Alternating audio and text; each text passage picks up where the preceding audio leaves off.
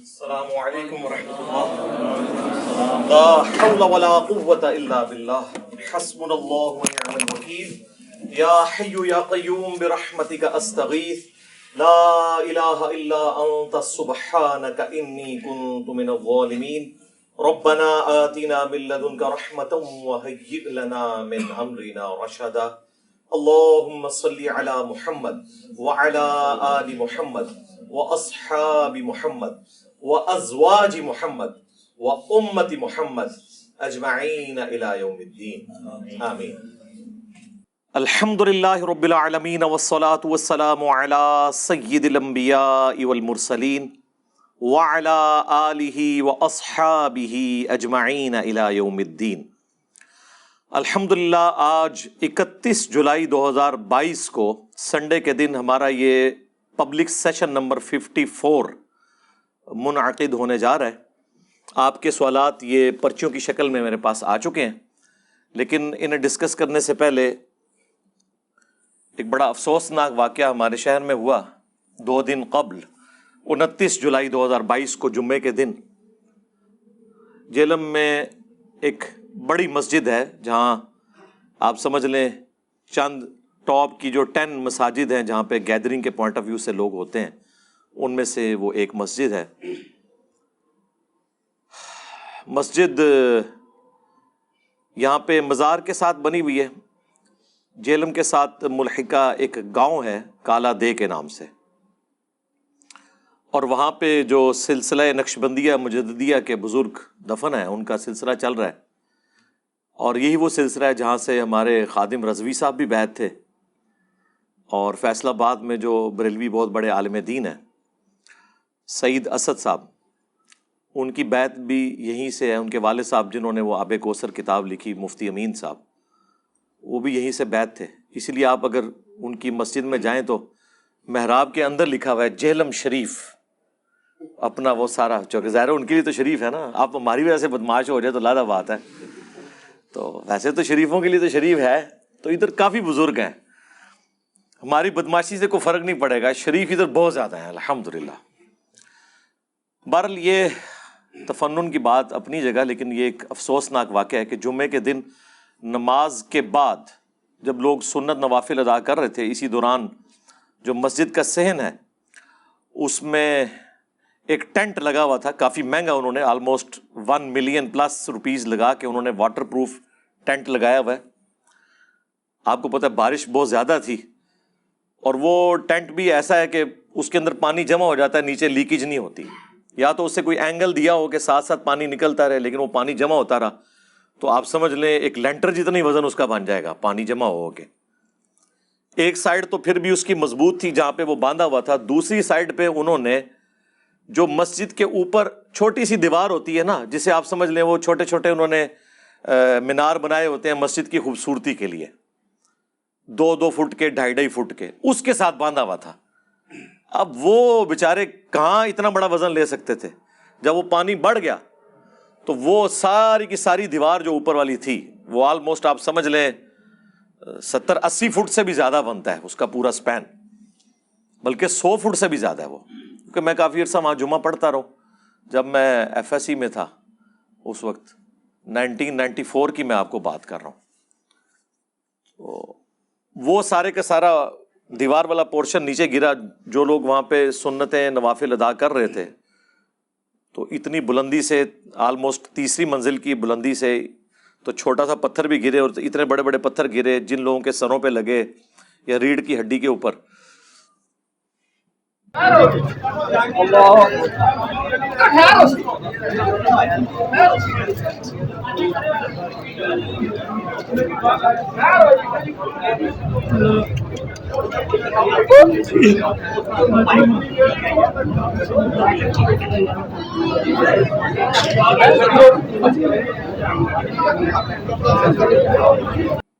بعض لوگ کہہ رہے ہیں چار لوگ شہید ہو چکے ہیں اور آلموسٹ کوئی چھبیس ستائیس کے قریب لوگ زخمی ہیں۔ کریٹیکل حالت میں ہیں ان میں سے بھی کچھ لوگ۔ جو اس واقعے میں شہید ہو گئے، اللہ تعالیٰ ان کی مغفرت فرمائے اور انہیں نئے کاموں کا اجر عطا فرمائے، ان کے گناہوں سے درگزر فرمائے، ان کے لواحقین کو صبر دے اور اس صبر کے اوپر اجر عظیم عطا فرمائے۔ اور یہ شہید کی کیٹیگری میں آتے ہیں۔ اگرچہ یہی بات جب ہم دیوبندیوں سے یا اہل حدیث سے پوچھیں گے، وہ تو کہیں گے کہ بریلوی تو شہید ہو ہی نہیں سکتا۔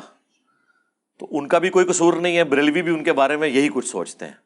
لیکن ہم تو بریلوی، دیوبندی، اہل حدیث کو تو چھوڑ دیں، ہم تو اس تفریق سے بھی اوپر اٹھ کے، سنی شیعہ تفریق سے بھی اوپر اٹھ کے اسلام کی نظر سے تمام مسلمانوں کو دیکھتے ہیں الحمد للہ بخاری اور مسلم دونوں میں حدیث موجود ہے کہ اللہ کے محبوب صلی اللہ علیہ وآلہ وسلم نے فرمایا کہ میری امت میں پانچ قسم کے لوگ جو ہیں وہ شہید ہیں۔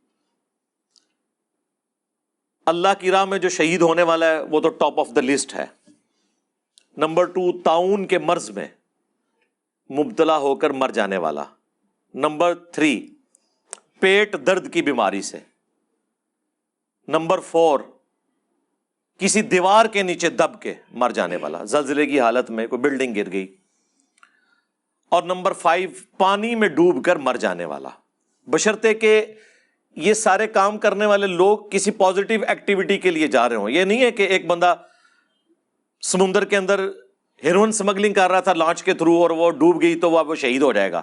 نہیں، وہ غلط کام کر رہا تھا۔ نارمل کنڈیشن میں چاہے اچھے سفر کے اوپر تھا نیکی کے، چاہے مباح سفر کے اوپر تھا، غلط کام کوئی نہیں کر رہا تھا۔ تو یہ سب کے سب شہدا شمار کیے جائیں گے۔ اور اسی حدیث کی ایکسپلینیشن ایک اور حدیث سے ہوتی ہے، وہ حدیث سن نبی دعود کے اندر موجود ہے، سنن نسائی کے اندر موجود ہے، مشکات کے اندر بھی موجود ہے کہ اللہ کے محبوب صلی اللہ علیہ وآلہ وسلم نے اس حدیث میں پانچ جو یہ بخاری اور مسلم کے لوگ آئے تھے، ان کے ساتھ دو اور لوگوں کو بھی شہید ڈکلیئر کیا ٹوٹل سات۔ ان میں سے ایک آگ میں جل کر مر جانے والا۔ اور دوسرا وہ عورت جو پریگنینسی میں ڈلیوری کے دوران شہید ہو جائے گی، وہ بھی اللہ کے حضور شہید لکھی جائے گی۔ اس کے علاوہ بھی احادیث کے اندر اور شہدا ہیں، لیکن یہ سات جو ہے نا ٹاپ آف لسٹ ہیں ان میں سے۔ نمبر ون اللہ کی راہ میں۔ نمبر ٹو تعاون کے مرض میں۔ نمبر تھری پیٹ درد کی بیماری سے۔ نمبر فور پانی میں ڈوب کر۔ نمبر فائیو کسی دیوار کے نیچے آ کے۔ نمبر سکس، آگ میں چل کے۔ اور نمبر سیون، وہ عورت جو ڈلیوری کے دوران فوت ہو جاتی ہے، یہ سب کے سب اللہ کے حضور شہید لکھے جائیں گے۔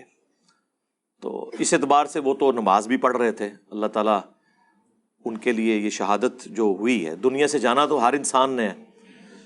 کسی نے ایئر کریش میں مرنا ہے، کسی نے روڈ ایکسیڈنٹ میں مرنا ہے، کسی نے ہارٹ فیلئر سے مرنا ہے، کسی نے شیر کے پیٹ میں جا کے اس کی قبر بننی ہے۔ کسی کی سمندر میں قبر بن جانی ہے۔ دنیا سے ہر بندے کا ایگزٹ تو لکھا ہوا ہے۔ لیکن اچھی حالت میں انسان مرے، جو قرآن میں آیا، ولا تم تن اللہ و ان تم مسلمون۔ دیکھنا تمہیں موت نہ آئے، مگر اس حال میں کہ تم اللہ کے تاب فرمان ہو کر مرنا۔ ویسے تو ہر شخص کی یہ خواہش ہوتی ہے کہ مجھے سجدے میں ہی موت آ جائے۔ سجدے میں اسی کو موت آئے گی جو نماز پڑھنے والا ہوگا۔ جس نے کبھی زندگی میں نماز ہی نہیں پڑھی، اللہ کو سیریس ہی نہیں لیا، اس کو سجدے میں کہاں سے موت آئے گی؟ اب ہمارے شہر کے اندر یہ ایک عبرت ناک واقعہ ہے۔ مین میڈیا کے اندر بھی یہ واقعہ آیا ہے۔ ایک شہر کے اندر اس طرح کا بڑا واقعہ، ایک ٹریجک ڈیتھ کا جو سین ہے، وہ پورے شہر کے لیے عبرت کا نشان ہوتی ہے۔ اللہ کی طرف سے کہ لوگ آخرت کے معاملے میں اپنے آپ کو سیریس کر لیں۔ اچھا اسی طریقے سے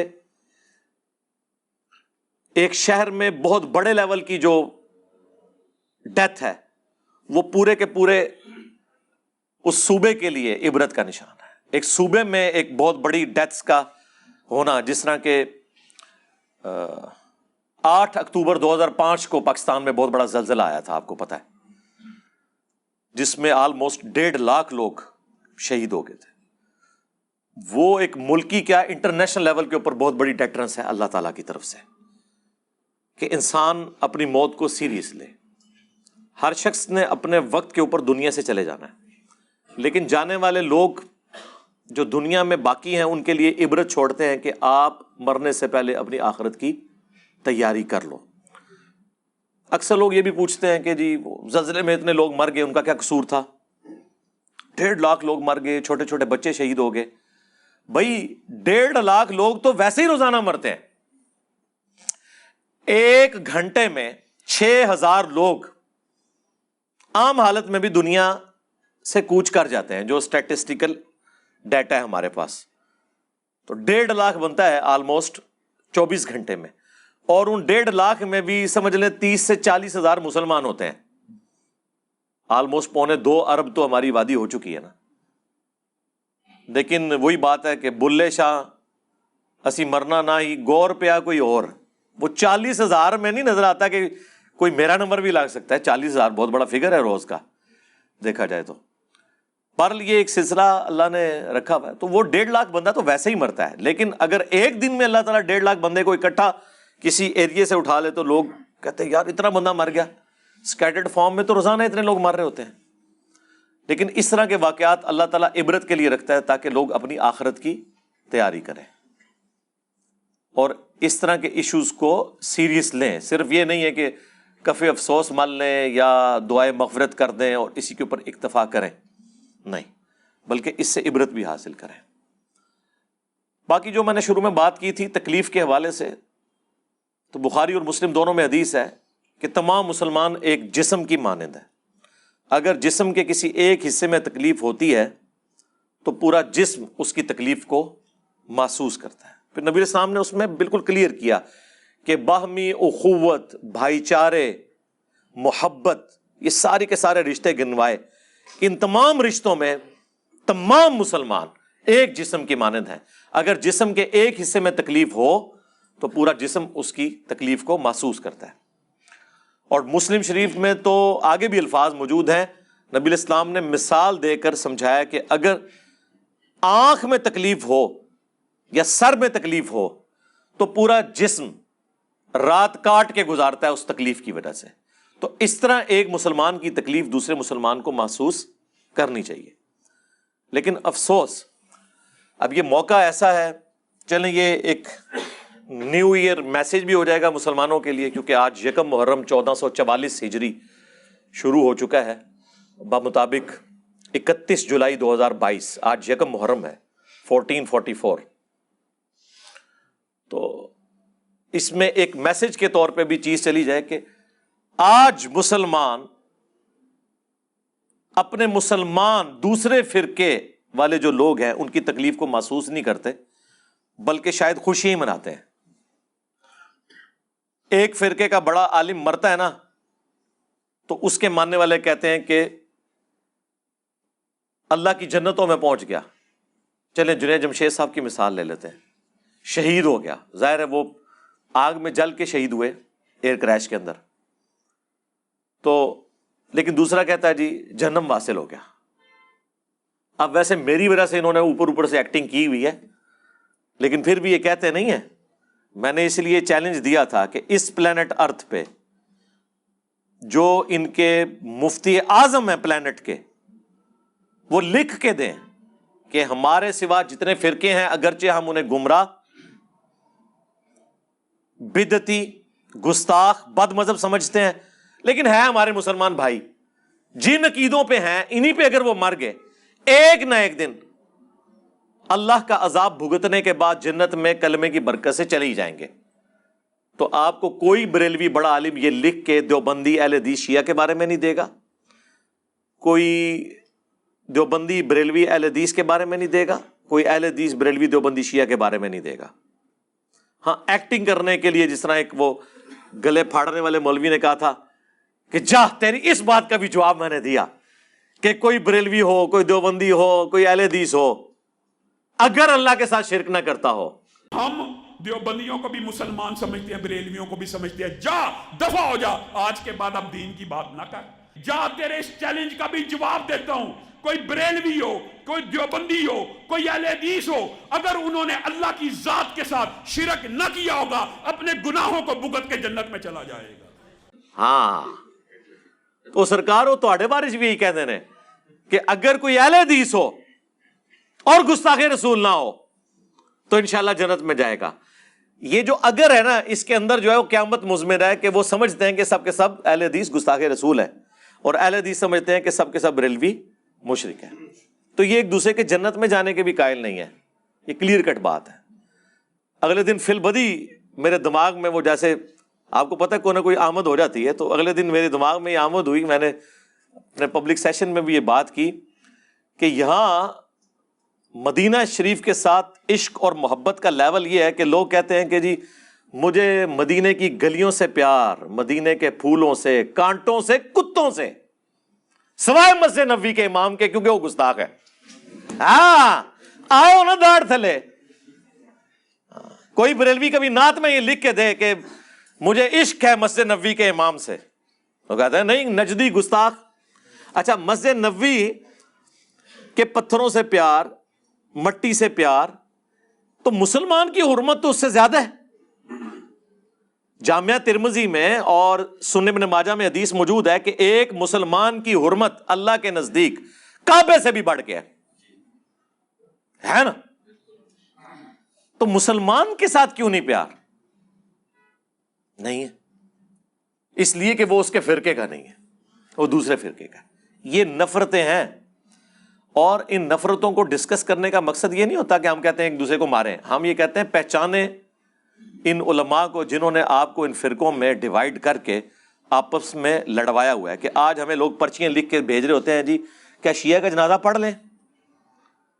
بریلوی پرچی لکھتا ہے کہ کیا نجری جو گستاخ رسول ہیں، ان کا جنازہ پڑھ لیں؟ ظاہر ہے جی ان کو تو یہی کچھ پڑھایا گیا نا ایک دوسرے کے بارے میں۔ ٹھیک ہے مس ہینڈلنگ بھی ہوئی ہے لیکن ایک عام آدمی جب مر جاتا ہے اس کا کیا لینا دینا المحنت کے ساتھ، اس کا کیا لینا دینا حسام الرمین کے ساتھ، اس کا کیا لینا دینا احکام شریعت میں لکھے ہوئے فتووں کے ساتھ، اس کا کیا لینا دینا البریلویا کتاب کے اندر لکھے ہوئے جھوٹوں کے ساتھ۔ اللہ یہ کہ جس کے عقید ہیں وہ ایک معاملہ الگ ہے۔ لیکن یہ تو بڑوں نے ڈیوائڈ کیا ہے نا۔ اب ہمارا کام ہے کہ ہم ایسے مواقع کے اوپر ان کو جھنجھوڑیں کہ خدا کے لیے ٹالرنس اپنے اندر پیدا کریں، ایک دوسرے کے اوپر فتوے لگانا چھوڑ دیں۔ میں اکثر رونے روتا رہتا ہوں کہ یہ چھوٹے جتنا مرضی اکٹھے ہو جائیں، ان کے بڑوں نے ایک دوسرے کو اسلام سے باہر نکالا ہوا ہے، چھوٹوں کی ضرورت ہی نہیں ہے کہ وہ اکٹھے ہو سکے کیونکہ ان کو پھر باغی تصور کیا جائے گا۔ خادم رضوی صاحب کے بیٹے جو ہے نا، سعد رضوی صاحب، انہوں نے صرف اپنی پولیٹیکل جماعت کی وجہ سے، اہل حدیث اور دیوبندیوں سے ملاقاتیں کی، علماء سے تو انہی کے فرقے کے دوسرے مولانا صاحب، ڈاکٹر جلالی صاحب نے کہا کہ یہ برائلر رضوی ہیں، ان کی ٹانگیں توڑنی چاہیے۔ جو امام احمد رضا کی فکر سے ٹکرائے، خواہ کوئی ہو، اس سے اہل سنت کا کوئی تعلق نہیں ہے۔ میں کہہ رہا ہوں گنگا بولا، ورنہ قیامت کو بولا گے۔ آج پورے مسئلے کے رضا پہ حملہ ہے کہ جس بیس پر انہوں نے ساری جنگ لڑی، اس بیس کو ختم کر کے ان مقابلوں کو عشق رسول اللہ علیہ وسلم کی ڈگریاں دی جا رہی ہیں۔ اور یہ رضوی جو چپ بیٹھے ہیں پیور رضوی میں ان کی بات کر رہا ہوں۔ برائلر رضویوں کی بات نہیں کر رہا۔ نہ برائلر قادری کو ہم نے مانا نہ برائلر رضوی کو ہم نے مانا۔ کسی کو شک ہو تو آمنے سامنے مناظرہ کرے کہ برائلر کون اور حقیقی کون ہے۔ تحریک لبیک کی بنیاد ابن تیمیہ کی فکر پہ نہیں قاسم نانوتوی کی فکر پہ نہیں اشرف تھانوی کی فکر پہ نہیں رشید گنگوہی کے فکر پہ نہیں۔ تحریک لبیک یا رسول اللہ صلی اللہ علیہ وسلم کی بنیاد؟ اس عشق رسول صلی اللہ علیہ وسلم پر ہے۔ جس کے پیالے امام احمد رضا بریلوی نے پلائے ہیں۔ اور آج کے نابالغ نظریاتی لوگوں سے کوئی ہیر پھیر کی باتیں کر کے کوئی نئی رضویت بنا کر اگر وہ چاہتے ہیں کہ, کہ فکر رضا کی اس فصل کا پھل وہ کاٹ لیں اشرف آصف جلالی زندہ ہے۔ ہم ان کی ٹانگیں کاٹ دیں گے۔ فکر رضا کی فصل کا پھل کسی کو کاٹنے نہیں دیں۔ برائلر رضوی، انہوں نے کہا اصل رضوی ہم ہیں۔ وہ رضوی پتا کس نسبت سے؟ احمد صاحب بریلوی صاحب کی نسبت سے۔ وہ کہتے ہیں سعد رضوی جو ہے، یہ برائلر رضوی ہے۔ پھر انہوں نے اس کو کھولا کہ ابھی کیا حسام الرمین کے فتوے ختم ہو گئے ہیں؟ کہ تم آج ان گستاخوں کے ساتھ سلح کلی کر رہے ہو۔ اس کے لیے ٹرم ڈیوائز کی ہوئی ہے سلح کلی۔ یہ ٹرم سارے یوز کرتے ہیں۔ پہلے ڈاکٹر تعل قادری صاحب جب تھنک آؤٹ آف باکس کرنا شروع ہوئے نا تو ان کے لیے سلح کلی کی گالی ڈیوائز ہوئی۔ اسی طریقے سے مولانا طارق جمیل صاحب جب ساری جگہوں پہ جانا شروع ہوئے تو ان کو سلح کلی سلح کلی کے آپ نے تمام سے صلح کرنی ہے، اندازہ کریں۔ اس کو وہ گالی سمجھتے ہیں۔ ایک پازیٹو ورڈ ہے، اس کو گالی سمجھتے ہیں۔ اب ان سے کوئی پوچھے کہ اللہ تعالیٰ تو قرآن حکیم میں، سورہ عال عمران میں جتنے آسمانی مذاہب ہیں، انہیں سلح کلی کی دعوت دیتا ہے کامن ایجنڈے کے اوپر۔ قل یا اہل الکتاب، تعالوا الى کلمت سواء بیننا و بینکم، اللہ نعبد الا اللہ۔ آؤ اہل کتاب جیوز اور کرسچنز ہم اور تم بھی اس ایک بات پہ اکٹھے ہو جاتے ہیں کہ ہم اللہ کے سوا کسی کی عبادت نہ کریں۔ یہ ہماری کامن ٹرم ہے۔ جتنے بھی آسمانی مذاہب ہیں، وہ ابراہیمی دین کے ماننے والے ہیں۔ اور ابراہیم ماں کانا ابراہیم و یہودی یم ولا نسرانی ابراہیم نہ تو یہودی تھے، نہ نسرانی تھے۔ ولاکن کانا حنیف مسلم وما کانا من المشرکین، بلکہ وہ سب سے ٹوٹ کر ایک اللہ کے ہو گئے تھے، حنیفہ۔ مسلم تھے، اور وہ مشرقین میں شامل نہیں تھے۔ یہاں تو مسلمان فرقے اکٹھے ہونے کے لیے تیار نہیں ہے حسام الرمین میں آمزہ بریلوی صاحب نے لکھا کہ یہ جو علماء دیوبند ہیں، یہ سب کے سب مرتد یعنی واجب القتل ہیں اور اجماع ہے۔ اسلام سے خارج ہیں یہ۔ اس کے جواب میں جب المحنت المفند لکھی علماء دیوبند نے، انہوں نے کہا کہ آمزہ بریلوی اور ان کی پوری جماعت ایک شیطانی لشکر ہے، جو ہم علماء دیوبند پہ حملہ آور ہوئی ہے اور سال دکھا رضی اللہ عنہم علماء دیوبند کے چودہویں صدی کے مولویوں کو۔ جیسا کہ شیاطین حملہ آور ہوتے تھے انبیاء کے اوپر۔ ان کا ہم انبیاء کے وارث ہیں اور یہ ان کافر شیاطین کے وارث ہیں۔ تو کافر کہہ دیا۔ کافر سے نیچے تو یہ بات نہیں کرتے۔ اور اہل حدیث کے بارے میں انہوں نے اسی المحنت میں لکھا کہ محمد بن عبد الوہاب اور ان کی پوری جماعت، یہ تو خوارج کی ایک جماعت ہے۔ آج ریالوں کے چکر میں اکٹھے ہوئے ہیں، ادروائز ان کے بڑے ایک دوسرے کو اسلام سے نکالے بیٹھے ہوئے ان کا کیا قصور ہے؟ ان کے بڑوں نے رد المختار میں فتح شامی میں یہ سب کچھ لکھا کہ محمد الواب جو ہے یہ خوارج کی ایک جماعت ہے، ابن عبدین شامی نے۔ اور یہ صرف المحنت میں نہیں نقل ہوا ہوا، جال حق میں مفتی احمد یار خان نئیمی جو پوتا شاگرد ہے احمد بریلوی صاحب کے۔ اور مرید خاص ہیں نعیم الدین مراد آبادی صاحب کے، جنہوں نے کنز المان کا حاشیہ لکھا خزین العرفان۔ انہوں نے جال حاکم مقدمے میں لکھا ہوا ہے کہ یہ وابی جو ہیں وہ خوارج کی ایک جماعت ہے چوبیس نمبر۔ وابی وہ کہتے ہیں، وابی کے حروف ابجد چوبیس ہے ٹوینٹی فور۔ اور گد کے بھی ٹوینٹی فور ہیں، جیسے گد گوشت خور ہے وہابی ایمان خور ہے۔ ہاں۔ جی جی جی جی۔ بریلوی، دیوبندی اہل حدیث ایک تسبیح میں پرویا ہوا اتحاد ہو چکا ہوا ہے۔ ہمارے مطالبات آپ کے سامنے ہیں۔ ہم آپ کو بارہا یہ کہہ چکے ہیں کہ اہل حدیث دیوبندی اور بریلوی اتحاد ایک تسبیح کی طرح ہو چکا ہے۔ ایک قوت اور طاقت بن چکا ہے۔ نہیں کبھی بھی نہیں ہو سکتا۔ او سنجے داتا لئی نہیں۔ نہیں؟ ٹھیک ہے اے وہی نہیں ہے۔ ٹھیک ہے۔ ہاں۔ رکو ذرا صبر کرو۔ تمہارے بڑوں نے ایک دوسرے کو اسلام سے باہر نکالا ہوا ہے، یہ کبھی تصویر میں نہیں پروئے جائیں گے۔ اگر نہیں یقین آتا تو یاد کرو بابا جی کو۔ چھڑ دو وابیاں دی ازان دا کی احترام۔ یہ تو سوراں دے سور نے۔ ہاں بادشاہی مسجد کے باہر۔ کہنا انہاں بڑے دے اخلاص منگو تو بڑے بڑے لوگ ہم گداواں نو خیر پا ہی دیں گے چلو جی۔ چلیے۔ او بھابیاں دی اذان اے تے کڑا دے اے تے سور دے سور ہیں۔ چلو۔ چلیے۔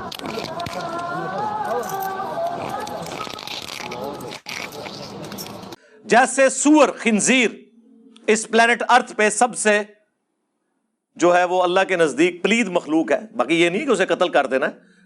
کھانے کے اعتبار سے ویسے اسے بھی جینے کا حق ہے۔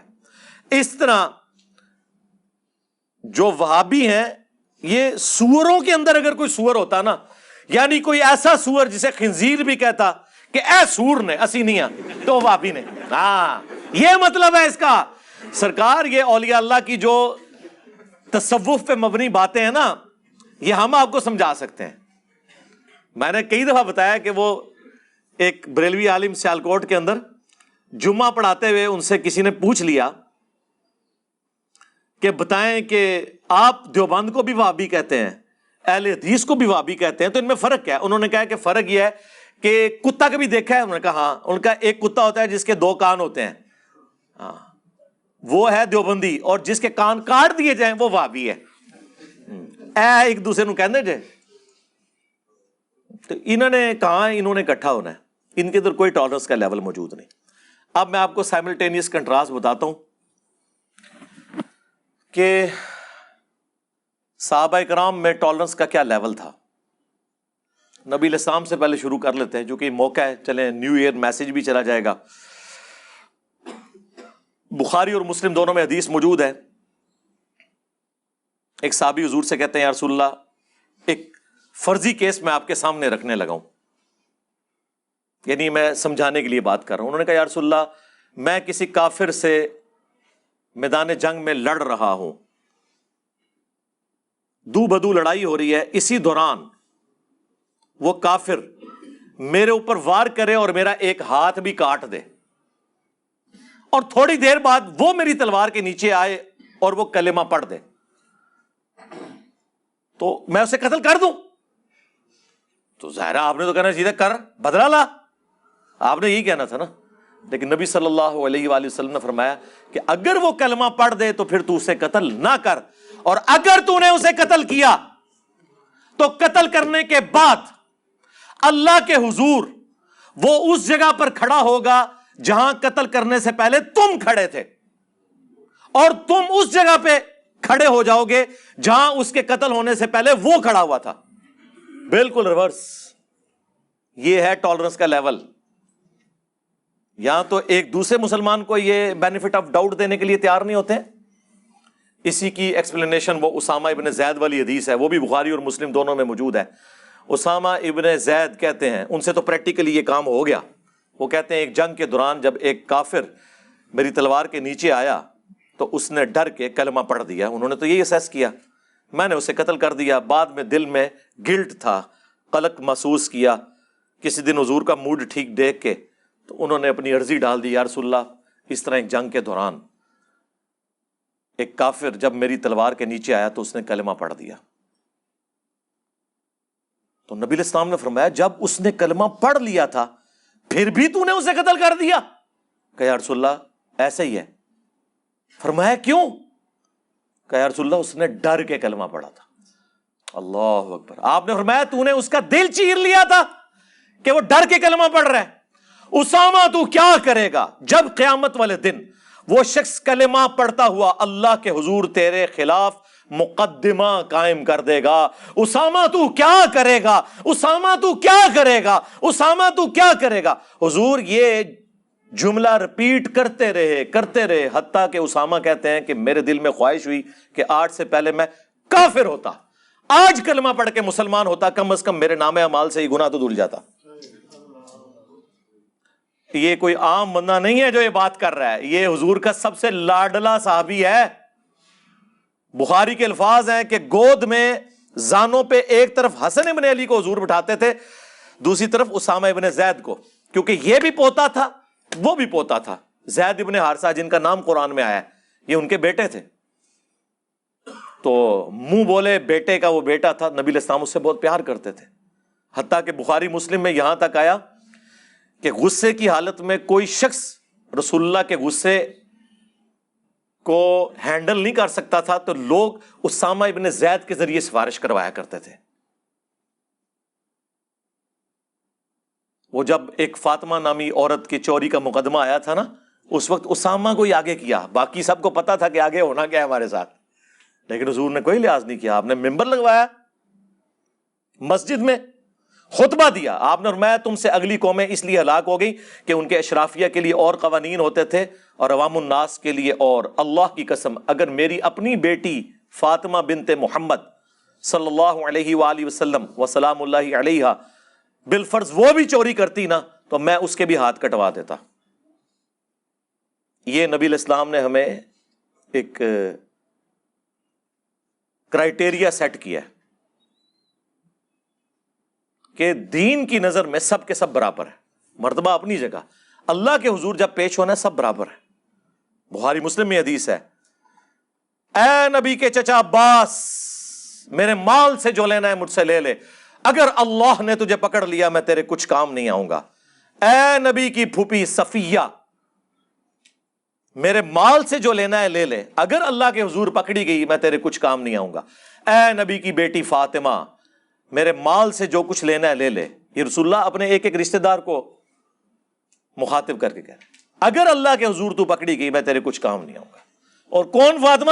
جو بخاری، مسلم دونوں میں حدیث ہے، جنتی عورتوں کی سردار۔ جی۔ اگر فاطمہ کا یہ سٹیٹس ہے، تے بابے تے شاہی کوئی نہیں۔ جڑے کہتے ہیں، اسی جناب ادو تک جنت ہی نہیں جاواں گے۔ جب تک تمہیں سارا لہنا چاہیے اتنی بات تو درست ہے، کدھر نہ کدھر لے کے جاؤ گے، جنت ہی نہ کوئی لے کے جا سکتا۔ ہاں۔ جنت میں اپنے امال سے ہی جانا ہے۔ آپ دوسری طرف کدھر نہ لے جائیو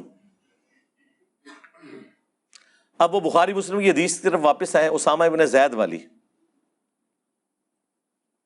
اس حدیث کے بعد مجھے یہ بتائیے، ایک مسلمان دوسرے مسلمان کے بارے میں بدگمانی کرے، جہاں کے ایک صرف نیو مسلم کلمہ گو جو ڈر کے واقعی کلمہ پڑھ رہا ہے۔ ہم بھی ہوتے یہی اسیسمنٹ کرتے ہیں۔ ان کو نبی الاسلام بینیفٹ دے رہے ہیں۔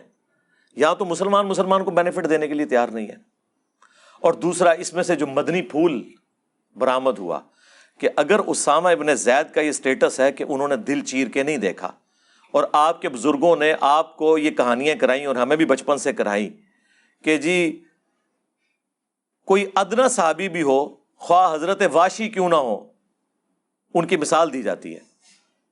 ان کے گھوڑے کے قدموں کی خاک، اگر ان کے گھوڑے کے نتھروں میں بیٹھے، اس کو کوئی غوث کتب ابدال نہیں پہنچ سکتا۔ اور پھر غوثوں کے بارے میں کلیم کرتے ہیں، نہیں، پوری کائنات کو وہ ہتھیلی پہ رائی کے دانے کی طرح دیکھتے ہیں۔ اور سرکار ہوتے موبائل نہیں صحیح طریقے دیکھ سکتے کہ کام کس طرح کرتا ہے۔ جب تک اسی نہ انہوں نے سکھائیے یہ تو چھڑ دو ہم پوچھتے ہیں، اسامہ ابن زید نے کیوں نہیں کہا، یا رسول اللہ، غوث کتب ابدال جو ہیں وہ تو پوری کائنات کو دیکھیں گے۔ ہاں میں نے دل چیر لیا تھا۔ وہ تو اپنے مریدوں کے دلوں کے حال کو بھی جانیں گے۔ تو میں تو اتنے اعلیٰ درجے کا مسلمان ہوں، میں نے دل چیر لیا تھا۔ اس زمانے میں یہ عقیدے نہیں ہوا کرتے تھے۔ اس میں پھر ہم بولتے ہیں نا کہ بابت شاہی کوئی نہیں۔ اگر صحابہ اکرام کا یہ اسٹیٹس ہے۔ پھر برا لگتا تھا، ہم نے اسے کمپلیٹ کیا۔ اب یہ دیکھیں، آپ سامنے لکھا ہوا ٹیبل پہ کہ نبی کے جیسا ہے ہی کوئی نہیں۔ بابے تھے شاہ ہی کوئی نہیں۔ اب تو خیر یہ پوری پوری آپ لوگوں نے غزلیں اس پہ لکھنی شروع کر دی ہیں۔ ہاں اے تو ایک سمجھ لو، جنہوں کہہ نا، ایک ٹائٹل مل گیا انہوں اگے ٹوری آؤ ٹھیک ہے۔ علی کے جیسا ہے ہی کوئی نہیں۔ بنو میاں تھے شاہ ہی کوئی نہیں۔ بڑھا جاؤ سارے۔ ایک پاسے سارے وہ رشتے رکھو، جڑے قرآن و سنت تو ثابت نے، دوے پاسے انہوں دے کھڑے۔ کیتے ہوئے رشتے؟ ٹھیک ہے؟ تو فٹ کریے پوری پوری اسی بیر میں آپ پوری نظم لکھ دیں۔ تو یہاں پہ یہ عقیدے کی بھی اصلاح ہوئی۔ یہ تو نبی الاسلام کا اسٹیٹس تھا۔ اس حوالے سے انہوں نے کلیریفائی کیا۔ اب آپ ذرا نیچے آئیں خلفۂ راجدین کی طرف۔ سب سے پہلے حضرت عثمان غنی رضی اللہ تعالیٰ ہو صحیح بخاری میں موجود ہے۔ سکس نائنٹی فائیو نمبر حدیث مشکات میں بھی موجود ہے۔ جب بلوائیوں نے انہیں محصور کر دیا گھر تک اور وہ مسجد نبوی میں آ کر امامت نہیں کروا سکتے تھے، تو اصحاب میں سے کچھ لوگ حاضر ہوئے، کا اے امیر المومنین، ہمارے امام تو آپ ہیں۔ ظاہر اس وقت امام مسجد بھی وہی ہوتا تھا جو ان کے پولیٹیکل لیڈر امام ہوتے تھے خلفۂ راجدین یہ نہیں ہے کہ تنخواہوں کے اوپر امام مسجد رکھے ہوتے تھے۔ تو ہمارے امام تو آپ ہیں، لیکن مسجد پہ فتنوں کے امام کا قبضہ ہے، وہ ہمیں نماز پڑھاتا ہے۔ ہمیں ڈر ہے کہ ہم کہیں گناہ میں مبتلا نہ ہو جائیں، اس کے پیچھے نماز پڑھ کے۔ حضرت عثمان کا آپ حوصلہ دیکھیں۔ انہوں نے فرمایا کہ نماز ہی تو مسلمانوں میں ایک نیکی کا کام ہے۔ اجتماعی طور پہ جو کیا جاتا ہے، تم نیکی کے کاموں میں ان کا ساتھ دو، برائی میں الگ رہو۔ اس حدیث پہ باب باندھا ہے، امام بخاری نے کہ باغی اور بدتی کے پیچھے نماز پڑھنے کا حکم خلیفہ راشد کی جانب سے، کہ اگر کوئی باغی اور بدتی ہے، میرا خیال ہے آج کوئی بھی شخص ہم یہ نہیں کہہ سکتے کہ اس سے بڑا باغی اور بدتی ہو سکتا ہے جو خلیفہ راشد کو اس طریقے سے ظلم شہید کر دیں۔ لیکن سب سے بڑے افیکٹی خلیفہ راشد تھے۔ انہوں نے اس وقت حدیث کیوں نہیں سنائی ابو داؤ ترمزیب نے ماجا کی، جو مشکات میں بھی موجود ہے، علیکم بسنتی و سنت الخلفاء راشدین المحدین اور ساتھ وہ حصہ سناتے کہ میرے بعد تم بہت اختلاف دیکھو گے۔ دین میں نئی نئی بدتوں سے بچنا ہر بدت گمراہی ہے۔ ہر گمراہی جو ہے وہ جہنم میں لے جانے والی ہے۔ سنن سائی میں یہ بھی الفاظ موجود ہیں۔ تو دیکھو، خلیفہ راشد کے خلاف کھڑے ہونے والوں کو بدتی اور جہنم کی طرف لے جانے والے لوگ رسول اللہ نے قرار دیا ہے۔ لہٰذا ان کے پیچھے نمازیں نہ پڑھو۔ میں خلیفہ راشد ہوں۔ نہیں۔ ان کا نماز پڑھیں گے، باقی وہ اپنے بدت کا وبال ان کے اوپر ہوگا۔ یہ فتویٰ ہمارے سامنے کلیئر کٹ خلیفہ راشد کا موجود ہے۔ اب ہمیں کوئی کہتا ہے جی فلانے ساڈے سلف نے کیتا اور لے جاؤ اپنے سارے۔ کوئی پہلے سلف لے کے آؤ جڑا عثمان غنی تو وڈا ہوئے۔ رضی اللہ تعالیٰ عنہ علیہ السلام۔ باقی ساری باتیں اب چھوٹی ہیں۔ اور یہ ان کا کوئی ذاتی فتویٰ نہیں تھا۔ اس سکس نائنٹی فائیو نمبر حدیث کے اوپر سکس نائنٹی فور نمبر مرفوع حدیث ہے۔ حضرت ابو ریرا سے نبی الاسلام نے فرمایا، ان قریب ایسے امام آئیں گے جو تمہیں غلط نمازیں پڑھائیں گے، تم ان کے پیچھے نماز پڑھ لینا، ان کی غلطی کا وبال انہی پہ ہوگا۔ حضور کو پتا تھا یہ کام ڈلنے ہیں بعد میں۔ اور لوگوں نے پوچھنا، فلانے پیچھے ہوتی، فلانے پیچھے نہیں ہوتی۔ اب نیچے آئے سیدنا علی ابن ابی طالب، چوتھے خلیفہ راشد۔ المصنف ابن ابی شہبہ میں موجود ہے ان سے ان کے ساتھی پوچھتے ہیں خوارج کے بارے میں۔ کیا یہ کافر ہے آپ نے فرمایا کافر تو نہیں ہے یہ کفر سے اتنی نفرت کرتے ہیں کہ انہیں میرے بارے میں گمان ہوا کہ میں کفر میں مبتلا ہو گیا ہوں۔ اگر یہ کفر سے نفرت نہ کرتے ہوتے، جو تو مجھے تو نہ چھوڑ کے جاتے۔ یعنی وہ اتنے سینسٹیو ہیں اوور سینسٹیو تقویدہ ایزا جنہوں کہتے ہیں۔ یار، کیا مولا علی کا جگر ہے؟ جو چیز ان کی نیگیٹو تھی اسی کو ان کی پازیٹو چیز بنا کے پیش کیا کہ یہ کفر سے اتنی نفرت کرتے ہیں کہ مجھے اس لیے چھوڑا کہ یہ سمجھے میں کافر ہو گیا ہوں۔ آپ ہوتے تو آپ کہتے ہیں، نہیں، سرکار رک جائیں، وہ بخاری مسلم میں حدیث ہے، جب ایک مسلمان دوسرے کو کافر کہہ دے تو کفر اس کی طرف لوٹ جاتا ہے۔ ہاں، وہ مولا علی تو سمجھاؤ گے۔ مولا علی کو پتا تھا کہ تعویل کی غلطی جب کسی کے اندر ہو تو اسے ایکسیپٹنس دی جاتی ہے۔ بخاری مسلم دونوں میں حدیث ہے، ابن ابی بلتا جو بدری صحابی تھے انہوں نے نبی الاسلام کی مخبری کر دی۔ مشرقین عرب کو بتایا کہ آپ مکے پہ چڑھائی کرنے والے ہیں اور اس کے بدلے میں میرے جو اہل و عیال ہیں اور میرا مال ہے اس کی حفاظت تم کرنا۔ نبی الاسلام کو اللہ تعالیٰ نے وہی کے ذریعے بتا دیا۔ آپ نے مولا علی کو بھیجا کہ فلاں قافلے میں ایک عورت ہے، اس کے پاس وہ خط ہے، وہ مشرقین عرب کے پاس نہ پہنچے۔ حضرت علی پہنچے۔ تلاشی اس کی لی گئی۔ خط نہیں نکلا۔ تو مولا علی نے فرمایا کہ تیرے کپڑے بھی اگر اتروانے پڑے نا، تو اتروائے جائیں گے۔ خط نکال۔ کیونکہ جس شخص نے مجھے بھیجا ہے نہ وہ جھوٹا ہے۔ اور جس اللہ نے اسے خبر دی ہے نہ وہ جھوٹا ہے۔ یعنی مولا علی کا عقیدہ تھا کہ اللہ خبریں دیتا ہے۔ اور عرض کرے، اگر مولا علی کو علم غائب ہوتا تو خود ہی کہہ دیتے کہ جوڑا کھولنا دیش پہ ہی ہائے ہائے کیسی پھگی آئی میرے دماغ ہائے ہائے۔ کپڑے تو اتروانے کی ضرورت نہیں تھی کہ تھریٹ بھی کرنے کی ضرورت نہیں تھی۔ کتنے کتنے دماغ جانتا ہے جی دا۔ دیکھو جی کیسی کیسی گلا بھی چکڑتا ہے جی۔ ایک گلا نکلی ہوندی نا تے آج کروڑا چ لوگ گمراہ نہ ہوئے ہوندے۔ ایک گلا کڈیاں نے تے کروڑا چ لکھاں تے کڈ لینے اللہ دے فضل نال۔ اللہ دے فضل نال۔ تو اس نے پھر جوڑے سے خط نکالا۔ اب وہ خط جب رسول اللہ کی بارگاہ میں آیا تو آپ سمجھ سکتے ہیں ریئیکشن کیا تھا؟ سب سے پہلے تو حضرت عمر نے کہا، یا رسول اللہ، اجازت دیں اس منافق کا گلا کاٹوں۔ اس نے رسول اللہ کے ساتھ غداری کی ہے۔ اب فرمایا کہ عمر چھوڑ دو۔ بدری اصحاب کی اللہ نے اگلی پچھلی غلطیاں معاف کر دی ہیں۔ یعنی یہ دنیا کی محبت سے مغلوب ہو کے اس نے کیا ہے۔ پھر سورہ ممتحینہ میں پوری آیات نازل ہوئی اللہ تعالیٰ نے ابن ابھی بلتا کو چھوڑا نہیں ہے، بڑے سخت الفاظ آئے ہیں۔ اللہ نے رشتہ داریاں گنوائی ہیں کہ یہ ساری رشتہ داریاں اللہ اور اس کے رسول سے نیچے نیچے ہیں۔ اللہ رسول کے ساتھ غداری نہیں کرنی۔ اچھا یہ جو حدیث ہے نا، اس کو امام بخاری ایک چیپٹر کی ہیڈنگ میں لا کر، اس کے اوپر انہوں نے ٹائٹل باندھا ہے کہ اگر کوئی شخص تعویل کی غلطی کی وجہ سے کسی کو کافر اور منافق کہہ دے، تو وہ کافر اور منافق نہیں ہوتا۔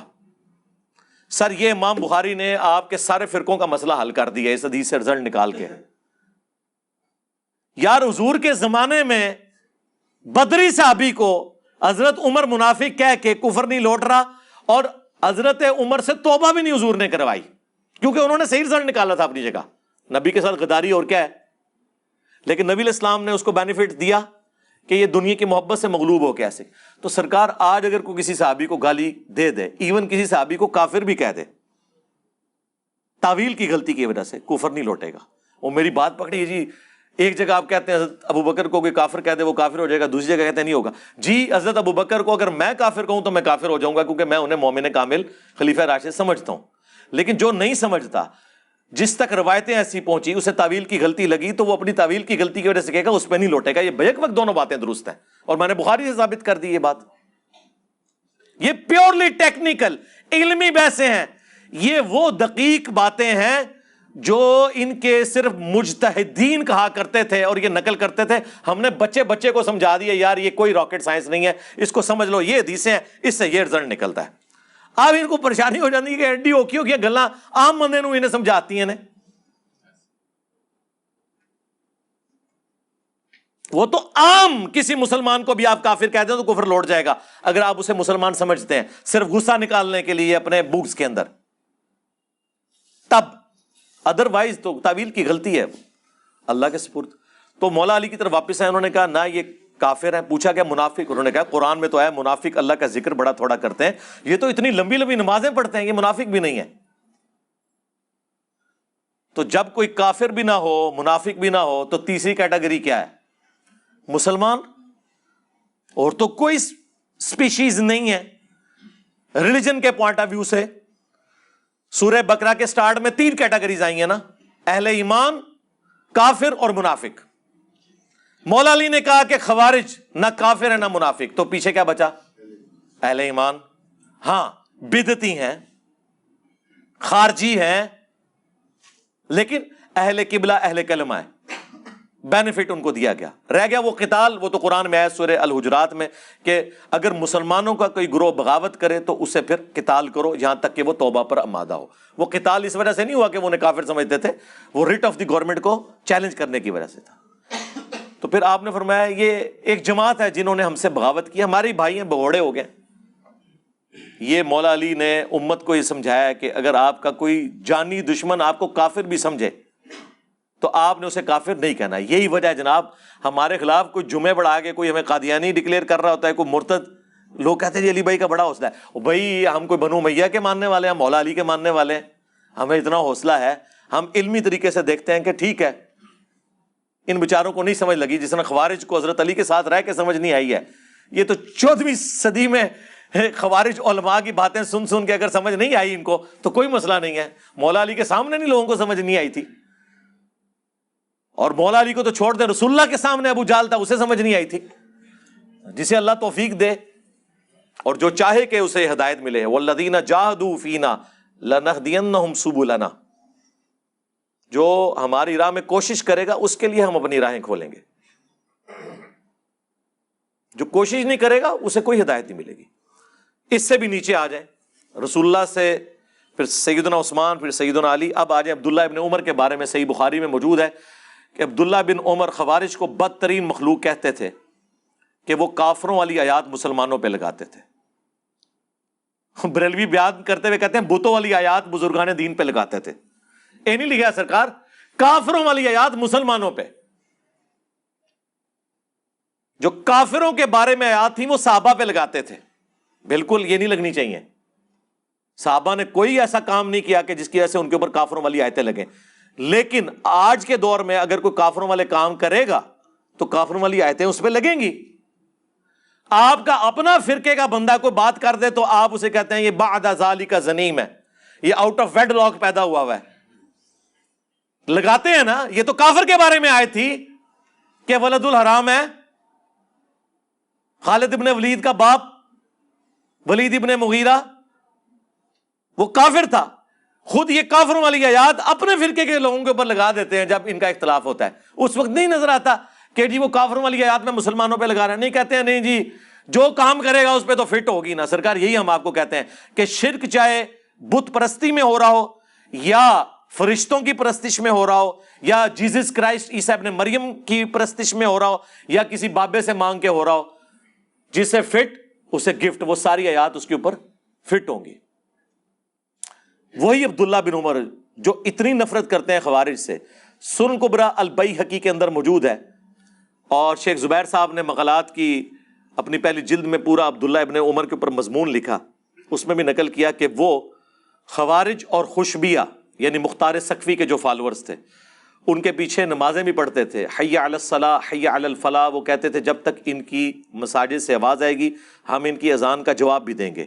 اور اذان کا جواب، یہ نہیں ہے کہ صرف جواب دینا ہے، مراد یہ ان کے پیچھے نماز پڑھیں گے، انہیں سلام بھی کریں گے اور سلام کا جواب بھی دیں گے۔ لیکن جب یہ ہمیں کہیں گے کہ ہم اپنے مسلمان بھائیوں کو قتل کریں، پھر ہم ان کا ساتھ نہیں دیں گے۔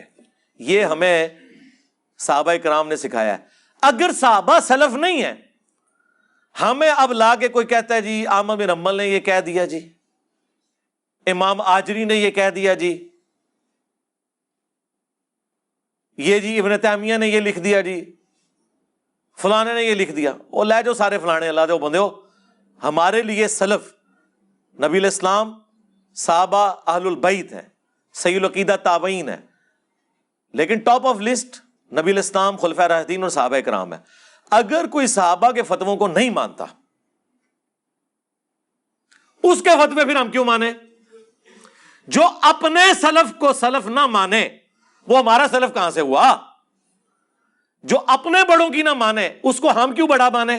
ہم تو بڑا اسے مانیں گے جو نبی الاسلام کو خلفۂ راشدین کو، صحابہ کرام کو بڑا مانے اور ان کی باتیں مانے۔ خالی یہ تو نہیں ہے کہ اس کا نام جو ہے وہ مشرق سے شروع ہو کے مغرب میں ختم ہوتا ہے تو بڑا ہو جائے گا۔ اس طرح سے نہیں ہو جاتا بڑا کوئی۔ بڑا اپنے اعمال اور کردار سے ہوگا۔ دیکھیں ہم کسی بھی دینی پیشوا کی عزت کیوں کرتے ہیں؟ کہ یار، یہ اللہ اور اس کے رسول کی طرف ہمیں بلاتا ہے، ہمیں اللہ اور اس کے رسول کی باتیں بتاتا ہے۔ اگر وہ اللہ رسول کی باتوں سے انکار کرے، حدیثوں سے آنکھیں بند کر لے، تو پھر اس کی عزت تو خود بخود ختم ہوگی۔ وہ بڑا تو بڑا رہا ہی نہیں۔ اس کے فتوے وہ اپنے پاس رکھے۔ روزانہ شیشے میں سامنے رکھ کے اپنی شکل بھی دیکھے، اپنے فتوے بھی دیکھے۔ ہاں ہمیں نہ دکھائے۔ اب بخاری کی حدیث ٹو ایٹ ون ٹو اور ڈبل فور سیون اور مسلم شریف میں بھی سیون تھری ٹو زیرو سے لے کے آن ورڈ تین چار ترک۔ کہ امار کو ایک باغی جماعت قتل کرے گی امار انہیں اللہ اور جنت کی طرف بلا رہے ہوں گے وہ جماعت جہنم کی طرف بلا رہی ہوگی۔ اس حدیث کے مقابلے میں کوئی کہ, کہ جی فلانے نے آیا کتاب او لے جاؤ فلانے اپنے۔ رسول اللہ کا فرمان۔ تو آپ نے جس کا کلمہ پڑھا ہے نا اس کی قبر مدینے میں صلی اللہ علیہ وآلہ وسلم۔ اس کے بعد سب کے سب امتی ہیں۔ امتی ہونے میں سب کا احترام ہوگا۔ اس وقت تک جب تک وہ قرآن و سنت کا احترام کریں گے۔ جیسے ہی وہ قرآن و سنت سے بغاوت کریں گے، تو ہم کیا کہیں گے؟ رکو ذرا، صبر کرو۔ ہم نے کلمہ اس کا پڑھا ہے اور تم نے بھی اسی کا کلمہ پڑھا۔ اور اس کلمے کی نسبت کی وجہ سے ہم نے تمہیں اپنا بڑا مانا کہ جس کی قبر مدینے میں ہے صلی اللہ علیہ وآلہ وسلم۔ آج اگر تم اس کے باغی ہوگے تو چاہے اس زمانے میں کوئی باغی ہو، چاہے آج ہو، اسے ایکسپٹ نہیں کریں گے۔ یار وہ باغی ہیں نا جن کے بارے میں بخاری مسلم میں حدیث ہے کہ میرے حوضے کوثر پہ لوگ لائے جائیں گے اور میں کہوں گا، اصحابی اصحابی، یہ میرے ساتھی ہیں، میرے صحابہ ہیں۔ تو مجھے فرشتے بتائیں گے، آپ کو نہیں پتا یا رسول اللہ، آپ کی وفات کے بعد یہ دین سے الٹے قدم پھر گئے تھے اور انہوں نے دین میں بدتیں جاری کر دی تھی تو آپ فرماتے ہیں، میں کہوں گا سحقن سحقن لمن غیر بعدی سحقن سحقن لمن بدل بعدی۔ ان پہ پھٹکار ہو، ان کو مجھ سے دور کر دو، جنہوں نے میرے مرنے کے بعد میرے دین کو بدل دیا۔ اور بخاری میں الفاظ ہیں، عبداللہ ابن عباس کہتے ہیں، یہ وہ لوگ ہوں گے جن کے خلاف حضرت ابو بکر نے قتال کیا۔ جی اب مجھے بتائیں، حضرت ابو بکر کے دور میں جو مرتد ہو کے رسول اللہ کا راستہ چھوڑ گئے، وہ نبی الاسلام کی زندگی میں کیا تھے؟ صحابی۔ مسلمان نہیں سر، نہ۔ صحابی۔ حضور نے صحابیت کی حالت میں انہیں دنیا سے چھوڑا ہے۔ حضور کو آخرت میں جا کے پتا چلے گا انہوں نے بعد میں کام ڈالا ہے۔ یہ اتنا سادہ معاملہ نہیں ہے جس طرح آپ سمجھتے ہیں۔ ہاں ان حدیثوں کو لے کر رسول اللہ کے جانساروں کے اوپر فٹ کرنا خلفۂ راشدین کے اوپر فٹ کرنا، وہ روافظ کا طریقہ ہے۔ وہ بالکل غیر علمی باتیں کرتے ہیں۔ لیکن ان کی باتوں کا علمی جواب دینے کی بجائے صرف بنو امیہ کو چھپانے کے لیے، ان حدیثوں کا انکار کرنے کی وجہ سے وہ اپنے فاسد عقائد کے اوپر محکم ہو گئے۔ کہ یہ تو جاہل نہیں یہ تو اپنی حدیثوں کو نہیں مانتے۔ ہم نے آگے فرنٹ سے لیڈ کیا، اللہ کے فضل سے۔ انہوں نے منجی بھی ٹھوکی ہے تو بھی منجی ٹھوک دیتی ہے۔ ہاں بس اون تھی جو ہے نا ان کی ساروں کی قبریں بنی ہوئی ہیں۔ اور ان کی قبروں کے اوپر جو کتبہ لگا ہوا ہے نا، اس پہ لکھا ہوا ہے کہ ان کی شہادت چلیں کہہ دیتے ہیں۔ ویسے لکھنا چاہیے کہ ان کی موت ٹو ایٹ ون ٹو کی وجہ سے ہوئی ہے۔ آلہ قتل برامد ہو گیا ٹھیک ہے۔ ٹو ایٹ ون ٹو قاتل کون ہے؟ ہاں. قاتل وہ ہے کہ جو کہتا ہے کہ نہ میں بابی نہ میں بابی میں ہوں مسلم، علمی کتابی، جو یہ کہتا ہے کہ مرنے سے پہلے اے مسلمان، کر لے اس پہ غور، کتابوں کا خدا اور ہے، بابوں کا خدا اور۔ اگرچہ وہ بھی اسی خدا کو مانتے ہیں، لیکن ان کوالٹیز کے ساتھ نہیں جو کتابوں میں آئی ہیں۔ اور جو بار بار کہتا ہے کہ ہرز جاں بنا لو اس نعرے کو، کہ نبی کے جیسا ہے ہی کوئی نہیں۔ بابے تھے شہ ہی کوئی نہیں۔ جو آپ سے پھر آرزانہ ریکویسٹ کرتا ہے کہ بول وہی جو حق ہے۔ ٹائم قیامت تک ہے۔ لاجواب قیامت تک آنے والی نسلوں کو بھی علمی چیلنج ہے۔ جواب دیں لیکن حق بات کے اوپر مبنی ہو۔ خالی یہ باتیں نہیں کرنا۔ حق بات جو ہو وہ کی جائے۔ صلو علی محمد و علی محمد. اللہم صلی علی محمد و علی آل محمد و اصحاب محمد و ازواج محمد و امت محمد اجمعین الى یوم الدین آمین. جی جناب، اب آپ کی یہ پرچیاں شریف میں شروع کرتا ہوں، ایک ایک کر کے جو آپ کا ریئل ٹائم یہاں ہمارے پاس کوشچنس کے لیے یہ تھدا آیا ہوا ہے۔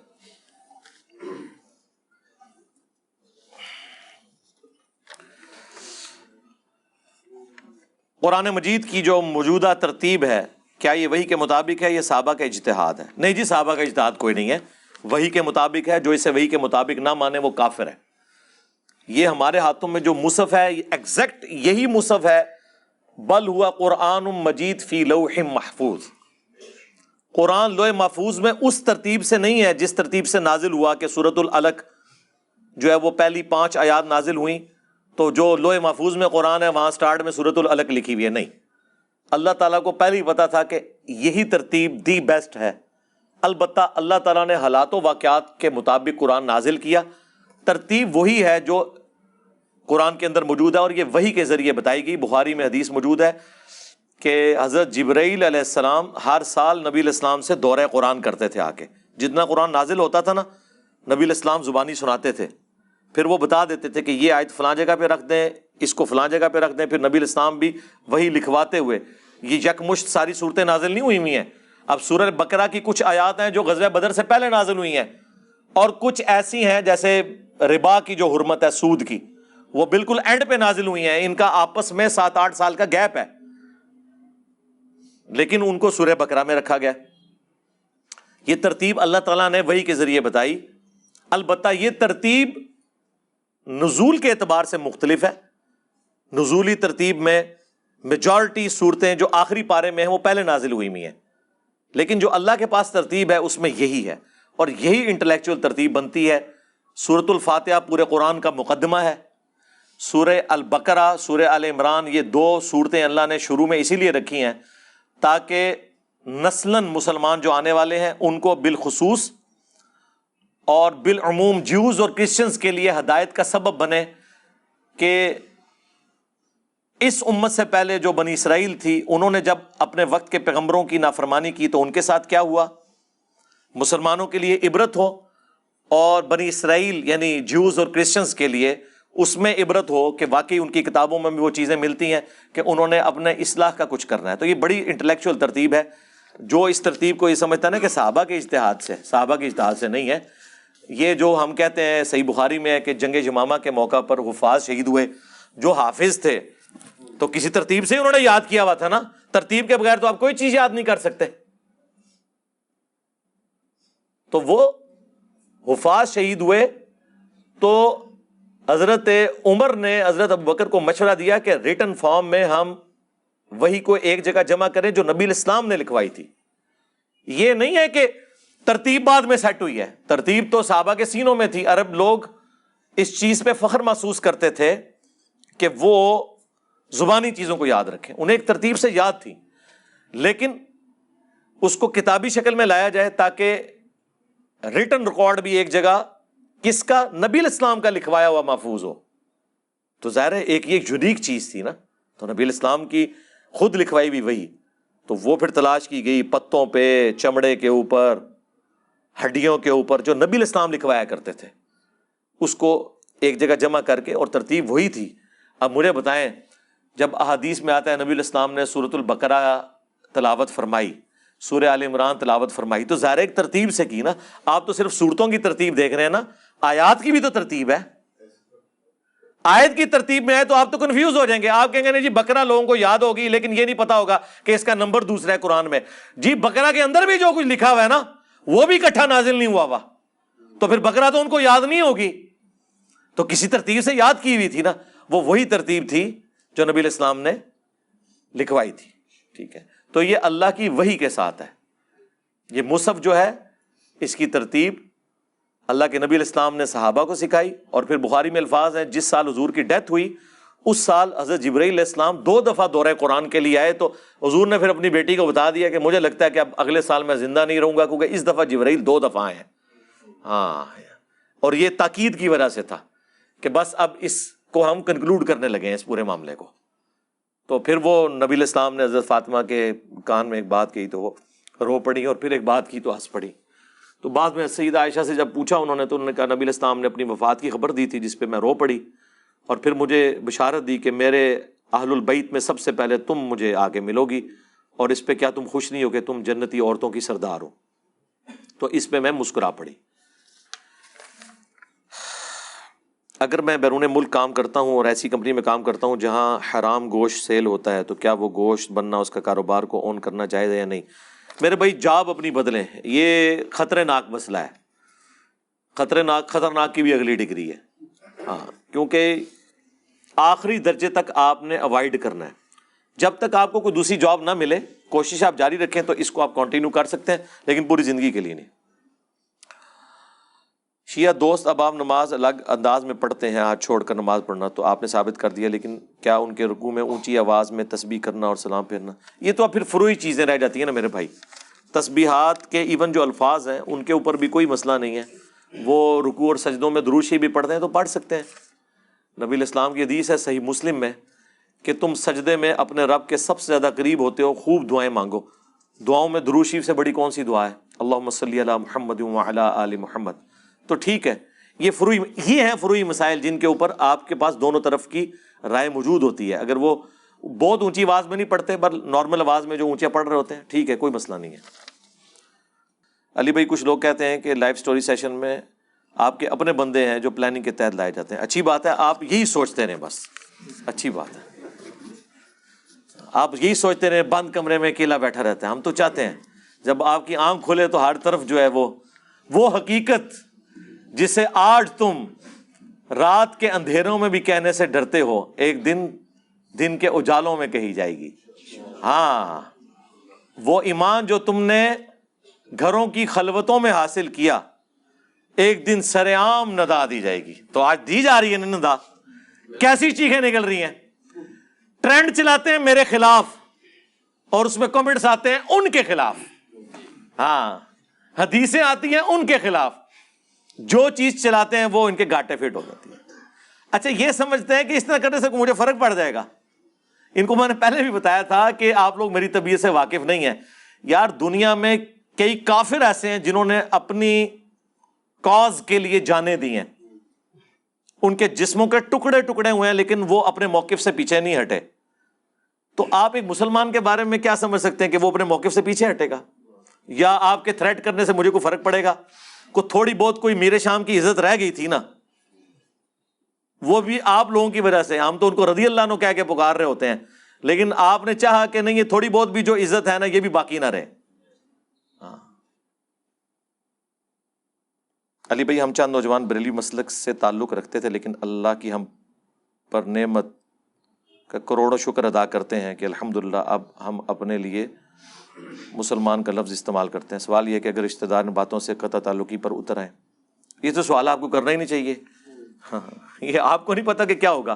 صحابہ کرام نے جو تکلیفیں اٹھائی ہیں، وہ اسی وجہ سے ہی اٹھائی ہیں نا، کہ جب انہوں نے نبی الاسلام کی مبارک دعوت قبول کی تو ان کے رشتے دار ان سے ناراض ہو گئے۔ آپ پہ وہ برا وقت نہیں آیا جو صحابہ کرام پہ آیا تھا؟ اس حوالے سے کہ ایک طرف باپ تھا تو جنگ میں دوسری طرف بیٹا کھڑا ہوا تھا۔ اس تکلیف میں تو آپ نہیں نہ آئے۔ اس پورشن تک تو نہیں ابھی پہنچے نا۔ البتہ کچھ تکلیف آپ کے لیے اس حوالے سے زیادہ ہے کہ آپ کے مخالف بھی مسلمان ہیں اور آپ بھی مسلمان ہیں۔ اس سے بڑھ کر آپ اپنے مخالفین کو مسلمان سمجھتے ہوئے ان کے ساتھ، ان کی آخرت کے ساتھ محبت کرتے ہیں اور آپ کے مخالفین آپ کو کافر سمجھتے ہیں۔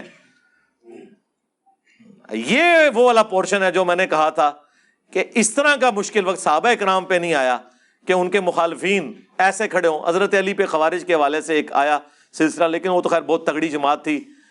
حضرت علی نے ان کا مقابلہ کر لیا۔ لیکن یہ نہیں ہوا کہ خلفۂ راجدین کے زمانے میں کوئی اونچی آمین کہے تو دوسرا صحابی اسے کان سے پکڑ کے باہر نکال دے یا رف الدین کرنے کے اوپر شولڈر توڑ دیے جائیں۔ ہاں یہ نہیں ہوا۔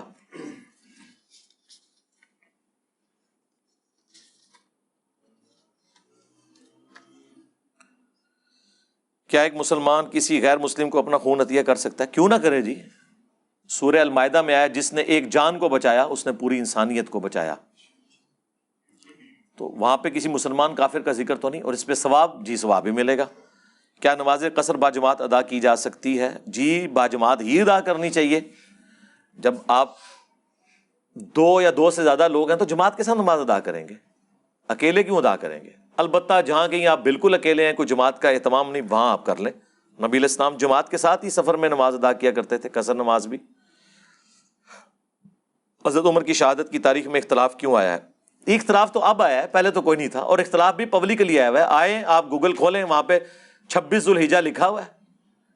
اہل سنت کی ساری تاریخ کی کتابوں میں، چاہے وہ اسد الغابہ ہو، ابن اثیر کی اور اس کی شرح، ابن اجر اسکرانی کی الصابہ ہو، یا الاستیاب ہو، ابن عبد البر کی، یہ ساری وہ اتھینٹک صحابہ کرام کے اوپر کتابیں ہیں۔ سب میں لکھا ہوا ہے کہ محرم کے مہینے سے پہلے ہی حضرت عثمان کی بیت ہو چکی ہوئی تھی۔ سیدنا عمر کی شہادت چھبیس الحجا کو ہوئی ہے، بیچ میں کوئی چکر چلایا تھا؟ گوگل پہ انہوں نے چینج کروائی تھی، لیکن اب میں نے دیکھا دوبارہ انہوں نے چھبیس کر دی ہے۔ اور حضرت عثمان کی شہادت بارہ ذوالحجا کو ہوئی ہے۔ یہ غدیر خم والے دن نہیں ہوئی اٹھارہ ذوالحجا کو۔ یہ دونوں سازشیں انہوں نے کی ہیں، وہاں اس کو غدیر خم سے جوڑنے کی کوشش کی۔ ادھر یکم محرم ڈال کے محرم کے واقعات کو ڈائلیوٹ کرنے کی کوشش کی۔ اور بائیس رجب کو حضرت میر معاویہ کے کھاتے میں ڈالنے کی کوشش کی۔ تین جگہ انہوں نے کام پایا ہے۔ دیکھو کیسے فراڈیے جے ہر جگہ پھڑے جانے نے اور اپنی کتابوں سے پکڑے جاتے ہیں۔ چلو، یا تو ہونا کہ ہم کہ دوسرے کہہ رہے ہیں بھائی اہل سنت آج تک کسی کو نہیں پتا تھا کہ یہ کم محرم ہے۔ بلکہ پچھلے سال تارج میر صاحب سے میری بات ہوئی محرم کے دنوں میں، تو مجھے کہتے ہیں، یار میں وہ موٹر وے سے اتر رہا تھا تو وہ لکھا ہوا یکم محرم، حضرت عمر کی شہادت۔ تو یار دیکھو یار یہ کیا دھوکہ دے رہے ہیں۔ ان کو نہیں پتا کہ یکم محرم نہیں ہے۔ تو خیر، وہ تو فون پہ ہی صرف بات کر سکتے ہیں نا، میں تو سامنے بھی کرتا ہوں کہ جھوٹ بول رہے ہیں، فراڈ لگایا ہوا انہوں نے۔ ٹھیک ہے۔ صرف جان بوجھ کے کہ واقع کربلا کو پیچھے کرنے کے لیے۔ آپ نے عزت عمر کے اوپر پروگرام کرنا ہے زلیجا کے آخری ہفتے میں کریں۔ میں نے الحمد للہ نیشنل لیول کے ایک ٹی وی کے اوپر جی ٹی وی کے اوپر، حضرت عثمان کی شہادت کے اوپر بھی آدھے گھنٹے کا پروگرام ریکارڈ کرایا۔ وہ صرف آپ آدھا گھنٹہ دیکھ لیں اور اس میں جو میں نے مشکل مشکل سوالات ایڈریس کیے ہیں، اس کے اگینسٹ آپ سو کتابیں پڑھ لیں۔ ایک ہزار مولویوں کے دو دو گھنٹے کے لیکچر سن لیں، وہ ایک طرف ہوں گے۔ اس آدھے گھنٹے میں آپ کو جو کچھ ملا ہوگا نا، جو مین کریٹیکل باتیں ہیں، وہ آپ کو کسی کے پاس نہیں ملیں گی۔ اور سیدنا عمر کی شہادت کے اوپر بھی میرا آج وہ پبلش ہونا ہے، حضرت عثمان عمر آج شام کو پانچ بجے جی ٹی وی پہ انہوں نے اس وقت چلائیں گے اپنے پروگرام میں۔ اس پہ آپ وہ آدھا گھنٹہ دیکھیں اور ان کی آدھی صدی کی لکھی ہوئی کتابیں ایک پڑھنے میں ڈال دیں۔ ایک ایک چیز میں نے ڈسکس کی ہے جو جو ایلیگیشن لگتے ہیں۔ تو ہر چیز کو اپنی جگہ پہ رکھ کے دیکھیں۔ ہم سمجھتے ہیں کہ اسلام کی پیٹھ میں پہلا چھوڑا جو گھونپا گیا، وہ سیدنا عمر کی شہادت تھی۔ اور جو آخری زخم لگا جس کے بعد دو ٹکڑے ہو گیا اس امت کا شرازہ، وہ واقعہ کربلا تھا۔ اس کی ابتدا جو ہے، وہ شہادت عمر سے ہوئی ہے، شہادت عثمان سے نہیں ہوئی۔ یہ بھی دھوکہ دیتے ہیں صرف بنو امیہ کو بیچ میں لانے کے لیے۔ بنو امیہ میں حضرت عثمان اور عمر بن عبد العزیز ان کی تو کیا ہی بات ہے۔ یہ تو آل فرون میں موسا ہیں۔ رضی اللہ عنہما علیہ السلام۔ حضرت عثمان اور عمر بن عبد العزیز کے پیچھے بنو میہ کو نہیں چھپایا جا سکتا۔ اور نہ ابو لہب کو بنو ہاشم کے پیچھے چھپایا جا سکتا ہے۔ کہ چونکہ نبی الاسلام ہاشمی تھے تو ابو لہب کو آپ چھوڑ دیں۔ نہیں، ہم پڑھیں گے۔ تبت یدا ابی لہب و تب۔ اس طرح نہیں کو کسی کے پیچھے چھپتا۔ اسی کو تو اللہ نے قرآن میں کہا ہے کہ ابراہیم علیہ السلام اور ان کی اولاد ایک امت سے گزر گئے، وہ اپنے مال اپنے ساتھ لے گئے۔ لہا ماں کسبت والا کم ماں کسب تم ان کے لیے ان کے امال ہیں، تمہارے لیے تمہارے امال۔ تم سے نہیں پوچھا جائے گا کہ وہ کیا کیا کرتے تھے۔ جو یہ آؤٹ آف کنٹیکس ہمیں کہتے ہیں کہ جی جو واقعات ہو چکے، آپ سے نہیں پوچھا جائے گا۔ وہ اللہ نے یہ کہا ہے کہ جو نیک لوگوں کی نسبت ہے وہ تمہیں کام نہیں آئے گی، اگر تمہارے کرتوت نیکوں والے نہ ہوئے، وہ نیک امال اپنے ساتھ لے گئے اللہ تم سے نہیں پوچھے گا کہ ابراہیم کتنا نیک تھا، اللہ یہ پوچھے گا تم نے کیا کام کیے۔ مطلب سمجھ آیا آپ کو؟ لہا ماں کا سبت والا کم ماں کا سب تم ہے۔ لہا کا مطلب ہوتا ہے نیک مال کے لیے۔ اگر ہوتا نا اللہ ان پر ان کی غلطیوں کا ببال تم پر تمہاری غلطیوں کا ببال تھی اپنی پلی نباؤ پھر وہ مانا ہوتا جو یہ لیتے ہیں۔ عربی بھی نہیں ان کو آتی۔ نیک مال کا ذکر ہو رہا ہے۔ کہ عظیم امت تھی، گزر گئی۔ کیونکہ وہ بنی اسرائیل کہتے تھے نا، ہم ابراہیمی ہیں۔ ہمارے ابا اجداد یہ تھے یہ تھے۔ اللہ نے فرمایا، نیک امت گزر گئی، وہ اپنے مال اپنے ساتھ لے گئے۔ تم سے نہیں پوچھا جائے گا انہوں نے کیا کیا، تم سے پوچھا جائے گا تم نے کیا کیا۔ انہوں نے پکڑ کے کہا کہ تم سے نہیں پوچھا جائے گا کربلا کیوں ہوئی۔ تو آڈے کو پوچھا جائے گا کہ یزید رضی اللہ نو کیوں کہندے ہو؟ تو ڈاکٹر ذاکر نائک نے کام پایا سی نا؟ ہاں یزید میں اللہ پلیز بھی دھیم دو ہزار نو میں میں ان کی بڑی عزت کرتا ہوں، جو پازیٹیو چیزیں ہیں، اس میں میں ان کی عزت کرتا ہوں۔ لیکن جہاں غلطی کی ہے، ہمیں تو پھر آل البعید جیسا تو ہے ہی کوئی نہیں ہے نا؟ باقی تو سارے بعد میں۔ تو ہم نے تو ریبٹل میں جواب دیا نا۔ آپ کے ہی حضرت جی نے نعرہ لگایا نا، بے گنا بے خطا، معاویہ معاویہ۔ ہم نہ بولیں کہ بے گنا بے خطا تو عمار ابن یاسر ہے۔ یہ نہیں آپ بتاتے۔ اس لیے کہ پھر لوگ پوچھیں گے کہ کس رضی اللہ عنہ نے، کس رضی اللہ عنہ کے کہنے پر عمار رضی اللہ عنہ کو شہید کیا۔ آپ کو یہ تو بتائیں گے کہ عمار کے ماں باپ اسلام کے پہلے شہداء ہیں۔ سیدہ سمیہ اور یاسر۔ یہ نہیں بتائیں گے کہ ان کا بیٹا بھی شہید ہوا ہے۔ اور کس رضی اللہ عنہ نے، کس رضی اللہ عنہ کے کہنے پر اس رضی اللہ عنہ کو مظلومن شہید کیا۔ یہ نہیں بتائیں گے۔ آدھا سچ بڑا خطرناک ہوتا ہے۔ تو یہ سارے کا سارا انہوں نے فراڈ مچایا ہوا ہے صرف دنوں کو ڈائلیوٹ کرنے کے لیے۔ اس طرح کے معاملات کرتے ہیں۔ جو جن کے دن ہیں ان کو دیں۔ کانفرنس کریں گے صحابہ و اہل بیت کانفرنس۔ صحابہ کا ذکر ہوگا، اہل بیت کا ذکر یہ ہو رہا ہوگا کہ اہل بیت کے ماننے والے بدتی ہیں، اہل بیت کے ماننے والے ان کے ناموں پہ شرک کر رہے ہیں۔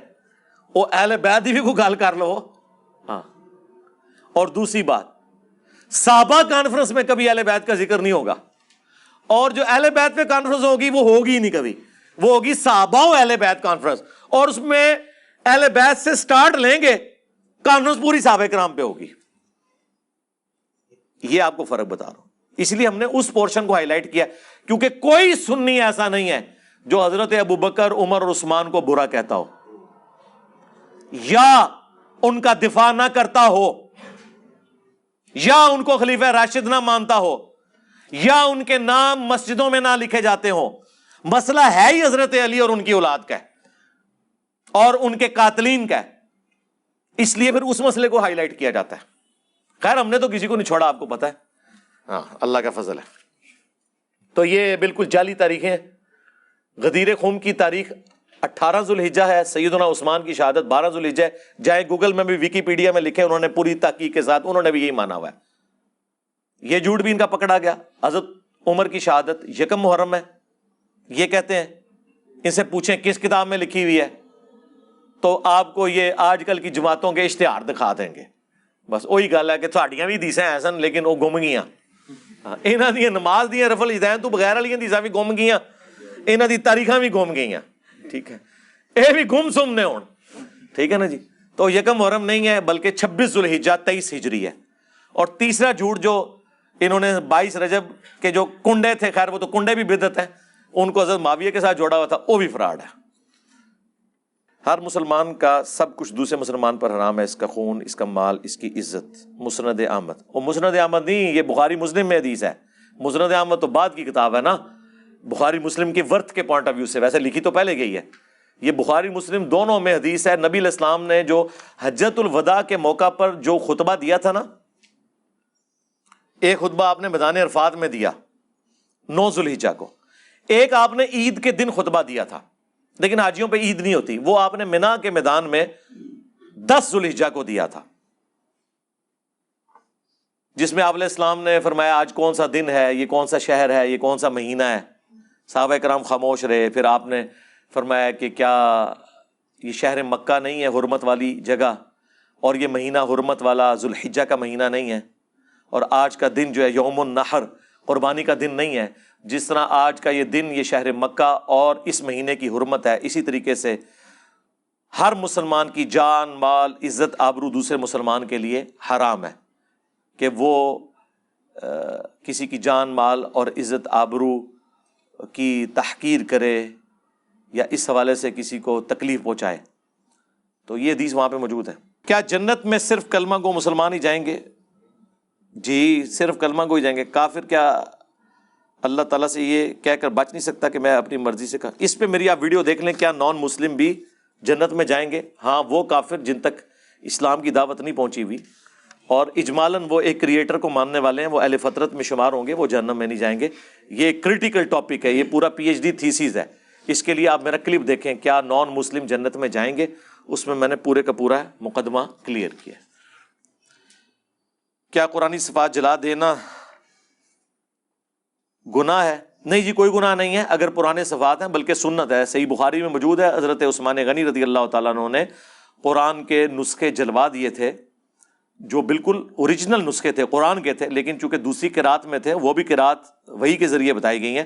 لیکن نیو مسلم اس کے اعتبار سے اختلاف کا شکار ہو رہے تھے، تو قریش کی کراط میں انہوں نے ریٹرن میں رکھا، باقی زبانی کلامی آج تک وہ معاملہ چل رہا ہے۔ تو جلانا ہی سب سے بہتر ہے، لیکن کسی کے سامنے نہیں۔ ہاں۔ ورنہ آپ کو جنت میں پہنچا دیں گے۔ کیا رات کے وقت کام کرنا گنا ہے؟ کوئی نہیں جی یہ اہم جھوٹ ہے۔ وہ تو آپ ان کے اپنے علماء بھی مان رہے ہیں کہ جی یہ سب کی سب توہمات ہیں۔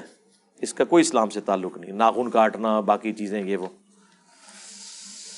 Sahih Muslim seven zero three five.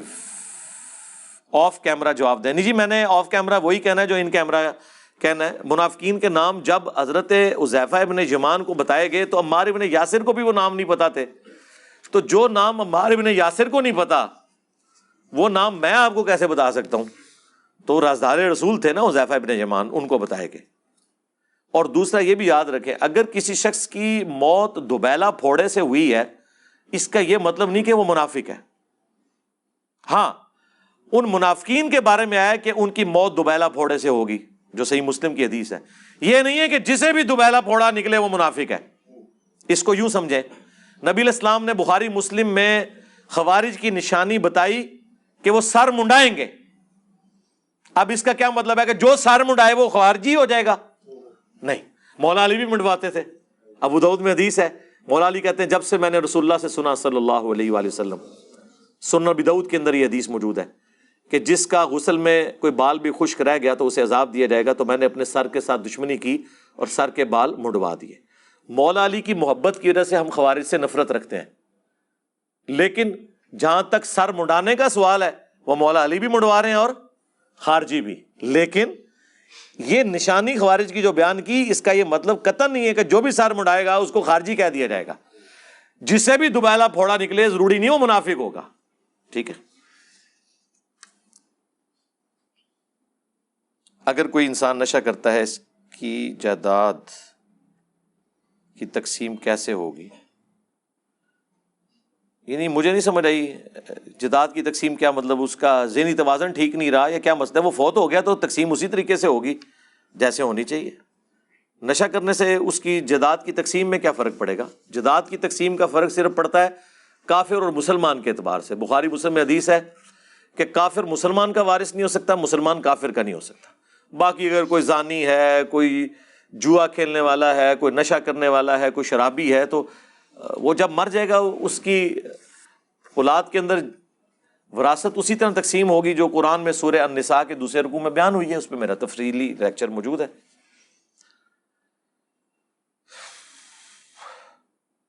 یہ جو چوہے کو دوائی دی جاتی ہے، جس کی وجہ سے وہ تکلیف کی موت مرتا ہے، کیا یہ عمل درست ہے؟ ہاں کوئی مسئلہ نہیں ہے۔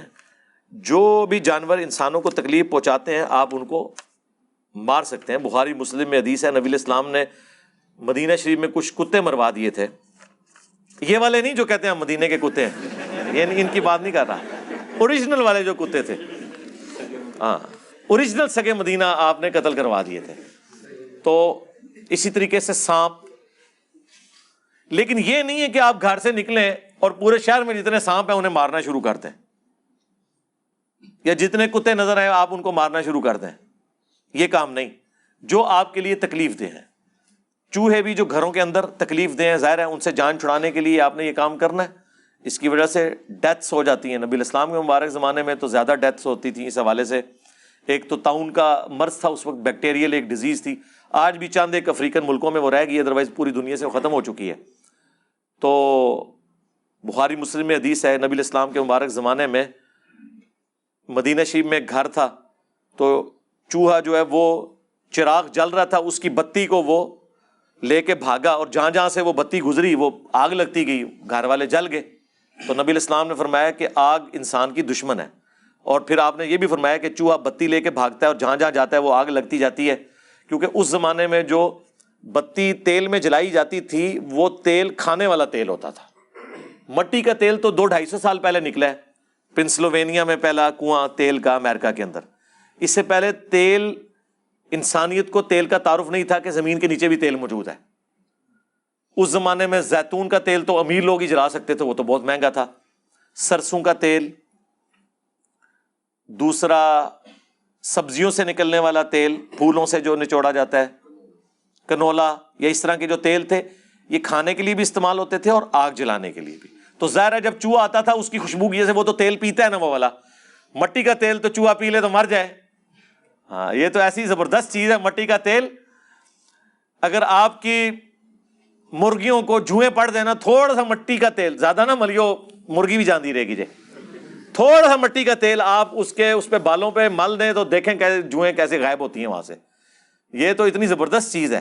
اس کیول افیکٹ ہے، تو یہ تو چوہا پی بھی نہیں سکتا، مر جائے گا۔ وہ تیل ہوتا تھا کھانے والا تیل۔ یہ تو اللہ بھلا کرے اجمیر شریف والوں کا کہ انہوں نے تیل کا کنواں دریافت کر لیا۔ ہاں۔ اور پھر بغداد شریف والوں نے وہ پمپ بنائے جو کئی کلو میٹر نیچے سے تیل باہر نکالتے ہیں۔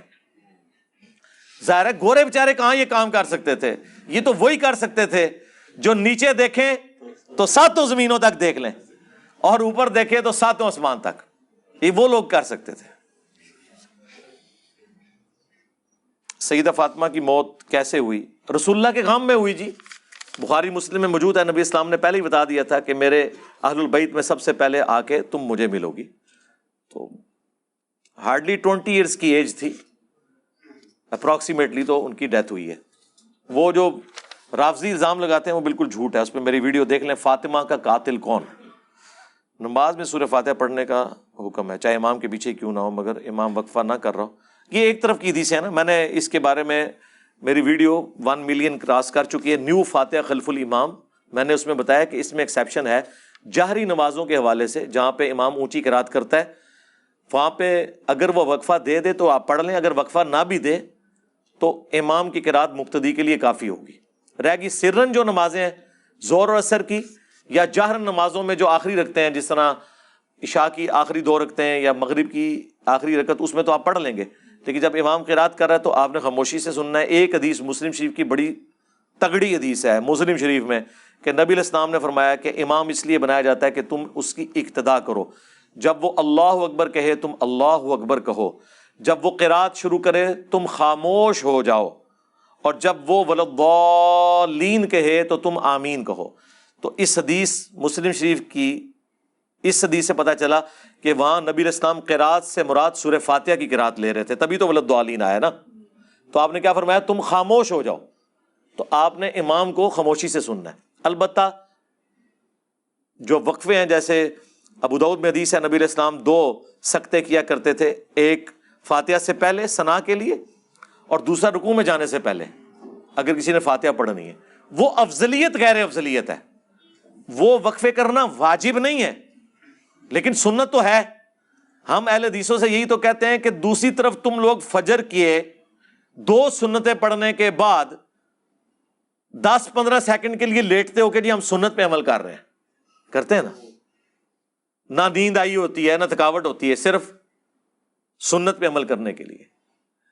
دیوبند اور اہل حدیث اور بریلوی مسواک لیے لیے پھرتے ہیں سنت پہ عمل کرنے کے لیے۔ ٹوپیاں سجائی ہوتی ہیں سنت پہ عمل کرنے کے لیے۔ تو اس سنت کے اوپر کسی نے عمل نہیں کرنا کہ آپ کراط کے لیے وقفہ دیں۔ تو الحمد للہ ہم وقفہ دیتے ہیں۔ جہاں پہ کوئی وقفہ نہیں دیتا، تو بس امام کی کراط مقتدی کے لیے کافی ہے، باقی سرن میں آپ پڑھ لیں۔ علی بھائی شاہ کی نماز میں اگر چوتھی رکت امام کے ساتھ نہیں پڑھی، تو امام کے اسلام پھیرنے کے بعد ایک رکت پڑھ کر تشہد بیٹھنا ہے۔ جو آپ کی دوسری یا چوتھی رکت ہوگی، اس میں آپ نے تشہد بیٹھنا ہی بیٹھنا ہے۔ یہ جنرل رول ہے۔ آپ چوتھی رکت میں آ کے بیٹھے تشہد میں، تو وہ رکت تو آپ کی شمار ہی نہیں نا ہوئی۔ اسلام پھیرنے کے بعد آپ پہلی رکت پڑھ رہے ہیں، تو پہلی میں بیٹھا جاتا ہے؟ نہیں۔ البتہ اگر چوتھی آپ نے امام کے ساتھ پڑھی، قیام رکو اور سجدہ جب امام نے اسلام پھیرا، اب آپ کی تین رکھتے باقی تھی پہلی آپ امام کے ساتھ پڑھ چکے، باقی کی تین آپ نے پڑھنی ہے۔ تو جب آپ کھڑے ہوں گے تو وہ آپ کی دوسری رکت ہوگی، اور چونکہ وہ آپ کی دوسری ہوگی، وہ بغیر رف الدین کے شروع ہوگی۔ صرف اللہ اکبر کہہ کے ہاتھ باندھیں گے یا ہاتھ چھوڑیں گے۔ اور جیسے ہی آپ تشود میں پہنچیں گے، آپ تشود بیٹھیں گے، کیونکہ آپ کی دوسری رکت ہے۔ اور پھر تشود سے جب کھڑے ہوں گے، پھر رف الدین کریں گے، وہ آپ کی تیسری ہوگی۔ یہ سمپل رول ہے۔ علی بھائی، اگر انسان سے بار بار ایک گناہ ہو جائے، اور سچی توبہ بھی کر چکا ہو، پھر بھی دوبارہ ہو جائے، کوئی طریقہ طریقہ تو بڑی دفعہ بتایا کہ روزانہ کم از کم جو ہے نا، وہ ایک منٹ کے لیے موم بتی کے فلیم کے اوپر پریکٹس کیا کریں، ہاتھ رکھ کے۔ ان شاء اللہ تعالیٰ، آخرت کا عذاب سے آنے کی پریکٹس ہو جائے گی تھوڑی بہت۔ یہی کیا جا سکتا ہے۔ تو کوشش تو آپ نے جاری رکھنی ہے میرے بھائی۔ ان شاء اللہ کوشش کرتے رہیں گے، اچھی صحبت اختیار کریں گے، خود بخود معاملات بہتر ہو جائیں گے۔ کیا فجر کی نماز دو سنتوں کے بغیر قبول نہیں ہوتی جی انفیوں کی قبول نہیں ہوتی، بلکہ فرض بھی پڑھنے کی ضرورت نہیں، وہ دو سنتے پڑھنی بہت ضروری ہیں۔ اسی لیے آپ دیکھیں، وہ امام تشود میں بیٹھا ہو پیچھے آگے وہ دو سنتے پڑھ رہے ہوتے ہیں۔ میرے بھائی، یہ سنتیں ہیں۔ پڑھ لیں گے، ثواب ہے۔ نہیں پڑھیں گے گناگار نہیں ہوں گے۔ اس پہ میں کئی ایک ویڈیوز ریکارڈ کروا چکا ہوں۔ البتہ مسلم شریف میں حدیث ہے، نبی الاسلام نے فرمایا، فجر سے پہلے دو رکھتے پڑھنا، مجھے دنیا اور دنیا کے اندر جو کچھ ہے اس سے بڑھ کر محبوب ہے۔ ہم تو بھائی سنتیں نہیں چھوڑتے۔ فجر سے پہلے یہ دو سنتیں تو آپ نے کبھی نہیں چھوڑنی۔ ایک فجر سے پہلے والی اور ایک عشاء کے وطر۔ یہ دو سنتیں ایسی ہیں جس میں آپ زیرو ٹالرنس رکھیں۔ یہ تاکیدی سنتیں ہیں۔ گناہ کا فتوا میں پھر بھی نہیں لگاؤں گا۔ ظاہر سنت ہے۔ ترمزی میں حدیث ہے، مولا علی کہتے ہیں کہ وطر سنت ہے سنت ہے سنت ہے۔ یعنی کوئی اسے فرض نہ بنا لے، لیکن اسے مت چھوڑو۔ یہ ساتھ مولا علی نے فرمایا۔ کیونکہ وطر وہ سنت ہے جو نبی الاسلام نے سفر میں بھی نہیں چھوڑی، بخاری مسلم میں آیا۔ اور فجر کی دو سنت ہے ٹھیک ہے۔ البتہ اگر کوئی چھوڑتا ہے، نماز ہو جائے گی، لیکن یہ تاکیدی سنت ہے وہ بارہ رکھتے تو نبی الاسلام نے پڑھی ہے نا، ان میں سے بھی یہ سب سے کریٹیکل ہے۔ فجر کی دو سنت ہے اور جو بارہ اس طرح چار زور سے پہلے، دو زور کے بعد، دو مغرب کے بعد، دو عشاء کے بعد، اور دو فجر سے پہلے۔ اور وطر جو ہے وہ تو ان سب سنتوں سے بڑھ کے ایک تاکیدی سنت ہے۔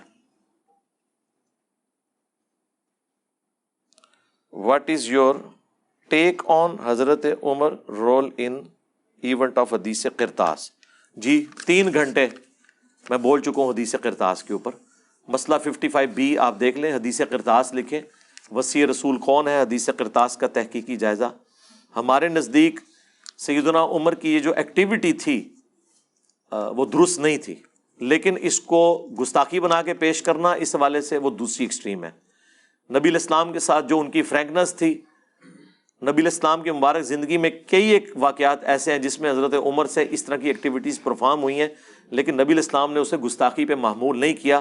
وہ ان کی طبیعت کی ایسی سختی تھی جس کی وجہ سے یہ سب کچھ ہوا۔ باقی جو یہ کہتے ہیں کہ ناؤز باللہ وہ خلافت پہ قبضہ کرنا چاہتے تھے میرے بھائی حضرت عمر کو تو پتہ ہی نہیں تھا کہ یہ حضور جو ہے مرز الموت میں اسی لیے تو حضور کی وفات کے وقت بخاری میں آتا ہے، انہوں نے تلوار اٹھا لی تھی کہ جو کہے گا حضور فوت ہو گیا میں اسے قتل کر دوں گا۔ کیونکہ رسول اللہ نے ہمیں بشارت دی ہے کہ رومن اور پرشین امپائر گریں گی۔ لیکن حضرت عمر کو یہ نہیں پتا تھا کہ یہ حضور کی اپنی زندگی میں نہیں ہوگا، آپ کی وفات کے بعد ہوگا۔ جو شخص حضور کی وفات کے بعد بھی آپ کو، آپ کی موت کا یقین نہ کرے کہ ابھی آپ کے مرنے کا وقت نہیں ہے، اس کے بارے میں یہ گمان کرنا کہ وہ بیماری کے ایام میں یہ سمجھ رہا تھا کہ رسول اللہ دنیا سے جانے والے ہیں۔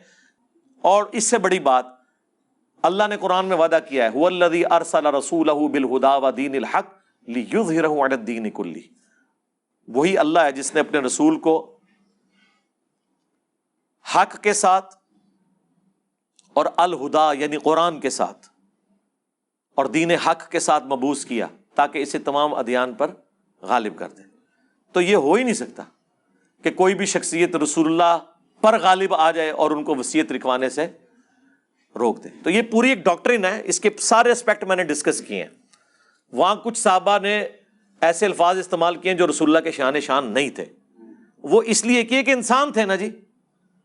ہر بندے کا کریکٹر ایسا نہیں ہوتا کہ جنہوں تسی کہو کہ جی اے ہوں اسی این اینج کیوں کرتا۔ اب ہمارے اس پنجاب کے ایریا میں کوئی باپ کو پیو نہیں کہتا۔ لیکن ایسی جگہ بھی موجود ہے پنجاب میں ہی، جہاں وہ پیو کہہ کے بلاتے ہیں اور اس کو بدتمیزی نہیں سمجھا جاتا۔ ٹھیک ہے؟ کوئی باپ کہتا ہے، کوئی ابا کہتا ہے، دوسری جگہ ابا ہی جو ہے وہ نٹوریس ورڈ کے طور پہ استعمال ہو رہا ہوتا ہے۔ کسی کو کہنے کے لیے کہتے ہیں، وہ اپنے ابے نو بلائیں جی۔ ٹھیک ہے؟ اپنے ابے کے لیے وہ ابا نہیں استعمال کرتے۔ ٹھیک ہے؟ تو وہ اس طرح کی مس ہینڈلنگ ہو جاتی ہے وہ پوری ایک ڈاکٹرن ہے۔ وہ آپ میری ویڈیو دیکھ لیں۔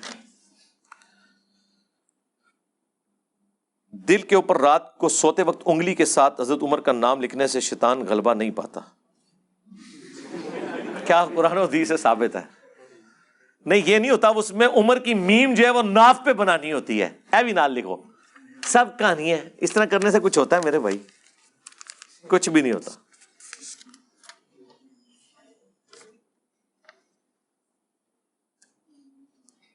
اللہ کے نائنٹی نائن نام ہے خدا نام کس کا ہے؟ عیسائی لوگ خداوند کہتے ہیں۔ اللہ کے نائنٹی نائن نام تو اسماء الحسنہ مشہور مشہور ہے نا۔ اللہ تعالیٰ کے نام تو کوئی شمار ہی نہیں کر سکتا۔ سورہ لکمان میں، سورہ کاف میں آیا کہ اگر زمین کے سارے درخت کلمے بن جائیں، سارے سمندر سیاہی بن جائیں اور سات سمندر اور بھی شامل ہو جائیں، تب بھی اللہ کے کلمات ختم نہیں ہوں گے۔ ہاں۔ یہ نائنٹی نائن نام تو ایک اسپیسیفکلی بتائے گئے نا۔ دوسری بات، کیا اللہ کے نام صرف عربی زبان میں ہی ہوں گے؟ دوسری زبانوں میں پیغمبر نہیں آئے ہیں؟ وہ امن امتن اللہ خلافی نذیر کوئی امت ایسی نہیں جس میں کوئی ڈر سنانے والا نہ آیا ہو۔ اللہ تعالیٰ نے فرمایا تو رات انجیل تو ہبرو لینگویج میں نازل ہوئی ہوئی ہے عبرانی زبان میں۔ آج کل ویسے جو اوریجنل نسخہ ہے، ان کے پاس لیٹن ہے، وہ بھی ترجمہ ہے، یا گریک ترجمہ ہے۔ اوریجنل ہبرو لینگویج ہے، جو آج بولی جاتی ہے اسرائیل کے اندر۔ عربی کی وہ سمجھ لیں سسٹر ہی ہے۔ تو ہر زبان میں اللہ کے نام موجود ہیں۔ خدا جو ہے، وہ اللہ کا نام نہیں ہے، یہ اللہ کی صفت ہے۔ جیسے ہم اردو میں کہتے ہیں معبود معبود ویسے عربی کا لفظ ہے۔ عبادت جس کی کی جائے، ٹھیک ہے، جس کی پوجا کی جائے۔ تو خدا الہ کے اکویلنٹ ہے، جس کی پوجا کی جائے، یا اکویلنٹ ہے نگہبان کے۔ اردو زبان میں ہم لفظ بولتے ہیں نا خدا۔ یہ شاعری میں آ کے نا خدا بنا ہے، یہ لفظ تھا ناؤ خدا۔ ناؤ کہتے ہیں کشتی کو، خدا کہتے ہیں اس کے نگہبان چلانے والے ملاح کو۔ تو یہ مختصر ہو کے کیا بن گیا؟ نہ خدا۔ جیسے میں نے بتایا تھا، منگول عربی میں گیا تو مغول بن گیا۔ کیونکہ عربی میں گاف نہیں ہوتی۔ اور اسی سے مختصر ہو کے مغل بن گیا۔ اب ہم منگولوں کی اولاد ہیں، مغل خاندان سے یہ لفظ تھا منگول، مغول مغول مغول، مغل بن گیا۔ عبد القادر جی لانی عربی میں لکھا جاتا ہے، یہ لفظ ہے گی لانی چونکہ عربی میں گاف نہیں ہوتی تھی، ویسے آج کل گاف بھی مصر والوں نے عربی میں شامل کی ہوئی ہے۔ لیکن عام جو قرآن عربی اور جو سعودی عرب میں چل رہی ہے یا عرب ملکوں میں، وہاں گاف نہیں ہوتی۔ تو وہ پھر جیم لکھ دیتے ہیں اس کی جگہ۔ تو اس طریقے سے ناؤ خدا، نہ خدا۔ تو وہ کشتی کا ملا نگہ بیان کے طور پر۔ اسی سے خدا کا لفظ کہ وہ اس کائنات کا چلانے والا ہے۔ کوئی حرج نہیں ہے۔ رب پالنے والے کو کہتے ہیں۔ قرآن میں رب کا لفظ آقا کے لیے استعمال کیا۔ یوسف علیہ السلام نے کہا کہ تم میں سے ایک شخص اپنے رب کو شراب پلائے گا۔ اور وہاں رب دو تین دفعہ قرآن میں سورہ یوسف میں مالک کے لیے، بادشاہ کے لیے استعمال ہوا ہے۔ لیکن رب العالمین وہ اللہ ہے۔ ماں باپ بھی رب ہے رب ہم ہوما کما رب یعنی صغیرہ۔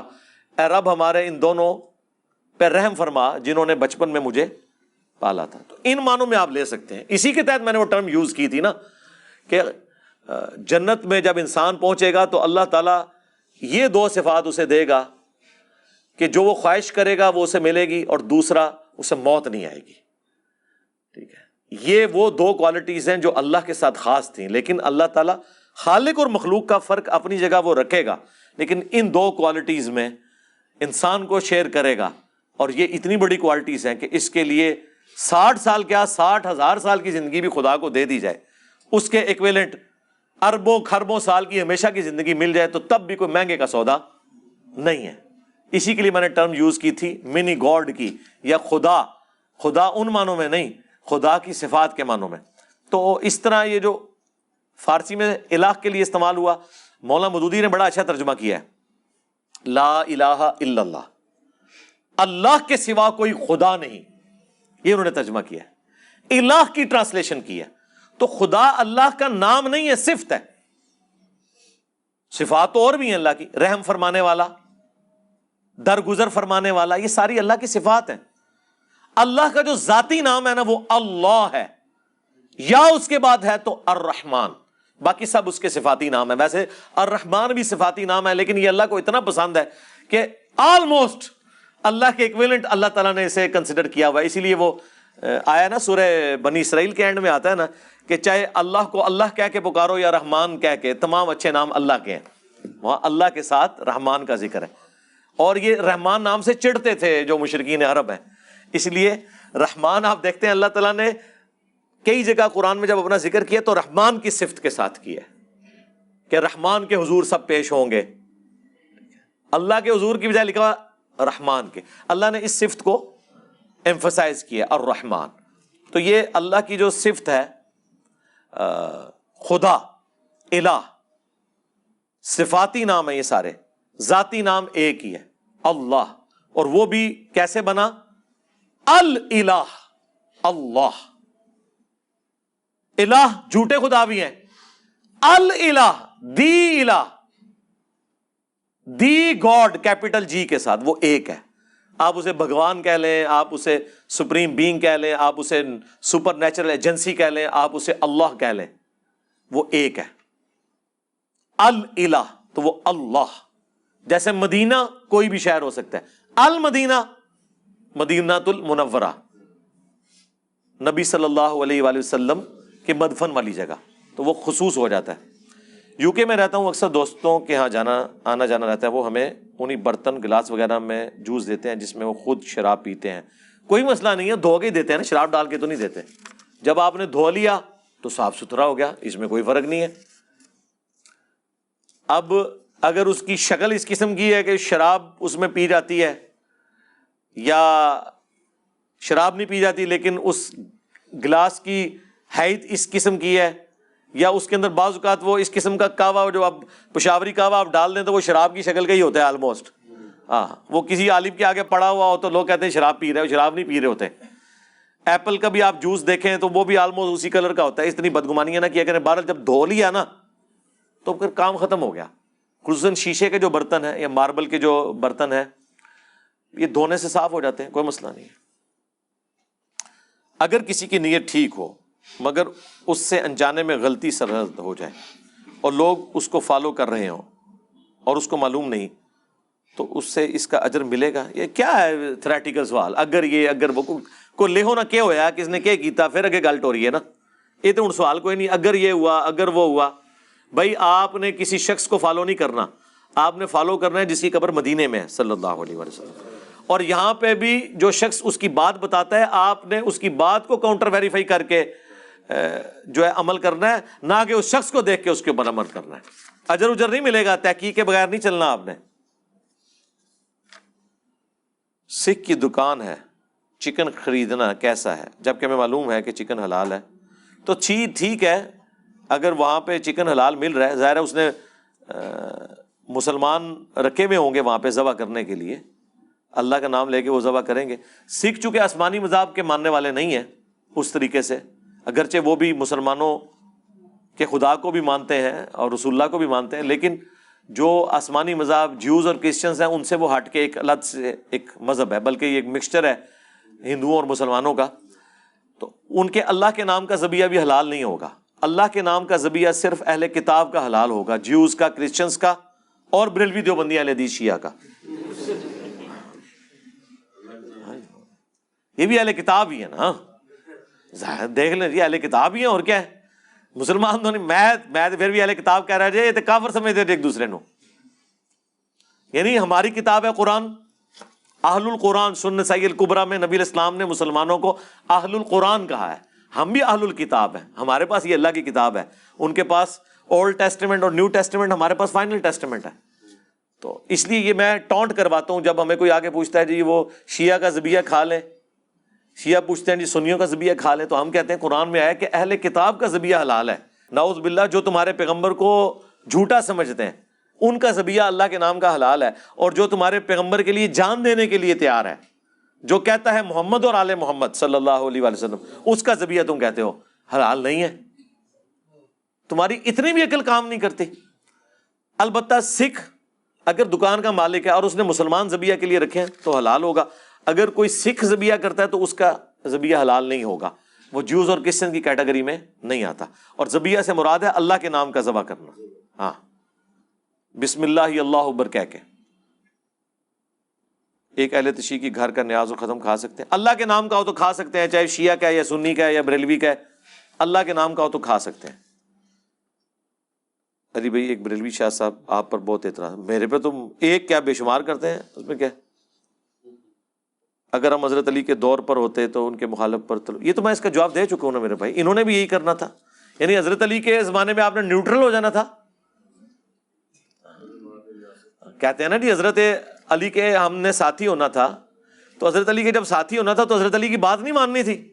حضرت علی نے آپ کی ڈیوٹی لگانی تھی نا۔ کہ منڈو انہوں۔ تو پھر تھی کہنا سی میں تھوڑی گل نہیں مننی۔ بالکل سمپل بات ہے جو ہم نے کی ہے۔ اس میں کون سی غلط بات ہے؟ ویسے تو آپ کہتے ہیں، میں حضور کے زمانے میں ہوتا تو کبھی قدموں سے لپٹتا، تو کبھی تیری وہ چھڑی ہوتا تو تیری جی میں جوتی ہوتا تو میں مدینے کی ذرے ہوتا اور فلانا ہوتا آگے اگے بھی ٹورونا کچھ کرنا کچھ بھی نہیں سی۔ خالی ناری مارنے سمجھے تو یہ بات بالکل ٹھیک ہی ہے۔ اس میں کوئی غلط بات نہیں ہے۔ سمپل فارمولا، لیکن یہ بات چبھی اس لیے ان کو، وہ کہتے ہیں اس کا دماغ کدھر گیا ہے؟ یہ بات ان کو چبھی ہے۔ ادروائز تو کوئی مسئلہ نہیں ہے۔ آج بھی آپ کسی سنی بریلوی دیوبندی والے دی شیعہ سے پوچھ لیں کہ حضرت علی حق پہ تھے ہاں جی حق پہ تھے۔ حق کا ساتھ دینا چاہیے جی دینا چاہیے۔ پھر اس سے اگلا سوال کریں کہ حضرت علی کے زمانے میں اگر ہوتے تو آپ کس کی بات کرتے؟ کہتے جی حضرت علی کی کرتے۔ اور حضرت علی جب حکم دیتے کہ یہ میرے مخالفین کے خلاف تلوار اٹھاؤ، تو تم کیا کہتے؟ ہیں میں نے تمہاری بات نہیں ماننی۔ تو بیت ہی ٹوٹ جاتی۔ جہلیت کی موت آپ مرتے۔ یہی ہونا تھا نا۔ تو انہوں نے کیا کہنا تھا؟ ہاں جی بالکل اٹھاتے۔ تو تلوار صرف خوارج پہ تو نہیں حضرت علی نے اٹھائی ہے؟ اہل شام پہ بھی اٹھائی ہے، اہل صفین پہ، اہل جمل کے اوپر۔ اس میں غلط بات کون سی ہو گئی ہے؟ نہیں نہیں، آپ کیسے؟ بھائی ہم نے کہا ہم اس زمانے میں ہوتے تو اس زمانے میں تو ہم خود صحابی ہوتے ہاں اور اس کے بعد آپ کو تو ہم یہ کہیں گے جب دو صحابہ آپس میں لڑ پڑے، تو آپ تو نہیں بول سکتے۔ تو ایک صحابی انجینئر کو ایک چودہویں صدی کا مولوی کیسے پوچھ سکتا ہے؟ نیچرل بات ہے نا، آپ کی ڈاکٹرین میں۔ اور مزے کی بات کہ سیم الفاظ امام ابو حنیفہ رحمۃ اللہ علیہ سے بھی ثابت ہیں کہ انہوں نے اپنے شاگردوں سے فرمایا، جانتے ہو اہل شام ہم سے کیوں بکس رکھتے ہیں؟ اس لیے کہ ہمارا یہ عقیدہ ہے کہ اگر ہم مولا علی کے زمانے میں ہوتے تو ان کے ساتھ مل کر حضرت معاویہ رضی اللہ تعالیٰ عنہ کے خلاف قتال کرتے۔ جی تو نبی اسلام نے جو کہا، میرے اہل البعید کے ساتھ اس نے سلوک کرنا ہے۔ میں نے وہ پچھلے دنوں اس کے اوپر پوری ویڈیو ریکارڈ کرا دی ہے، تب یہ صاف کر دی ان کی۔ علی بھائی، کیا حضرت بکر صدیق کی ثابت کا انکار کرنے والا کافر ہے؟ اس کے اوپر میں نے شروع میں بول دیا تب یہ صاف ہو چکی ہوگی آپ کی۔ علی بھائی، دینی ٹاپک پر یوٹیوب چینل بنا کر اگر کمائی کی جائے، جائز ہے؟ بالکل جائز ہے۔ ویڈیو اشتہار نہ چلائے جائے یہ بالکل کلیئر کٹ ہے۔ اور اس کے اوپر کوئی راکٹ سائنس نہیں ہے۔ اس کو تو چھوڑ دیں۔ میں آپ سے صرف یہ پوچھتا ہوں کہ کیا گندی فلمیں ناچ گانے والی عورتیں، ان کی ویڈیوز گھر میں آپ چلانے کو جائز سمجھتے ہیں؟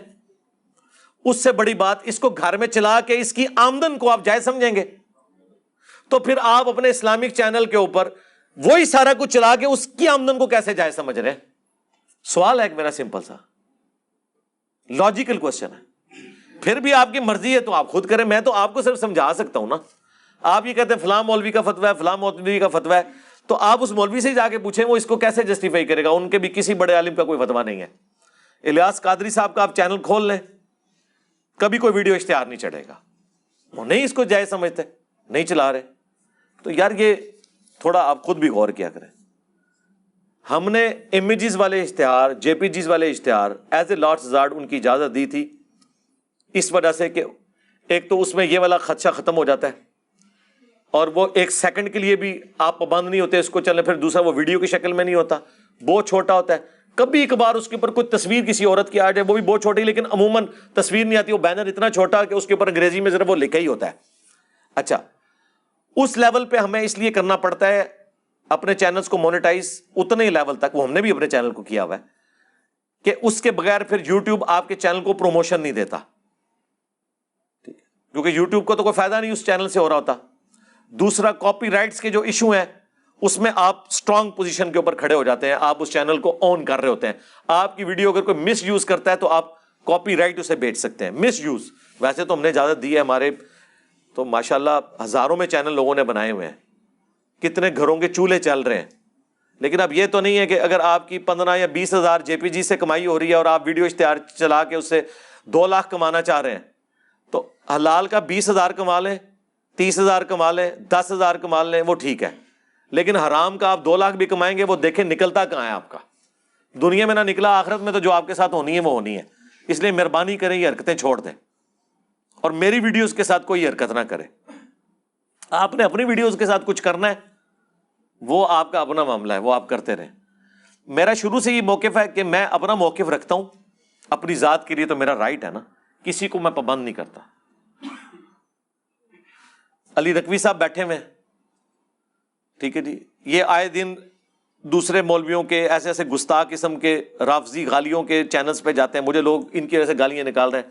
بھائی وہ آزاد ہے ایک ڈیموکریٹک کنٹری میں ہے مسلمان ہے ان کا رائٹ ہے، وہ جس کے پاس جائیں۔ میرا کیا لینا دینا؟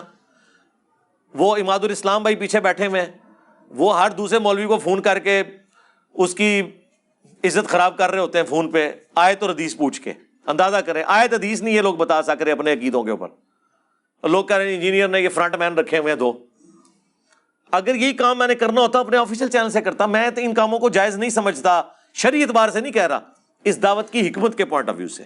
شریعت بار سے، یار جب آپ کو رائٹ ہے کہ آپ لوگوں کے گھروں کے باہر جا کے کھڑے ہو جاتے ہو، لوگوں کو جناب گلے پھاڑ پھاڑ کے چیلنج دیتے ہو، ان کو رائٹ نہیں ہے کہ آپ کو فون پہ بات کریں کہ مولانا کوئی آیت ہے کوئی حدیث ہے کہ رسول اللہ کی قبر اللہ کے عرض سے افضل ہے؟ اچھا آگے سے جواب میں وہ شروع ہوتے ہیں جب کہتے ہیں ہمارے پاس ٹائم ہی نہیں ہے۔ اور آدھا آدھا گھنٹہ فون پہ فضول باتیں کرتے رہتے ہیں بعد میں۔ آپ دیکھیں اسٹارٹ ہر بول بھی کہتا ہے جی آپ میرے پاس تشریف لے آئیں۔ پھر ماض بھائی کیا ایسا ہے، ان کو پٹو ڈال کے تو کر کر کے ادھر ادھر کر کے کیر کر آ کے آدھا آدھا گھنٹہ لگے رہتے ہیں۔ نکل رہا ہوتے کچھ بھی نہیں۔ اب یہ جو کچھ کر رہے ہیں اماد الاسلام بھائی کر رہے ہیں یا علی نقوی صاحب یا کوئی اور میرا کوئی اس معاملے میں کوئی لینا دینا نہیں ہے۔ نہ میں اس اسٹریٹجی کو اپنے پوائنٹ آف ویو سے درست سمجھتا ہوں۔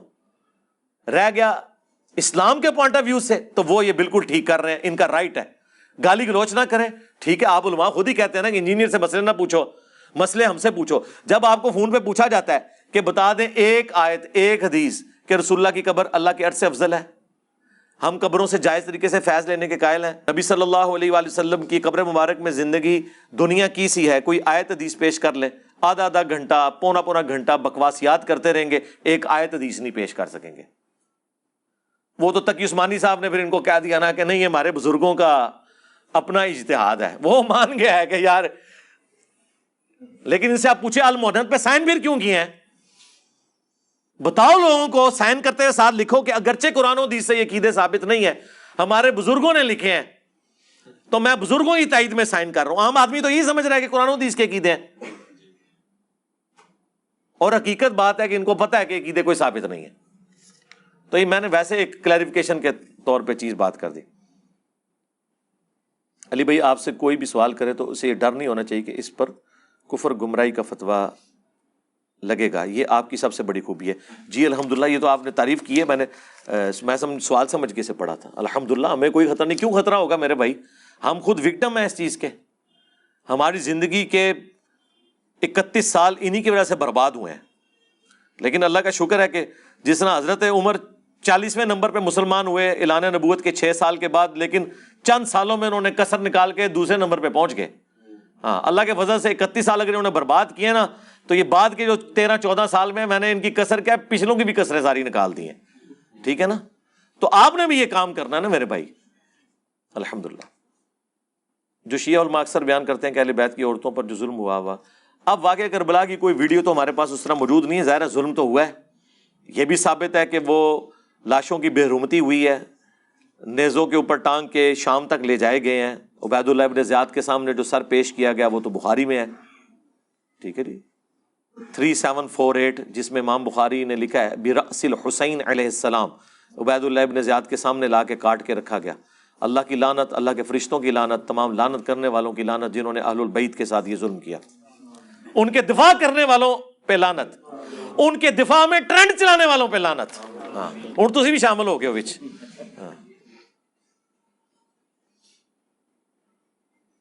علی بھائی رف الدین کی کوئی سند مولا علی سے بھی ملتی۔ جی مولا علی سے ہی تو ملتی ہے۔ ہم نے اپنے پمفلٹ میں ڈالی ہے۔ امام بخاری نے رف الدین کے حق میں جو کتاب لکھی ہے نا، ایک سو تیس احادیث جمع کی ہیں اس میں۔ پہلی حدیث مولا علی سے لی ہے۔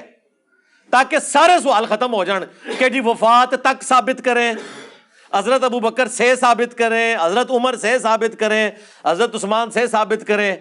بھائی، جب حضرت علی سے ثابت ہو جائے گا تو نبی اسلام کی وفات تک بھی ثابت ہو گیا اور تینوں خلفاء کی وفات تک ثابت ہو گیا اور حضرت علی تو تینوں خلفاء کے ساتھ رہے ہیں۔ اگر کوئی حدیث کسی سے چھپی رہ گئی تھی تو مولا علی سے تو نہیں چھپی رہی۔ تو مولا علی سے ترمزی میں، ابن ماجہ میں رف الدین کے ساتھ نماز کا طریقہ ہے۔ اور امام بخاری نے جز رف الدین پہ پہلی حدیث مولا علی سے لی ہے۔ پچھلے دنوں جز رف الدین پہ میری ویڈیو بھی ریکارڈ ہوئی ہے۔ وہ ابن ماجہ اور ترمزی میں ہے۔ اور ہمارا ریسرچ پیپر نمبر ایٹ مکمل نماز محمدی صلی اللہ علیہ وآلہ وسلم، ایک سو چالیس صحیح الاسناد حدیث کی روشنی میں، چار صفوں میں میں نے پورا پمفلٹ لکھ دیا۔ علی بھائی، آپ نے ایک ویڈیو میں بتایا کہ چھ سال کے صحابی نے جماعت کرائی، مگر انفی بھائی تو چھ سال کے بچے کو سب میں نہیں کھڑا ہونے دیتے۔ تو میں کیا کروں میرے بھائی؟ میں تو بتا ہی سکتا ہوں۔ یا پتہ کیا سوال لکھ رہے ہیں کہ علی بھائی، آپ نے کہا کہ وضو کے بغیر نماز نہیں ہوتی، لیکن ہمارے مام صاحب بغیر وضو کے نماز پڑھاتے ہیں۔ میں کیا کرا میں تو مسئلہ ہی دسنا ہے نا۔ مقدمہ تو نہیں، میں قائم کرنے ہونا تھے۔ علی بھائی، ایک بیان میں آپ نے کہا تھا کہ امام عریفہ نے امام عبداللہ مبارک و رفع دین پر جامع جواب دیا۔ کیا انہوں نے بھی اللہ کے رسول کی سنت کا مذاق اڑایا؟ بالکل اڑایا جی اس میں کوئی شک ہے؟ اس لیے تو امام بخاری نے اتنے سخت لفظ لکھے ہیں کہ جن کے دلوں میں سنت کے بارے میں یہ نفرت پائی جاتی ہو، ان کے ساتھ یہی سلوک کرنا چاہیے۔ میری ویڈیو اس کے اوپر آ چکی ہے۔ مشکل و پریشانی میں صبر کیسے کیا جائے؟ رسول اللہ کو یاد کر لیا کریں، ان پہ آئی ہوئی تکلیف کو یاد کر لیا کریں آل البعید کی تکلیف کو یاد کر لیا کریں۔ مسلم میں حدیث ہے کہ ہمیشہ اپنے سے نچلے لوگوں کی طرف دیکھو۔ نچلے سے مراد نہیں کہ آپ سے مرتبے میں جو نیچے ہیں، مراد یہ کہ جو آپ سے زیادہ تکلیف کاٹ رہے ہیں، آپ سے زیادہ آزمائش ہے، تو پھر تمہیں اپنی تکلیف کے اوپر قناعت اور صبر نصیب ہو جائے گا۔ یہی اس کا طریقہ ہے۔ دنیا میں کوئی شخص ایسا نہیں ہے جو کہ مجھ سے زیادہ تکلیف کسی کے اوپر نہیں آئی ہے۔ تو آپ کے سوا جن لوگوں پہ تکلیف آئی ہوئی ہیں، ان کو آپ یاد کریں تو آپ کو صبر نصیب ہو جائے گا۔ اللہ سے دعا بھی مانگیں۔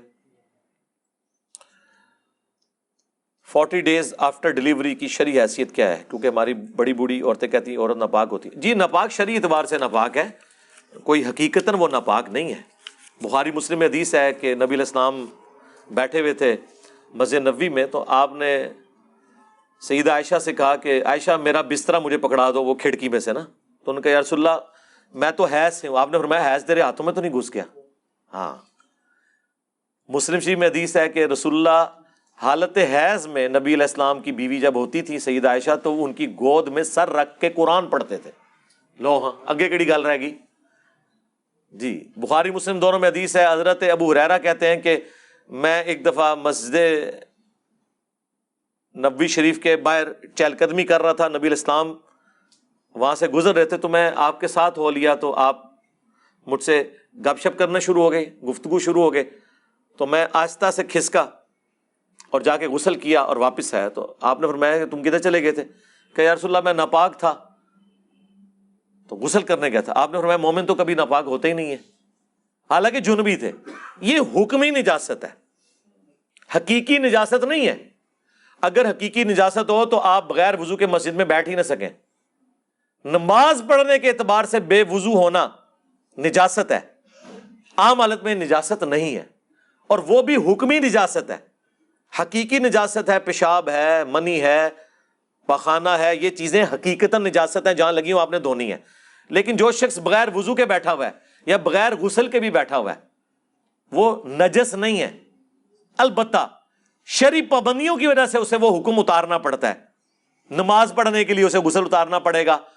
نماز سے پہلے اسے وضو کرنا پڑے گا۔ اتنی دیر غسل ڈیلے نہیں کر سکتے کہ دوسری نماز کا وقت آ جائے۔ ویسے آپ ڈیلے کریں۔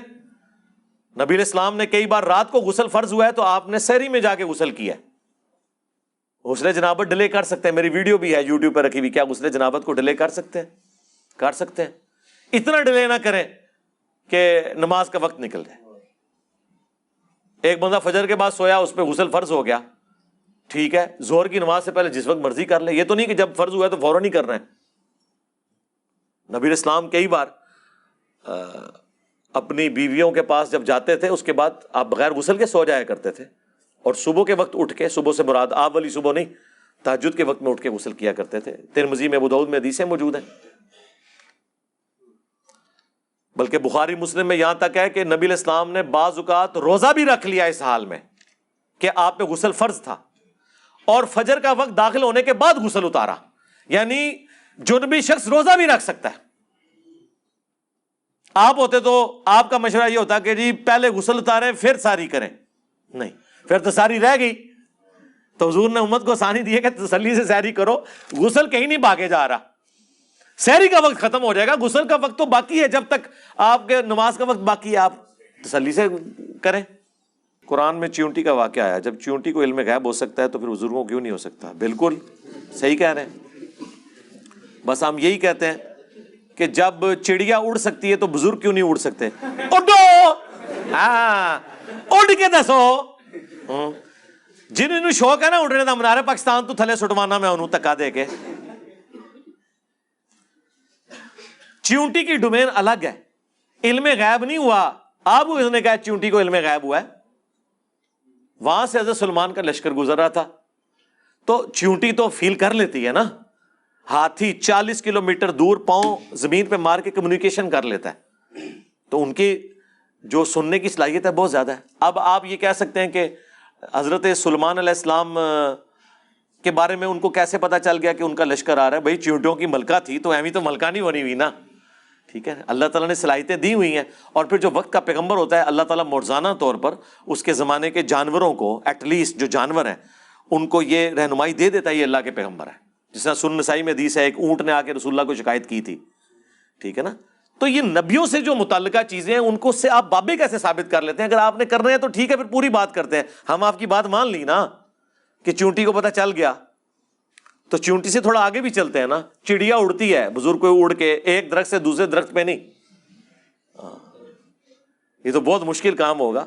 ہم مدار پاکستان سے چھوڑتے ہیں، نیچے لینڈ کر کے بتائے میں تو کہنا بزرگ تو جان چھڑاؤ سارے لینڈنگ سے تیار ہو وہ۔ ہاں۔ جی مچھلی جو ہے تیر لیتی ہے تو بزرگ کیوں نہیں تیر سکتے؟ تیرو! ہاں۔ ویل مچھلی ڈیڑھ گھنٹے تک سانس روک لیتی ہے پانی کے اندر۔ تو آڈا کو بزرگ ہے ڈیڑھ گھنٹے سا رو کے دسے منو پانی دے جان چھڑاؤ بزرگ تو۔ ڈیڑھ گھنٹے روک کے دسو۔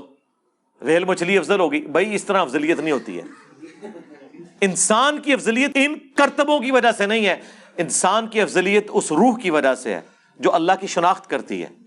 جو وہی کو پہچانتی ہے، اس عقل کی وجہ سے، جس کی وجہ سے اللہ نے انسان کو یہ صلاحیت دی ہے کہ زمین و اسمان کی ساری مخلوقات کو اس نے اپنے تابع کر لیا ہوا ہے۔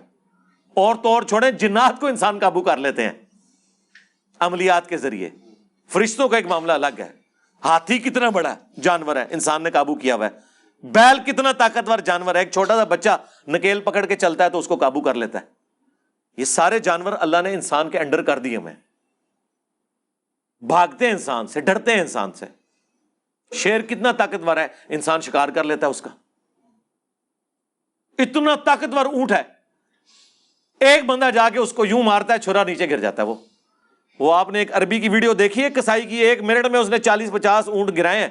لائن میں اونٹ کھڑے ہیں، ایسے مارتا جاتا ہے جیسے کوئی، آپ سمجھ لیں، کوئی چڑیا جس کو پھڑکا کے گرا رہا ہے۔ ایک بندہ، یہ کوئی اونٹ کر سکتا ہے ایسے؟ جانوروں کو اللہ نے طاقت دی سونگنے کی صلاحیت بہت زیادہ دی، کتے کو انسان کی نسبت، عقاب کو دیکھنے کی صلاحیت بہت زیادہ دی انسان کی نسبت۔ ان کوالٹیز کی وجہ سے کوئی کسی سے افضل نہیں ہو جاتا۔ ٹھیک ہے۔ ہر ایک کی ڈومین اللہ نے ڈفرنٹ کر دی۔ ہاں جی کیمرا اتنی دور دیکھ سکتا ہے، بزرگ کیوں نہیں دیکھ سکتے؟ دیکھو، اور تو بزرگوں تے بخاری، مسلم، ہی ٹو ایٹ ون ٹو نہیں ملی۔ ہاں۔ آپ کے بزرگوں کو بخاری میں سیون تھری فائیو اور مسلم میں ایٹ سکس ون نہیں ملی رفل دین کے طریقے والی۔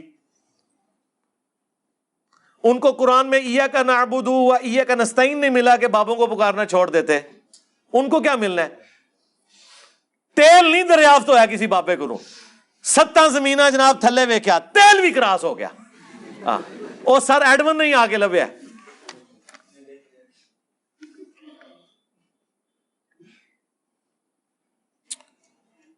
You was in Dawat Islami for twelve years and have a great mind why did you not do آگے پتہ نہیں کیا لکھا ہوا ہے۔ اچھا وہ کہہ رہے ہیں مطلب اس زمانے میں آپ نے تحقیق کیوں نہیں کی ہے؟ تو یہ وہ وہ دیکھیں جی حضرت عمر جیسا ذہین بندہ اسے چھ سال لگے ہیں اسلام قبول کرنے میں۔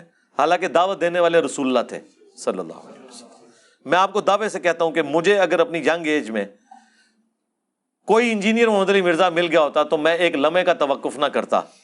اگر کوئی لاجیکلی اس طرح کوئی باتوں کا سمجھانے والا ہوتا۔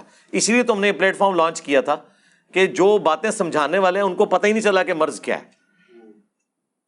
اب یہ جو میں نے مسئلہ استانت ہے، غیر اللہ سے مدد والا، اس کو اتنے آسان طریقے سے سمجھایا ہے کہ اس طریقے سے اگر امت کو سمجھایا جاتا تو آج لوگ بابوں کو پکار نہ رہے ہوتے۔ تو اس کے پیچھے یہ وجہ ہے۔ تحقیق اس وقت نے نہیں نہ کی، تحقیق قرآن و دیس کی نہیں نہ کی۔ ہم نے بھی وہی کہا نا جو یہ کہتے تھے کہ اتنے بڑے بزرگ پاگل ہیں۔ ہمیں جب پتا چلا کہ واقعی پاگل ہیں۔ اور انہوں نے کروڑوں کو پاگل کیا ہوا ہے۔ پھر ہم نے ویکسین تلاش کی ہے۔ پہلے تو ہم ہی سمجھتے رہے نا۔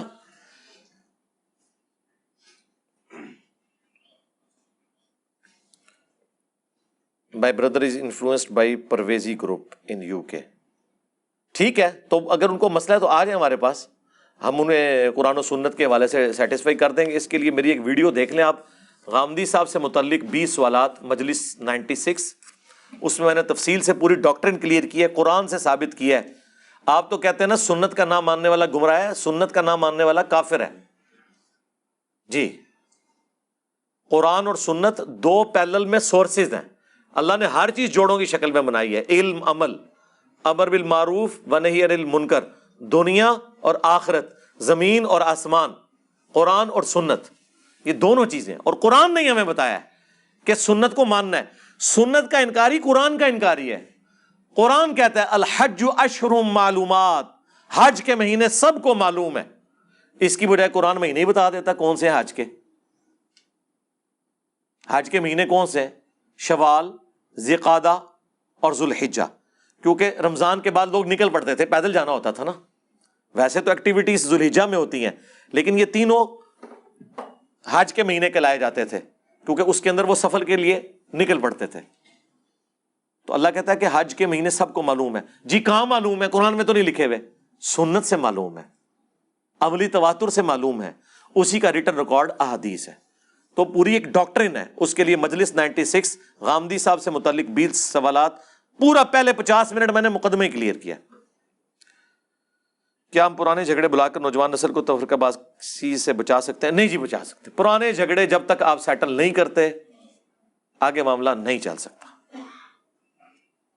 دیکھیں، اس وقت پاکستان کی جو پولیٹیکل سچویشن ہے، یہ پاکستان کی ہسٹری کا ٹرننگ پوائنٹ اس وقت آ چکا ہے۔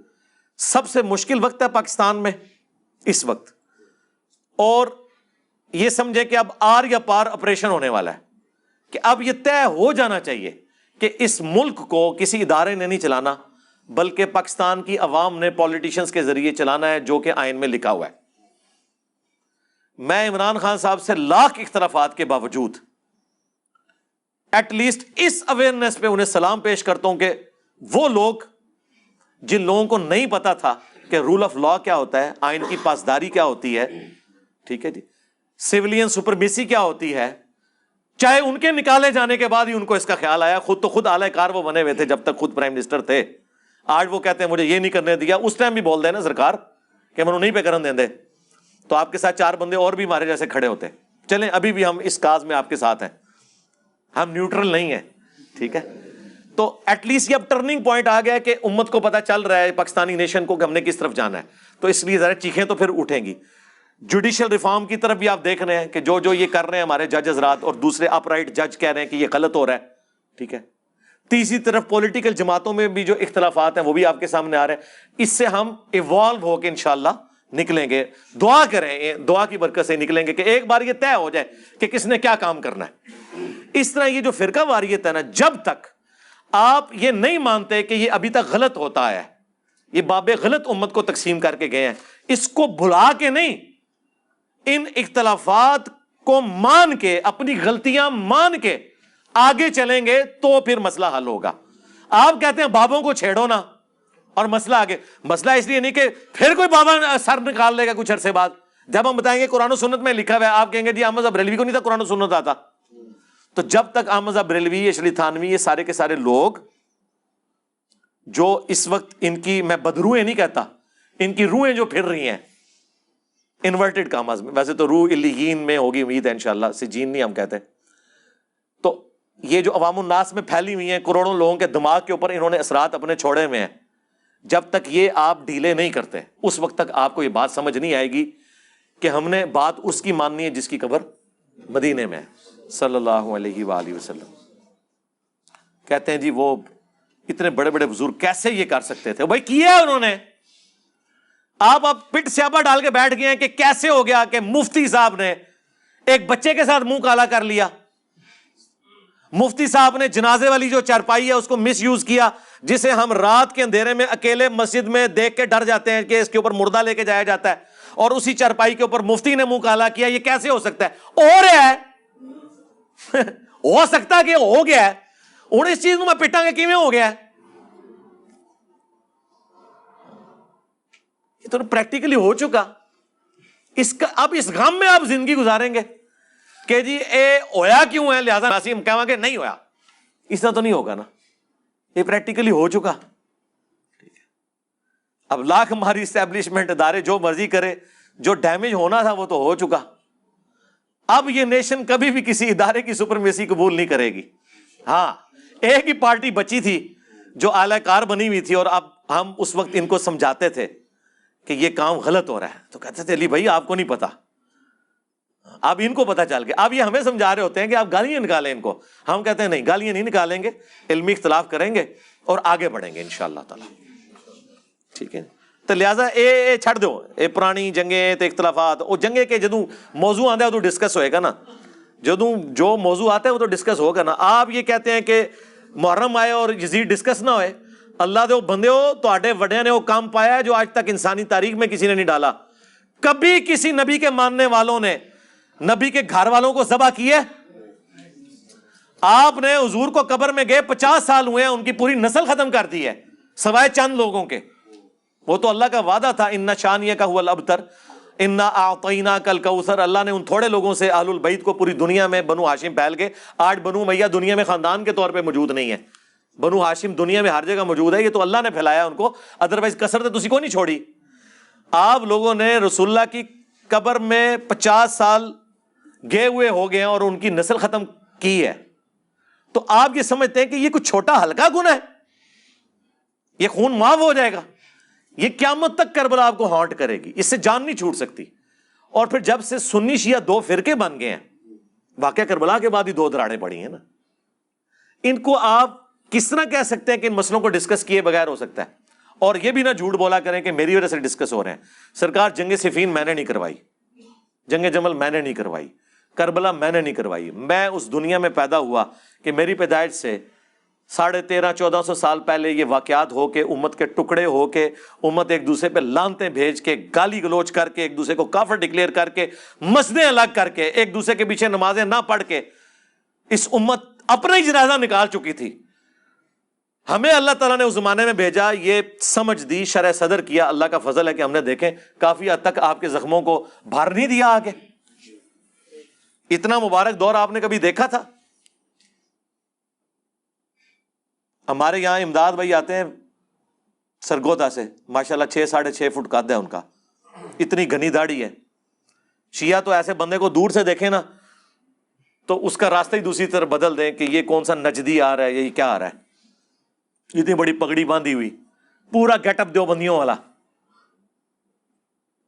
وہ مجھے بتانے لگے کہ سرگودا میں ایک شیعہ فوت ہوئے تو ان کا جنازہ تھا اور وہ کوئی بڑی پرسنالٹی تھی اور وہاں پہ سارے بڑے علماء اور اس طرح کے لوگ آئے ہوئے تھے تو وہ فل سیکورٹی کے بعد اندر جانے دے رہے تھے ظاہر ہے آپ کو پتا وکٹم ہے سب سے مظلوم طبقہ یہاں پہ وہی ہے ویسے ان سے بھی زیادہ ایک مظلوم ہے لیکن ان کا نام لینا جرم ہے ٹھیک ہے تو کیونکہ انہیں ہم نے کافر ڈکلیئر کر کے نکال دیا ہوا ہے۔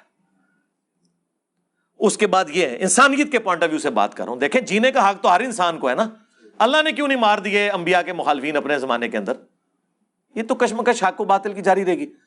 وہ کہتے ہیں، میں جب وہاں پہ پہنچا تو جو بندہ وہاں نگران کھڑا تھا، اس نے کہا جی اینا دی تلاشی نہیں لینی۔ انجینئر صاحب اسٹوڈنٹ نے۔ یہ آپ فرق دیکھ لیں۔ الحمد للہ کہ ایک سنی شیعہ کے جنازے پہ جا رہا ہے پورے اس گیٹ اپ کے ساتھ، کہ اس گیٹ اپ کی تو تلاشی ضرور ہونی چاہیے۔ لیکن ان کو پتا تھا کہ یار انجینئر صاحب نے اتنا ماڈریٹ لوگوں کو کر لیا ہے کہ یہ اس طرح کی ایکٹیویٹی یہاں کوئی پرفارم نہیں کرے گا۔ یہ تھوڑی ماڈریشن ہے کہ وہ جنازہ پڑھنے آ گیا ٹھیک ہے۔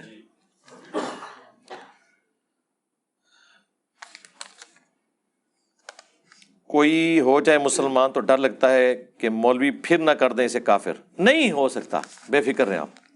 جس کو سمجھ آ جائے، میں نے اکثر کہا کہ لوگ کہتے ہیں نا جی وہ جناب، فلانا اسٹوڈنٹ باغی ہو گیا۔ ہم کہتے ہیں ہمارا کوئی اسٹوڈنٹ بھی باغی ہوگا، وہ پیچھے نہیں جائے گا۔ وہ اگے جائے گا۔ اللہ نہ کرے کو اگے بھی جائے۔ اگے تو مراد کوئی اور کسی گمراہی کی طرف۔ لیکن ادھر سے پیچھے ہٹنے والی بات نہیں، کیونکہ ہم نے لوگوں کو اپنے ساتھ تو جوڑا ہی نہیں ہے۔ اب یہ کیسے ہوگا کہ وہ آڈ ای کا نستعین کا مانا اللہ سے مدد مانگنا لے رہا ہے اور کل وہ کسی بابے کو پکارے گا؟ نہیں۔ وہ بابوں کی تو چھوڑ کے ادھر آیا تھا فراڈ سمجھ کے۔ اب اس کو کون سی اور ایسی سائنس پتہ چل جائے گی دین کے حوالے سے؟ نوجوانوں میں بدکاری کا رجحان بڑھتا جا رہا ہے۔ جی میں نے تو دیکھیں یہ سارا آغاز جو ہے وہ نگاہ سے ہوتا ہے۔ میں اسی لیے غد بسر کے اوپر پوری ویڈیوز ریکارڈ کروائی ہیں۔ جب یہ ٹک ٹاکر کا ایشو ہوا تھا مینار پاکستان پہ، اس میں میں نے تفصیلی ویڈیو ریکارڈ کروائی، آگے پیچھے بھی۔ کہ سب سے بنیادی چیز آنکھوں کی حفاظت ہے، جو قرآن میں سورہ نور میں اللہ تعالیٰ نے فرمایا، مؤمن مردوں سے کہو کہ اپنی نگاہیں نیچی رکھیں اور مومنات عورتوں سے کہو کہ اپنی نگاہوں کو نیچا رکھیں۔ ٹھیک ہے۔ نگاہ جب تک کنٹرول میں نہیں ہوگی بد نگاہی سے نہیں بچیں گے، باقی سارے معاملات پھر کنٹرول کرنے مشکل ہوں گے۔ اور یہ سارا فتنہ تصویر کی وجہ سے ہوا ہے۔ مطلب تصویر کی وجہ سے، ویڈیوز کی وجہ سے ایک عام بندے تک بھی اس طرح کی چیزیں پہنچی ہیں۔ اور میں آپ کو بتاؤں، جو آپ میں سے شادی شدہ ہیں، ان کو تو میری بات کو سیکنڈ کریں گے، جو بےچارے کمارے بیٹھے ہیں، ان کو تو پتہ ہی نہیں ہے ان کے ساتھ مستقبل میں کیا ہونے والا ہے۔ وہ تو بےچارے جو ہے نا، وہ ایک اس کو بڑی فینٹسی سمجھ کے اس ریلیشن شپ کو دیکھ رہے ہیں۔ یہ دنیا کا مشکل ترین رشتہ ہے جو انسان نے نبھانا ہوتا ہے شادی کے بعد۔ یہ آپ کو جو ڈراموں میں اور فلموں میں جو کچھ دکھایا جاتا ہے، یہ زندگی حقیقت میں یہ نہیں ہے۔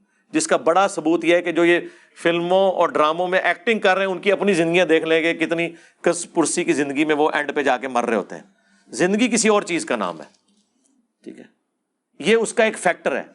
یہ صرف ایک دم ہے جو آپ کو نظر آ رہی ہے، اس کے پیچھے اتنا بڑا ہاتھی لگا ہوا ہے۔ ہاں یہ ہاتھی نہیں ہے۔ تو اس لیے ان خوابوں کی دنیا سے باہر نکلیں اور ریئلٹی کی طرف آئیں، آخرت کی طرف متوجہ ہوں۔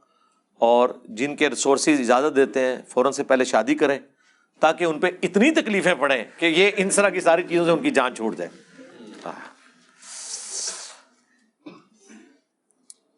حذیف اپنے جوان کو نبی الاسلام نے فرمایا تھا، جب فتنے ہوں گے تو آپ مسلمانوں کی جماعت یا امیر سے چمٹ جانا۔ جی جی بالکل یہی ہے نا جی۔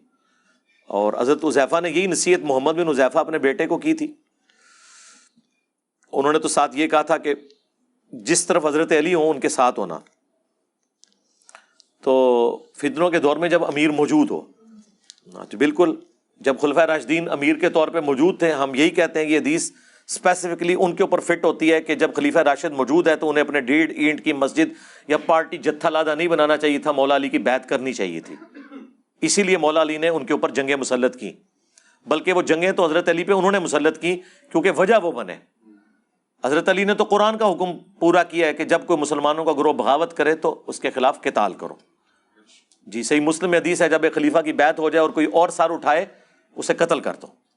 ٹھیک ہے۔ اب یہ چیز یزید کے مقابلے پہ، حسین پہ اس لیے نہیں لگتی کہ ہم یزید کی بیعت کو اسٹیبلش ہی نہیں مانتے۔ اس کی بیعت تو تلوار کے زور پہ لی گئی ہے، جبکہ حضرت علی کی بیعت کنسنسس کے ساتھ ہوئی ہے۔ حضرت علی کو انہی صحابہ نے خلیفہ چنا ہے جنہوں نے ابو بکر، عمر، عثمان کو چنا ہے۔ اور پھر جو بخاری میں تفصیلی حدیث ہے، تھرٹی سیون ہنڈریڈ نمبر، جس میں حضرت عمر نے چھ رکنی کمیٹی بنائی تھی، علی، عثمان، طلحہ، زبیر عبد الرحمان بن اوف اور سعد ابن ابی وقاص۔ اور کہا، ان میں سے ایک کو خلیفہ چن لینا۔ اور اس میں سے بھی حضرت زبیر نے اپنا ووٹ حضرت علی کے حق میں ڈال دیا، حضرت طلحہ نے اپنا ووٹ حضرت عثمان کے حق میں ڈال دیا، حضرت سعد ابن ابی وقاص نے اپنا ووٹ حضرت عبد الرحمان بن اوف کے حق میں ڈال دیا۔ وہ چھ رکنی کمیٹی صحیح بخاری میں آتا ہے، پھر تین رکنی رہ گئی۔ اور ان میں سے بھی عبد الرحمان بن اوف نے کہا کہ مجھے تو اس معاملے میں نہیں، میں پہلے دو خلفاء کے ساتھ بھی وزیر تھا، تم میں سے بھی جو خلیفہ بنے میں اس کے ساتھ وزیر رہوں گا۔ پھر پیچھے حضرت علی عثمان رہ گئے اور عبد الرحمان بن اوف بن گئے جج۔ اور دونوں نے کہا کہ آپ جو فیصلہ کریں گے ہم مانیں گے۔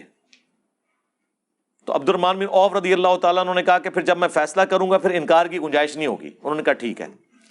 تو انہوں نے کہا پہلے تو میں تمہیں والنٹیئرلی کہتا ہوں، تم دونوں میں سے ایک خود بخود اسٹیپ ڈاؤن ہو جائے تو دوسرے کو ہم خلیفہ چن لیتے ہیں۔ تو حضرت عثمان نے کہا کہ نہ میں ہوں گا، حضرت علی نے کہا میں بھی نہیں ہوں گا۔ اور یہ کوئی لالچ نہیں تھی۔ وہ یہ سمجھتے تھے دونوں کیا مسلمانوں کی خدمت، انہوں نے اپنی کوئی ذاتیات تو نہیں کرنی تھی۔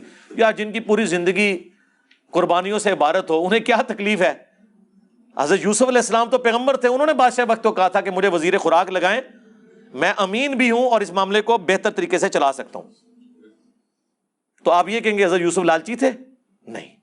وہ سمجھتے تھے کہ میں اس کام کو بہتر چلا سکتا ہوں۔ جس طرح ہم نے سمجھا کہ ہم دین کا کام صحیح طریقے سے کر سکتے ہیں، اس کے لیے کسی مسجد میں کسی فرقہ کو جوائن کرنے کی، کسی مدرسہ بنانے کی ضرورت نہیں ہے۔ یوٹیوب پر ڈالیں گے۔ رسول اللہ کی امت انشاءاللہ سنے گی اور رسول اللہ کے ساتھ اپنا رشتہ مضبوط کرے گی صلی اللہ علیہ وآلہ وسلم۔ تو پھر حضرت عبد الرحمان بن اوف نے انٹرویوز لینے شروع کیے، لوگوں میں دیکھا کہ رائے عامہ کیا ہے؟ ڈیموکریسی وہی بات۔ میجورٹی کس کے ساتھ ہے؟ میجورٹی کا موقف یہ تھا کہ حضرت عثمان کو خلیفہ چنا جائے۔ اس کی ریزن صرف ایک تھی کہ حضرت عمر کا دور بہت ڈسپلنڈ اور سخت تھا۔ اور حضرت علی کی طبیعت کا بھی انہیں پتا تھا کہ یہ ایک اور عمر ہم پہ مسلط ہو جائیں گے۔ تو انسانی طبیعت سختی تو برداشت نہیں کرتی۔ تو انہوں نے کہا، اگر دو بندے ہیں تو یہ سیف سائڈ ہے کہ حضرت عثمان نرم دل ہیں۔ پھر ان کی ایج بھی سیونٹی ٹو ایئرس اس وقت آلموسٹ ہو چکی تھی۔ سیونٹی کے قریب تھے۔ سیونٹی پلس تھے۔ تو عبد الرحمان بن اوف نے پھر بھی مشورہ کرنے کے بعد حضرت عثمان کو سائڈ پہ لے کے گئے اور کہا کہ مجھے بتاؤ، اگر میں علی کو خلیفہ نامنیٹ کر دوں، تو کیا تم اس کی بیعت کرو گے؟ حضرت عثمان نے کہا ہاں، کروں گا۔ کیونکہ جج مانا ہے تو ٹھیک ہے، تمہارا رائٹ ہے۔ پھر حضرت علی کو سائڈ پہ لے کے گئے کہ اگر میں عثمان کو خلیفہ بنا دوں۔ انہوں نے کہا، میں بیعت کروں گا۔ یہ بخاری کی حدیث بڑی لمبی ہے۔ تھری سیون ڈبل زیرو حضرت عمر کی شہادت کا جو واقعہ ہے، وہ کچھ حصہ میں نے کربلا والے ریسرچ پیپر میں بھی ڈالا ہے۔ اور یہ پوری اسٹوری کو میں نے تین چار لائنوں میں نیچے سم اپ بھی کیا ہوا ہے نوٹ لکھ کے۔ پھر حضرت علی کو عبد الرحمان بن عوف نے کہا کہ لوگ حضرت عثمان کے برابر کسی اور کو اس وقت نہیں سمجھ رہے۔ تو میں حضرت عثمان کو خلیفہ چنتا ہوں۔ اور خلیفہ چننے کے بعد انہوں نے حضرت عثمان کے ہاتھ میں بیعت کی۔ تھوڑی دیر پہلے تو وہ جج تھے، اس کے بعد ظاہر ہے خلیفہ وقت کی بیعت بھی کرنی تھی۔ اور سب سے پہلے بیعت حضرت علی نے کی۔ حضرت بکر کی بیعت میں وہ ایشو ہوا تھا، چھ مہینے والا، بخاری مسلم میں آتا ہے، لیکن یہاں کوئی ایشو نہیں ہوا۔ حضرت علی نے بیعت کر لی تو پھر تو ذرا اب مجھے بتائیں، یہ دو بندے جب بچ گئے تھے، ان میں سے جب ایک شہید ہو گیا، اس کے بعد پھر رائٹ کس کا تھا امت میں کہ وہ خلافت سنبھالتا تو یہ کہنا کہ جی حضرت علی کو ان لوگوں نے خلیفہ چنا جو ان میں سے کچھ لوگ قاتلین عثمان بھی تھے۔ جی ایسے لوگ بھی تھے اس لیے کہ ایک ہی بندہ تھا جس کے اوپر حضرت عثمان کے مخالفین بھی کہتے تھے کہ یہ بندہ اپرائٹ ہے۔ اور حضرت علی کے حامی بھی انہی کو اپرائٹ سمجھتے تھے۔ اس میں حضرت علی کی کون سی ایسی برائی والا معاملہ ہو گیا؟ آج اگر جسٹس فائز عیسیٰ کی تعریف عمران خان صاحب کر رہے ہیں اور یہ کہہ رہے ہیں ان کے خلاف کیس میں نے نہیں، مجھ سے کسی نے بنوایا تھا۔ مخالفین تو پہلے ہی کہتے ہیں وہ اپرائٹ جج ہے تو اس کے اوپر آپ کسی کو ٹانٹ کریں گے۔ تو حضرت علی کو اگر اپ رائٹ، ان کے حامی اس وقت مانتے تھے اور مخالفین بھی کہتے تھے کہ ہاں یہ بندہ ہے اور اس سے بڑھ کر۔ وہ چھ رکنی کمیٹی میں، آخر میں دو بندوں میں وہی ایک بچے ہوئے تھے۔ تو میرے خیال میں تو ضرورت بھی نہیں تھی مشورے کی۔ لیکن اس کے باوجود آپ دیکھ لیں حضرت علی کی للائیت۔ اور یہاں میں ایک اور پوائنٹ کلیئر کر دوں۔ بعض لوگوں نے کہا جی آپ نے یہ جھوٹ حضرت علی پہ باندھ دیا ہے۔ کہ حضرت علی نے پہلے بیعت کی ہے۔ جھوٹ نہیں باندھا۔ وہ کہتے ہیں عبد الرحمان روف نے پہلے کی ہے۔ اے جینا تھا دماغ۔ ہاں کلپ بنائے ہوئے مولویوں نے میرے خلاف۔ وابیوں نے۔ یار، مجھے بتائیں، دنیا کی کس قانون میں جج پارٹی ہوتا ہے؟ جج پارٹی ہوتا ہے؟ عبد الرحمان بن اوف جج تھے۔ عبد الرحمان بن اوف کا حضرت عثمان کی بیعت کرنا پہلے بندے کی بیعت نہیں تھی۔ کیونکہ وہ تو فیصلہ سنانے والے تھے۔ پارٹی کون تھا؟ حضرت علی کو خلیفہ بنانے والے اور حضرت عثمان کو خلیفہ بنانے والے، یہ دو پارٹیاں تھیں۔ تو سب سے پہلے بیعت پھر حضرت علی کی بنتی ہے۔ اور حضرت علی کا بیعت کرنا، یہ میں نے اس لیے لکھا تھا کہ تاکہ کوئی غالی رافضی اعتراض نہ حضرت عثمان کی خلافت کے اوپر کہ حضرت علی نے اس کو ایکسیپٹ کیا۔ سب سے پہلے ایکسیپٹ کیا۔ اب اس طرف آ جائے۔ اس کے باوجود کہ آپ سب سے زیادہ حقدار تھے حضرت عثمان کے بعد۔ اور حضرت عثمان کی بھی للہ دیکھیں، صحیح بخاری میں آتا ہے، جس سال انہوں نے آخری حج کیا جس کے بعد وہ شہید ہوئے ہیں۔ حضرت عثمان کی نقصیر پھوٹ پڑی تھی، صحیح بخاری میں آتا ہے۔ اور طبیبوں نے آپ کو کہا کہ آپ آپ بچیں گے نہیں۔ تو اس وقت کئی لوگوں نے زور لگایا کہ آپ نہ اپنا خلیفہ کسی کو بنا دیں۔ حضرت عثمان نے کہا، نہیں، یہ کام میں نہیں کروں گا۔ اگر حضرت عثمان کے دماغ میں کوئی فطور ہوتا ناؤز باللہ، تو اس وقت کسی کو اپنی جگہ خلیفہ نامینیٹ کر سکتے تھے۔ انہوں نے نہیں کیا۔ انہیں پتا تھا کہ یار یہ تو بات غلط ہے۔ یہ تو ملوکیت والا معاملہ ہے۔ تو حضرت عثمان کی شہادت کے بعد جب حضرت علی کی بیعت ہوئی ہے تو آپ دیکھیں، حضرت علی کے لیے کوئی ووٹنگ کرانے کی ضرورت ہی نہیں تھی۔ وہ حضرت عمر کی کمیٹی میں سے ایک بندہ بچا ہوا تھا۔ مجھے بتائیں، حضرت عمر اگر قبر سے نکل آئے، حضرت عثمان کے زمانے میں اور انہیں بتایا جائے کہ آپ کے بعد یہ چھ رکنی کمیٹی دو میں رہ گئی تھی، ان میں سے یہ تیسرا ہے تو وہ کہیں گے چوتھا تو پھر یہی ہونا چاہیے۔ اور تو کوئی نہیں بچا، کیونکہ وہ تین تو پہلے ہی دستبردار ہو چکے ہیں۔ لیکن پھر بھی حضرت علی مسجد نبی میں آئے۔ حضرت علی جیسی بیت کسی خلیفہ کی نہیں ہوئی ہے۔ بند کمروں میں نہیں ہوئی بیت۔ چند لوگوں نے نہیں چنا۔ حضرت علی نے مسجد نبی میں آگے خطبہ دیا، انہوں نے کہا یہ خلافت کا بوجھ میرے اوپر ڈال رہے ہیں۔ یعنی میری زبان میں آپ سمجھیں کہ کامتے وگاڑ بیٹھے نے بنو میت گورنر ان میرے گاٹے فٹ کر لگے جے۔ میں اس حق میں نہیں ہوں کہ اس بار کو اٹھاؤں۔ تم طلحہ، زبیر، ان میں سے کسی کو خلیفہ چن لو۔ کیونکہ عبد الرمان بن عوف تو فوت ہو چکے تھے حضرت عثمان کے دور میں۔ سعد ابن ابی وقاص ویسے کوئی انٹرسٹ نہیں رکھتے تھے۔ وہی ایک اس کمیٹی میں سے تھے، یا سعید ابن زید تھے۔ ان کو تو حضرت عمر نے بھی کمیٹی میں شامل نہیں کیا اشرا مبشرہ میں سے۔ کیونکہ وہ بہنوئی تھے حضرت عمر کے۔ ان میں سے کسی ایک کو خلیفہ چن لو۔ میں تینوں خلفاء کے ساتھ وزیر رہا ہوں۔ میں اس کے ساتھ بھی وزیر رہوں گا۔ لوگوں نے کہا، نہیں حضرت، خود حضرت طلحہ زبیر یہ کہہ رہے ہیں کہ آپ کے لیول کا اس وقت کوئی ہے نہیں ہے کہ جو امت کو سنبھال سکے، کیونکہ جو مخالفین ہیں نا، حضرت عثمان کے، وہ بھی آپ کے علاوہ کسی کے اوپر راضی نہیں ہوں گے۔ اندازہ کریں، ان دنوں میں الموتا امام مالک میں مصنف عبد الرزاق میں ملتا ہے، جب عید کی نماز کا وقت آیا، تو حضرت علی عید کی نماز پڑھانے کے لیے نکلے۔ حضرت عثمان کو تو نہیں وہ نکلنے دیتے تھے۔ مسجد میں بھی انہوں نے قبضہ کیا ہوا تھا۔ حضرت علی کے پیچھے نماز وہ پڑھ لیتے تھے۔ ظاہر حضرت علی کا ایک اسٹیٹس بھی تھا نا، اہل البیت ہونے کی وجہ سے۔ اور پھر وہ مخالفین بھی، ان میں سے کئی صحابہ بھی تھے، صحابہ شجرا بھی تھے۔ بہرحال جو ایکٹیویٹی ہوئی وہ تو غلط کی۔ ہم تو اس میں حضرت عثمان کے ساتھ ہیں الحمد للہ بہرحال حضرت علی نے اس وقت کہا کہ میں تینوں کے ساتھ رہوں، چوتھے کے ساتھ بھی رہوں گا۔ صاحب نے کہا نہیں، حضرت آپ۔ لیکن ان کو پتا نہیں تھا کہ کس بندے کو اپنے اوپر خلیفہ نامینیٹ کر رہے ہیں۔ زیرو ٹالرنس یہ تو اسی طریقے سے کہ پاکستان کے سارے مدارس اور بورڈ انجینئر مندری مرزا کے حوالے کر دیے جائیں۔ پھر میں ان کی ڈگری چیک کروں گا۔ اور بتاؤں گا کہ کون ڈگری کا اہل ہے، کون نہیں۔ جو قرآن و سنت کو مانتا ہی نہیں، اس نے ڈگری لے کے کیا کرنا ہے۔ زیرو ٹالرنس حضرت علی نے وہاں ایک جملہ بولا تھا جو تاریخ میں کوٹ کیا جاتا ہے۔ انہوں نے کہا تھا، یا عدل ہوگا یا گوشہ نشینی ہوگی۔ اگر میں گوشہ نشین ہوں گا تو پھر تمہارے معاملات تم خود دیکھو۔ لیکن اگر مجھے خلیفہ چنو گے، پھر میں عدل سے کام لوں گا، پھر میں گوشہ نشین نہیں ہوں گا۔ ہاں پھر میں با اختیار وزیر اعظم ہوں گا۔ پھر میں کسی کے اشاروں پہ کچھ نہیں کروں گا۔ یہ وہ والی بات آج کی لینگویج میں میں آپ کو سمجھا رہا ہوں۔ خلیفہ کا مطلب پھر یہ ہے کہ پھر میرا ہر آرڈر مانا جائے گا۔ لوگوں نے کہا جی حضرت، بالکل۔ تو پھر پہلا ایگزیکٹو آرڈر جو تھا نا، وہ یہ تھا کہ حضرت عثمان کے سارے گورنر معذول جن کی وجہ سے یہ رعایا خلیفہ راشد کے خلاف ہو گئی۔ جس میں خلیفہ راشد کا قصور نہیں تھا، ان گورنروں کا قصور۔ اور ہو گئے سارے معذول، سوائے معاویہ بن ابی سفیان کے۔ اسی لیے پھر حضرت علی نے جنگ صفین ان سے لڑی۔ ان کی جگہ سال بن حنیف کو گورنر شام بنا کے بھیجا تھا۔ باقی سب کے سب معذول کیے۔ اور بدری صحابہ کو، سینئر صاحب کو انہوں نے خلیفہ لگایا۔ انصار کو، جن کے بارے میں بخاری، مسلم میں حدیث ہے، انصار، میرے بعد اور لوگوں کو تم پر ترجیح دی جائے گی، صبر کرنا یہاں تک کہ حوض کوثر پہ آ کے مجھے ملنا۔ ہاں۔ حضرت علی نے انصاری صحابہ کو فرنٹ پہ لے کے آئے۔ تو ظاہر ہے کہ جی مجھے بتائیں، جو پوسٹوں میں بیٹھے ہوئے تھے، ان کو کہاں حضرت علی اعظم ہو سکتے تھے؟ یا ایک پرائم منسٹر آ کے کوئی ایسی ایکٹیویٹی پرفارم کر دے کہ کسی دو نمبر آدمی کو اس کی بڑی پوسٹ سے ہٹا دے، تو اس وزیر اعظم کی اپنی کرسی جو ہے وہ خطرے میں پڑ جاتی ہے۔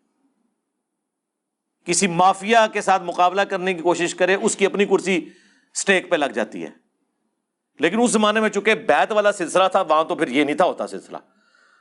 حضرت علی پھر دنیا اور آخرت میں امام ہوتے تھے ان کے۔ ہاں۔ اسی لیے کسی نے چون چرا نہیں کی، چپ کر کے سب کے سب معذول ہو گئے۔ ایک نے کی، حضرت علی پھر پہنچ کے اس کو کچلنے کے لیے۔ وہ تو انہوں نے قرآن نیزوں پہ اٹھا لیے وہ پوری تحکیم کا ایشو ہوا، وہ ویڈیو ریکارڈ ہو چکی ہے ان شاء اللہ تعالیٰ۔ کچھ دنوں میں ان شاء اللہ اپلوڈ ہو جائے گی ہم نے۔ اور جس طریقے سے انہوں نے کیا، ورنہ تو کام تو ہو گیا تھا۔ مالک اشتر تو امیر شام کے خیموں تک پہنچ چکے تھے۔ بس ایک نعرہ حیدری رہ گیا سی۔ ہاں ٹھیک ہے۔ تو یہ اس طرح کے جو معاملات ہوتے ہیں نا میرے بھائی، وہ بات کہاں سے کہاں چلی تھی، میں پتہ نہیں کہاں سے کہاں چلا گیا۔ ہاں تو یہ خلیفہ وقت جب موجود ہوتا ہے نا، اس وقت ہے۔ ان جماعت سے مراد جماعت المسلمین کا امیر نہیں ہے۔ اس سے مراد ہے مسلمانوں کی عمارت جس کے پاس بیت کے ساتھ ہو، اس کے ساتھ ہے۔ یہ پارٹیوں کے امیر، اس سے مراد نہ جماعت اسلامی کا امیر ہے، نہ تبلیغی جماعت کا امیر ہے، نہ جماعت المسلمین کا امیر ہے، نہ دعوت اسلامی کا امیر ہے، نہ پی ٹی آئی کا امیر ہے، نہ جے یو آئی ایف کا امیر ہے، نہ نون لیگ کا امیر ہے۔ اس سے مراد ہے مسلمانوں کا اوور آل جو اس وقت خلافت اسٹیبلش نہیں ہے۔ اور پھر بھی اگر کسی کو سمجھ نہیں آتی اور سمجھتا ہے کہ نہیں یہ لازمی ہے تو ان سے پوچھیں کہ جب واقعی صحیح امیر اور خلیفہ دنیا میں موجود تھا، جن لوگوں نے ان کی بیعت نہیں کی ہے، وہ جالیت کی موت نہیں مرے۔ ٹائم قیامت تک یہ جواب دینا۔ اور واقعی یہاں جتنے جماعت المسلمین والے آئے ہیں نا، وہ پھر میں نے میری کرامت ہے میں کہا تھی مڑ کے اڑے تھے، آنا ہی نہیں، پتھر ہو جاؤ گے۔ کہ منو حکم چاہیے امیر شام دے بارے کہ جنہیں واقعی خلیفہ وقت دی بیعت نہیں کی تو وہ جالیت کی موت نہیں مرا۔ اور اگر وہ نہیں مرے نا اوریجنل خلیفہ کی بیعت نہ کر کے، تو تے جعلی خلیفہ تے جعلی امیر انہوں نے نہ مان کے کوئی جالی دی موت نہیں پہ مرد جنہوں نے اوریجنل نہیں منیا، ٹھیک ہے؟ اور اس میں وہ ظہور احمد فیضی صاحب کی بات ایڈ کروں گا، انہوں نے بڑی پیاری بات کی خود بریلوی عالم ہے انہوں نے بریلویوں کو پھکی دی کہ تم لوگ کہتے ہو کہ جو شیخ عبد القادر جلانی کا پاؤں اپنی گردن پہ نہ مانے، وہ اللہ کا ولی نہیں ہے۔ جو ان کی بیت کا پٹا اتار دے، وہ اللہ کا ولی نہیں ہے۔ کیونکہ تمام اولیاء کی گردن پہ ان کا پاؤں ہے، اے، جو انہوں نے کہانی بنائی ہوئی ہے، وہ کسی غوثیہ میں بھی لکھی ہوئی ہے، ہم تو نہیں مانتے۔ انہوں نے کہا کہ جو عبد القادر جلانی کی بیت نہ کرے، ان کا پاؤں اپنی گردن پہ نہ مانے، اس کو کہتے ہو کہ تمہاری گردن پہ خنزیر کا پاؤں۔ اور تو مردود بارگاہ۔ اور جو مولا علی کی بیعت نہ کرے، الٹا ان کے خلاف تلوار اٹھائے وہی گردن کس خنزیر کا پیر سورہ سور کو ہی ہونا چاہیے، کسی واپی کا پیر ہونا چاہیے۔ فیضی صاحب، میں نے جواب ڈھونڈ لی ہے۔ سور کا پیر ہوگا اس کی گردن پہ جو عبد القادر جلانی کو پیر نہ مانے۔ اور جو عبد القادر جلانی کے پیروں کے پیروں، سارے پیروں کا پیر مولا علی ہے، جو اس کی بیعت نہ کرے، اس کی گردن پہ وابی کا پاؤں۔ کیونکہ ہمارے بابا جی کہا کرتے تھے، اس سوراں نے سور نے۔ کہنا ہونا، بڑے اندر اخلاص منگو تو بڑے بڑے لوگ ان گداواں خیر پائی دیں گے۔ چلو جی۔ چلیے۔ بھابیاں دی اذان اے دا کڑا دا وے اے تے سور دے سور چل چلیے۔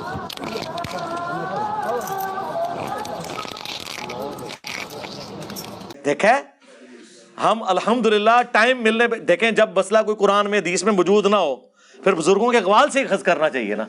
ہاں۔ تو کوئی قرآن حدیث مجھے نہیں ملی تھی، تو میں نے پھر خادم رضوی صاحب کے فرامین سے لیا کہ ہاں سور سے کوئی بڑی چیز چاہیے تھی تو نہیں نہیں مانتے یار۔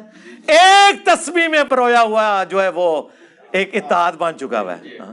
ہمارے مطالبات آپ کے سامنے ہیں۔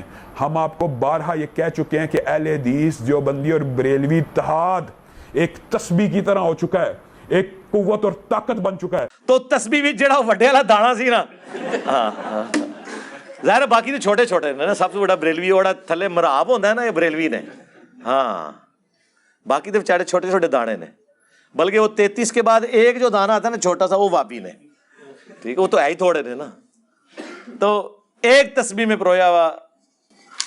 جی ایک جج بننے کا میں ایک روایت پیش کی جاتی ہے کہ حضرت عبد الرحمان بن عوف رضی اللہ عنہ نے بطور جج فرمایا کہ آپ دونوں میں سے یہ شرط ہوگی کہ آپ سیرت شیخین پہ چلیں گے، سنت شیخین پہ۔ تو حضرت مولا علیہ السلام نے فرمایا کہ میں صرف سنت رسول پہ چلوں گا۔ یہ صرف ایسی مطلب ایک ہوائی روایت ہے یا کوئی حدیث ہے بخاری میں تو الفاظ موجود نہیں ہیں، لیکن باقی کتابوں میں ہے ایسی بات۔ تو یہ کوئی غلط بات تو انہوں نے نہیں کی تھی۔ سیرت شیخین پہ چلنا تو ضروری نہیں تھا نا۔ سیرت شیخین پہ چلتے تو اجے تمتوں مطلب پہ بندی لگا دیتے۔ تو حضرت علی کا کہنا یہ تھا کہ میں اس چیز کا پابند نہیں ہوں کہ اگر انہوں نے کوئی اپنے زمانے میں ایسے ڈسیزن کیا تو میں انہیں کنٹینیو کروں۔ یہ بات تو آپ حضرت ابو بکر عمر کے سامنے بھی رکھیں تو وہ بھی یہی کہیں گے۔ انہوں نے کب کہا کہ آپ نے ہماری سیرت پہ عمل کرنا ہے؟ ٹھیک ہے۔ یہ تو میرے جیسا ایک بندہ جو گناگار آدمی ہے، آپ مجھے آگے کہنا کہ جی میں نے آپ کے اوپر نہیں چلنا، میں نے قرآن و دیس کے مطابق چلنا ہے، تو مجھے تو برا نہیں ماننا چاہیے۔ قرآن و سنت کو لے کے چلنا ہے نا۔ تو یہ ریزن نہیں تھی جو وہ لوگ کہتے ہیں نا کہ وہ حضرت علی چونکہ ایک تھوڑے ہارڈ لائنر تھے، تو اس وجہ سے لوگ ڈرتے تھے کہ جی شاید کچھ اور ہی نہ ہو جائے مسئلہ۔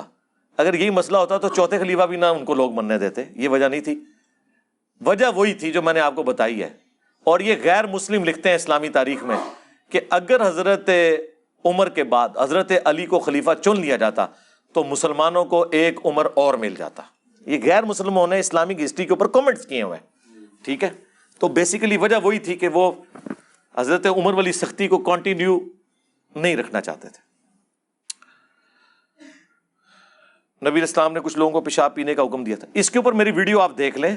یہ جو حدیث یہ اسپیسیفکلی چند لوگوں کے لیے جو بعد میں مرتد ہو گئے تھے، یہ حکم عام نہیں ہے اس کے اوپر میری تفصیلی ویڈیو آ چکی ہے۔ ایک مولانا صاحب کے بارے میں لکھا، مولانا صاحب تو نہیں، کوئی اسپیکر ہیں۔ وہ کہتے ہیں، وہ کہتے ہیں وہ پانی پر چلے تھے۔ یار، وہ کہانیاں اب کرا رہے ہیں میرے بھائی، میں کیا کروں؟ یہ بھی کہا کہ دجال کی سب سے زیادہ پیروی عالم اور عورتیں کریں گی۔ ٹھیک ہے، تو عالم ہی کریں گے۔ عالم چونکہ قرآن و حدیث کو نہیں مانتے، تو انہیں کو پیروی کرنی چاہیے۔ قرآن دیس کو ماننے والے تو پیروی نہیں کریں گے۔ باقی یہ جو وہ جن صاحب کا آپ نے نام لکھا ہے وہ کہہ رہے ہیں کہ جی میں نے کل پرسون کی ایک ویڈیو دیکھی۔ اس میں وہ کہہ رہے تھے کہ انجینئر صاحب جو بزرگوں کا رد کرتے ہیں تو ایسا بھی نہیں ہے، اچھے بزرگ بھی تھے۔ اور نقل اسی کی ہوتی ہے جس کی اصل موجود ہو۔ تو یہ نقلی بزرگان دین کا ہونا اس بات کا ثبوت ہے کہ اصلی بھی کوئی بزرگ ہوتے تھے جو یہ سارے کرتب کرتے تھے، جو یہ جھوٹ بولتے ہیں۔ ہم اس کے جواب میں صرف اتنے ہی کہیں گے۔ رکو ذرا، صبر کرو۔ اصل اس کی انبیاء اکرام ہوا کرتے تھے۔ ان کی یہ نقلیں اتارتے ہیں۔ مثلا، اصل تھی خانہ کعبہ۔ اس کی نقل یہ اتاری کہ غلاف کعبہ وہاں پہ چڑھتا تھا، انہوں نے قبروں پہ غلاف چڑھائے۔ خانہ کعبہ کو غسل دیا جاتا تھا، انہوں نے قبر کی غسل کی محفلیں ارینج کرنی شروع کر دی ارس کے نام پہ۔ اب آپ اس کا یہ کہیں گے کہ اس کی بھی کوئی اصل موجود تھی کہ صحابہ اکرام رسول اللہ کی قبر کو بھی غسل دیا کرتے تھے اور صحابہ اکرام کی قبروں کو تابعین بھی غسل دیا کرتے تھے۔ وہ غسل جائز ہوتا تھا۔ آج جو داتا دربار کا غسل ہو رہا ہے، یہ ناجائز ہے۔ تو ہم کہیں گے کہ یار یہ تو غلط کہہ رہے ہیں۔ اصل ہے، اصل انبیاء ہے باقی سب کچھ ہی فراڈ ہے یہ۔ یہ ٹوٹلی فراڈ ہے۔ اگر آپ اصل ثابت کریں گے تو وہ آپ کو ثابت کرنا پڑے گا۔ یہ بزرگوں سے وہ واقعات ثابت کر رہے ہیں جو انبیاء اور صحابہ سے نہیں ہے صحابہ اکرام علی مردوان تو جنگوں کی مصیبت اٹھائیں، مشقتیں اٹھائیں۔ بحری بیڑے تیار کر کے سمندر میں سفر کریں۔ آپ کے بابے سمندر پہ ڈائریکٹ چلیں۔ جعلی باتیں تخلیق کائنات کی کیا حکمت ہے؟ اللہ تعالیٰ نے خیر و شر کے ہمراہ انسان کو ایسے ازمانے کا فیصلہ کیوں کیا؟ یہ ول آف گاڈ ہے جی۔ ول آف گاڈ کو تو کوئی چیلنج نہیں کر سکتا، اس کی مرضی۔ لا یوس الما یا فعل وحم یوس اللہ کو کوئی نہیں پوچھ سکتا، اس نے یہ کیوں کیا؟ وہ سب کو پوچھ سکتا ہے۔ البتہ اس کی حکمت، میں تو کہتا ہوں وہ حکمت جو بھی تھی، ہمارے حق میں تو بڑی اچھی ثابت ہوئی ہے۔ خدا اکیلا تھا، ہمیشہ سے تھا۔ اور اس نے ارادہ کیا کہ اپنی مخلوق کو پیدا کرے اور اپنی مخلوق میں سے بھی point zero zero zero zero zero one percent لوگوں کو جنت میں اپنے پڑوس میں رکھے ہمیشہ کی زندگی اور ہر خواہش کی تکمیل کے ساتھ۔ جناب، لاٹری نکلی ہوئی ہے، چپ کر کے تیاری کرو۔ حکمت کیا تھی؟ وہ ایک بڑے عالم نے بڑی اچھی بات لکھی تھی کہ جی جب کسی نے پوچھا جی یہ تقدیر اور یہ سارے مسائل، انہوں نے کہا، یار جنت میں ایک دفعہ پہنچنے تو ایک ایک سوال کا جواب اللہ سے لیں گے۔ میں آپ کو کیسے جواب دے دوں؟ سیدھی بات ہے۔ ایک بار جنت ہی پہنچو اس کو آپ اس مثال سے سمجھیں کہ آپ کو کسی نے دھکا دے دیا سمندر میں اور سمندر کے کنارے ایک شخص کھڑا ہو کے کہہ رہا ہے، ادھر میری طرف دیکھ، اپنے ہاتھ پاؤں یوں مار، ابھی کنارے پہ لگ جائے گا۔ اور آگے سے وہ بندہ کہ نہیں، پہلے منو دسو، منو تکا کی نہیں دیتا، کیوں دیتا؟ اور وہ بندہ بار بار کہے کہ جس نے دھکا دیا، اپنی مرضی سے دیا اس کا جو معاملہ ہے وہ بعد میں دیکھیں گے۔ ابھی تو تو اپنی جان بچا۔ کنارے پہ آ جا تو پوچھ لیں۔ اس دنیا میں اللہ نے ہمیں بھیج دیا۔ کنارے پہ کھڑا ہوا پیغمبر ندا لگا رہا ہے کہ میں اس کا نمائندہ ہوں۔ اس راستے پہ چلو، کنارے پہ لگ جاؤ گے۔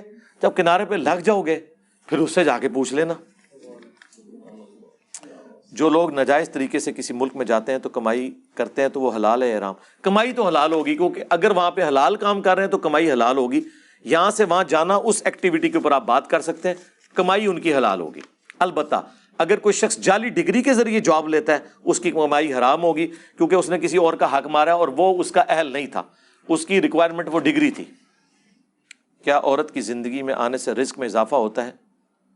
یا ہر بندہ اپنا رزق لکھوا کے لایا ہے؟ ہر بندے کا رزق اللہ تعالیٰ نے مقدر کیا ہوا ہے، لیکن اس کو اللہ تعالیٰ نے ایفرٹ کے ساتھ جوڑا ہوا ہے، وہ آپ نے اپنی جگہ کرنی ہے۔ کوئی شخص دوسرے کا رزق ختم نہیں کر سکتا، نہ بڑھا سکتا ہے، سوائے ایک چیز کے جو بخاری مسلم حدیث ہے، جو شخص یہ چاہے کہ اس کے رزق میں اضافہ کر دیا جائے۔ اور اس کی عمر میں برکت ہو، دو چیزیں۔ یہ ہر بندہ چاہتا ہے۔ اس کے رزق میں اضافہ ہو اور عمر میں برکت ہو، تو وہ اپنے رشتہ داروں کے ساتھ حسن سلوک کرے۔ حسن سلوک یہ نہیں ہے کہ عید مبارک کا میسج کر دے۔ نہ۔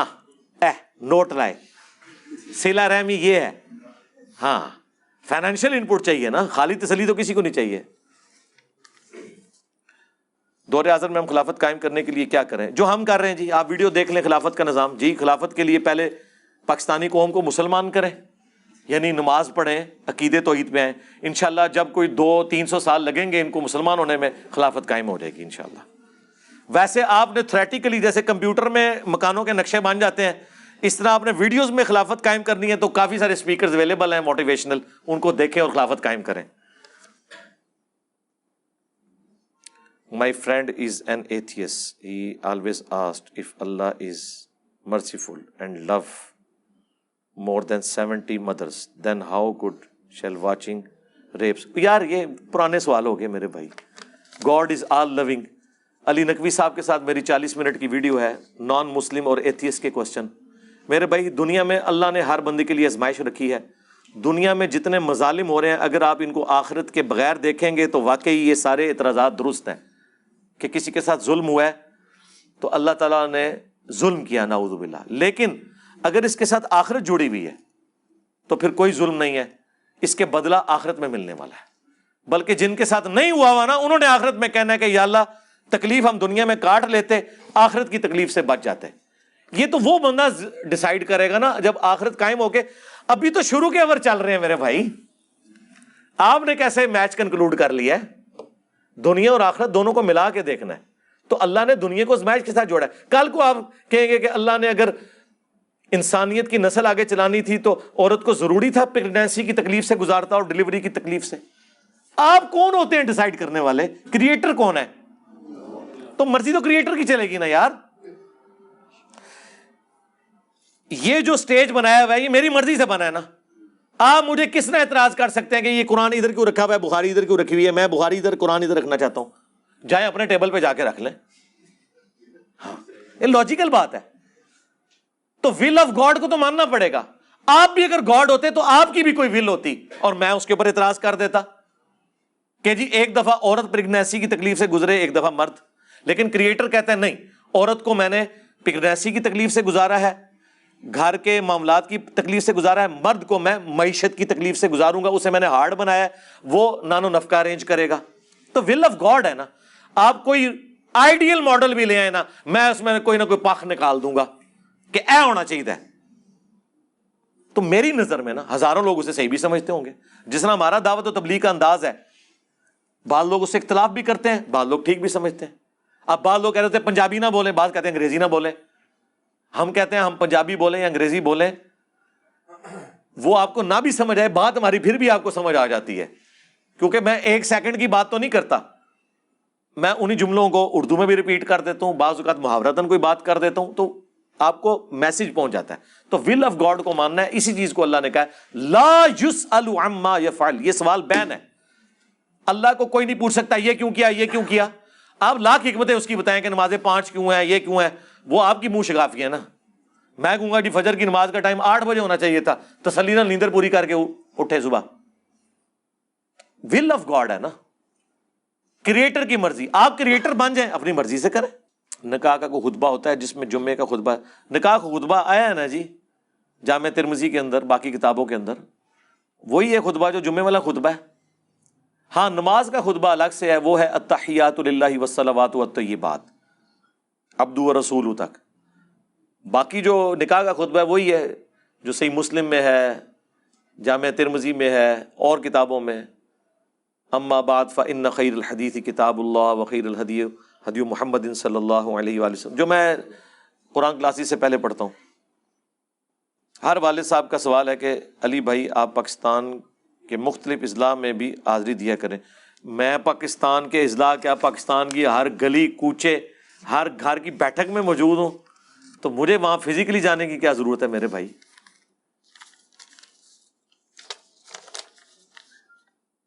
حضرت علی کا قتل کرنے والا گمراہ جہنمی کافر ہے۔ نہیں، کافر تو نہیں تھا، مسلمان ہی تھا۔ جنمی والا اس نے کام کیا، باقی اللہ کا معاملہ ہے اور اس کا۔ ابو دعود میں حدیث ہے۔ اللہ یا شرک کو معاف نہیں کرے گا یا قتل نحاق کو معاف نہیں کرے گا۔ وہ اللہ کی مرضی ہے۔ اگر چاہے تو معاف کر دے، اللہ کی مرضی نہ معاف کرے۔ لیکن قتل نحاق بھی ایک سینسٹیو ایشو ہے۔ تو اس کا نام عبد الرحمان تھا، ابن ملجم۔ نام عبد الرحمان ہے، کرتوت دیکھ لو، عبد الشیطان والے نے۔ نام عبداللہ ہے اور رئیس المنافقین ہے۔ عبداللہ ابن ابئی مسلم شی میں حدیث ہے، اللہ کو دو نام بڑے پسند ہیں۔ عبداللہ اور عبد الرحمان اور اس امت کے دو بدبخت ترین انسان انہی ناموں کے ہیں۔ عبداللہ ابن ابئی رسول اللہ کا دشمن، اور عبد الرحمان بن ملجم، حضرت علی کا قاتل۔ حضرت زینب اور آپ کے عقد کے بارے میں ایتھیس پوچھتے ہیں، کیا یہ فطری، کیوں نہیں فطری جی؟ مطلب منہ بولا، بیٹا تو کوئی رشتہ نہیں ہے۔ قرآن میں اللہ نے فرمایا کہ ہم نے یہ اس لیے کیا تاکہ ہم رسم توڑیں آپ کے ذریعے، کہ منہ بولا رشتہ کوئی نہیں ہوتا۔ تو بالکل فطری ہے، اس میں کون سی غیر فطرت والی بات ہے؟ کوئی زبردستی نکاح نہیں ہوا۔ مرضی سے ہوا ہے۔ یعنی دو مرد و عورت اپنی مرضی سے شادی کر رہے ہیں۔ آپ اس کو غیر فطری کیسے کہہ رہے ہیں؟ منہ بولا رشتہ تو کوئی چیز نہیں ہے نا، اس کی تو کوئی حیثیت نہیں ہے۔ کل کو تو آپ کہیں گے سیدہ فاطمہ اور علی کا نکاح کیسے ہو گیا؟ حضرت علی تو چچا تھے فاطمہ کے۔ کزن تو نبی علیہ السلام کے تھے نا۔ حضرت فاطمہ کے تو چچا ہی لگتے تھے نا۔ نہیں لگتے تھے۔ لیکن بخاری مسلم میں وہ جو حدیث ہے ابو تراب والی جس میں حضرت علی ناراض ہو کے گھر سے نکلتے ہیں، وہاں جب نبی علیہ السلام گھر آتے ہیں تو فاطمہ سے کیا کہتے ہیں؟ تیرے چچا کا لڑکا کہاں گیا ہے؟ چچا نہیں، تیرے چچا کا لڑکا کہاں گیا ہے؟ ظاہر ہے حضرت فاطمہ کو حضور نے یہ تو نہیں کہنا تھا، تیرا چاچا کتنے گیا ہے؟ انہوں نے جنا سی نا، اپنی بھی عقل استعمال کرو نا۔ تو اس میں الفاظ کیا ہے کہ تیرے چچا کا لڑکا کہاں گیا؟ یعنی یہ نہیں کہا کہ تیرا خامن کہاں گیا۔ یہ بھی ایک اسٹائل ہوتا ہے نا پوچھنے کا۔ تو انہوں نے کہا کہ وہ جھگڑا ہوا تھا، ناراض ہو کے چلے گئے۔ آپ حضرت فاطمہ کو تو کہنا چاہیے تھا وہ میرے چچا کا لڑکا نہیں ہے، وہ آپ کے چچا کا لڑکا ہے۔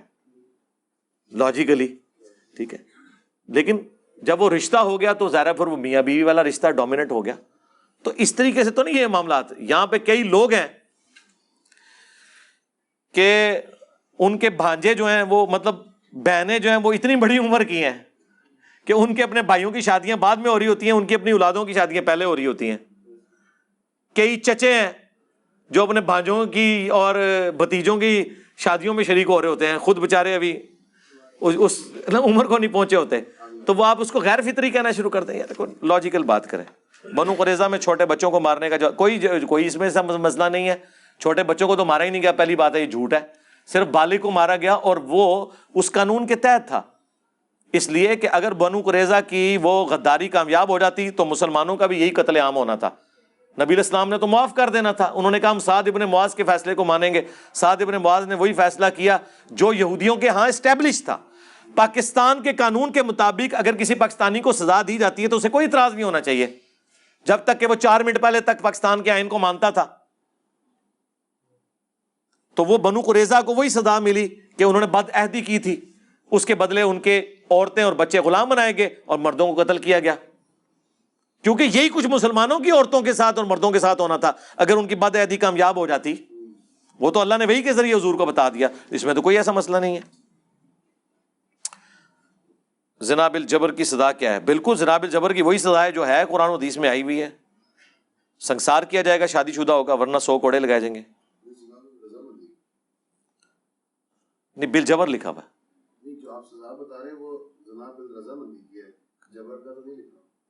نہیں جبر جبر تو اس سے بڑی چیز ہے نا۔ کیا چیز؟ چلیں آپ کچھ اور ساتھ کر لیں۔ میں تو اپنی طرف سے تو نہیں بنانی نا۔ جو سزا آئی ہے زنا کی وہی بتانی ہے نا۔ صرف اس میں فرق آپ فرق پوچھیں تو یہ بتا ہاں میں بتا۔ فرق یہ ہے کہ اس میں مفول کو سزا نہیں ہوگی۔ زمین و اسمان کا فرق ہے۔ جناب رضا میں دونوں کو سزا ہوتی ہے۔ اور بل جبر میں فرق نظر آیا؟ اینا موٹا فرق ہے۔ آ گیا نظر۔ تو ہٹے تو بھی زیادہ۔ ٹھیک ہے نا؟ کیونکہ اس میں صرف فائل کو سزا ہوگی۔ دوسرا، ان کی بات اس حوالے سے درست ہے۔ اگر وہ آدھی مجرم ہے نا، تو پھر اس کے اوپر فساد فی الارض کی سزا لگے گی۔ جو سورہ المائدہ کی آیت نمبر 33 آیت محاربہ ہے، کہ اس کے مخالف سمت کے ہاتھ پاؤں کاٹے جائیں گے، اسے سولی لٹکایا جائے گا پبلکلی۔ ٹھیک ہے؟ تڑپا تڑپا کے اسے سزا دی جائے گی، فساد فی الارض کی، جو آدھی مجرم ہے۔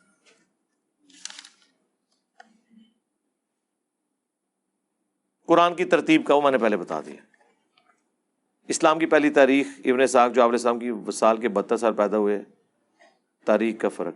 اسلام کی تاریخ، اس کے اوپر ابن صاحب کے اوپر تو ڈپینڈنٹ نہیں ہے۔ اسحاق نے تو اوور آل تاریخ جمع کی ہے نا۔ تاریخ تو قرآن کے اندر اسلام کی موجود ہے۔ سب سے پہلے تاریخ کی کتاب جو مسلمانوں کے پاس ہے وہ قرآن ہے۔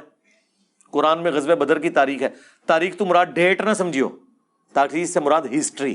اردو کا یہی تو مسئلہ ہے۔ اردو میں ڈیٹ کو بھی تاریخ کہتے ہیں، ہسٹری کو بھی تاریخ کہتے ہیں۔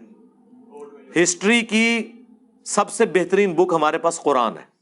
قرآن میں کتنے ہسٹوریکل واقعات نبی الاسلام کے مبارک زمانے کے، آپ کے زمانے سے پہلے کے موجود ہیں۔ حضرت یوسف علیہ السلام کا واقعہ موجود ہے، بنی اسرائیل کے واقعات ہیں۔ سارے ہسٹوریکل واقعات ہیں نا۔ پھر نبی الاسلام کی اپنی مبارک سیرت موجود ہے۔ صحیح مسلم میں حدیث ہے معائشہ سے پوچھا گیا، نبی الاسلام کی سیرت ان کا قرآن پڑھو، وہی ہے۔ نبی الاسلام وہ انسان ہے جو قرآن مجسم ہے۔ یعنی اگر قرآن انسانی شکل میں آتا تو رسول اللہ کی ذات ہے صلی اللہ علیہ وآلہ وسلم۔ قرآن کو مطلوب انسان وہ رسول اللہ ہے صلی اللہ علیہ وسلم۔ غزوہ بدر کا ذکر، غزوہ عہد کا، غزوہ خندق کا، غزوہ تبوک کا۔ آپ علیہ السلام پہ آئی ہوئی تکلیف کا، مستقبل کے حالات و واقعات کا ایون رومنز اور پرشین کی جو جنگ ہوئی، اس کا ذکر سورہ روم میں آیا تو تاریخ تو قرآن میں بھی موجود ہے، اس کے بعد احادیث کی کتابوں میں اسناد کے ساتھ ہے۔ تو سیرت ابن اسحاق جو ہے، وہ الگ سے ایک سیرت کی کتاب ہے۔ اس میں صحیح روایتیں بھی ہیں، اس میں جعلی روایتیں بھی ہیں۔ اس کی اسنادی حیثیت کے اوپر بحث ہو سکتی ہے۔ ابن اسحاق کے بعد پھر ابن ہشام نے اس کو مختصر کیا۔ اس کے بعد آج تک مختصر ہوتی آئی ہے۔ اس میں چیزیں موجود ہیں، صحیح بھی ہیں، غلط بھی ہیں۔ بخاری مسلم میں بھی تاریخ ہی ہے نا نبی علیہ السلام کی۔ ہسٹری ہے نا آپ علیہ السلام کے بارے میں، اسناد کے ساتھ چیزیں جمع کی گئی ہیں۔ ٹھیک ہے جی۔ اے جی تا سارا تھدا میں پڑھ ماریا جی کوئی ایک بندہ ایسا نہیں کہ جی پرچی میں نہ پڑھی ہوئے۔ دسو جی یہ نہیں کہ پرچی بعد پیپر اسٹاف رائٹنگ تو بعد نہیں۔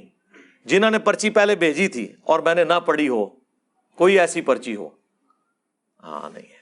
ہے اللہم انی اسألوک بانک انت اللہ لا الہ الا انت الاحد الصمد. الذي لم يلد ولم يولد ولم يكن له كفوا احد والهكم اله واحد. لا الہ الا هو الرحمن الرحیم الف لام میم اللہ لا الہ الا هو الحی القیوم اللہم صلی علی محمد وعلی آل محمد. اللہم ربنا آتنا فی الدنیا حسنہ وفي الآخرة حسنة وقنا عذاب النار. رب ارحمهما كما ربياني صغيرا. ربنا هب لنا من أزواجنا وذرياتنا قرة أعين وجعلنا للمتقين إماما. اللهم اغفر لحينا وميتنا وشاهدنا وغائبنا وصغيرنا وكبيرنا وذكرنا وأنثانا. اللهم من نحييته منا فأحيه على الإسلام. ممن توفیتہ منا فتوفہ الایمان۔ اے اللہ، جن جن بھلائیوں کا سوال تیرے محبوب علیہ السلام نے تجھ سے کیا، ہمارے حق میں، حاضرین کے حق میں، ہمارے ماں باپ کے حق میں، ہمارے بیوی بچوں کے حق میں، پوری امت کے حق میں قبول منظور فرما۔ اور جن جن چیزوں کے شر سے تیرے محبوب علیہ السلام نے پناہ طلب کی، تمام کو ان چیزوں کے شر سے اپنی پناہ عطا فرما۔ اے اللہ، پوری دنیا میں مسلمان جہاں کہیں بھی قسم پرسی کی زندگی گزار رہے ہیں، پاکستان میں ہوں، انڈیا میں ہوں، فلسطین میں، کشمیر میں، انڈیا میں چائنا میں، یمن میں، شام میں، عراق میں، افغانستان میں، غیب سے ان کی عزت آبرو جان و مال کی حفاظت فرما۔ اے اللہ، ہمارے ملک پاکستان کی خیر فرما۔ اندرونی بیرونی خطرات سے محفوظ فرما۔ سبحان ربی کا رب العزت عما یصفون۔ وسلام علی المرسلین۔ والحمد للہ رب العالمین۔ وصلی اللہ علی النبی الکریم وعلی آلہ وصحبہ اجمعین۔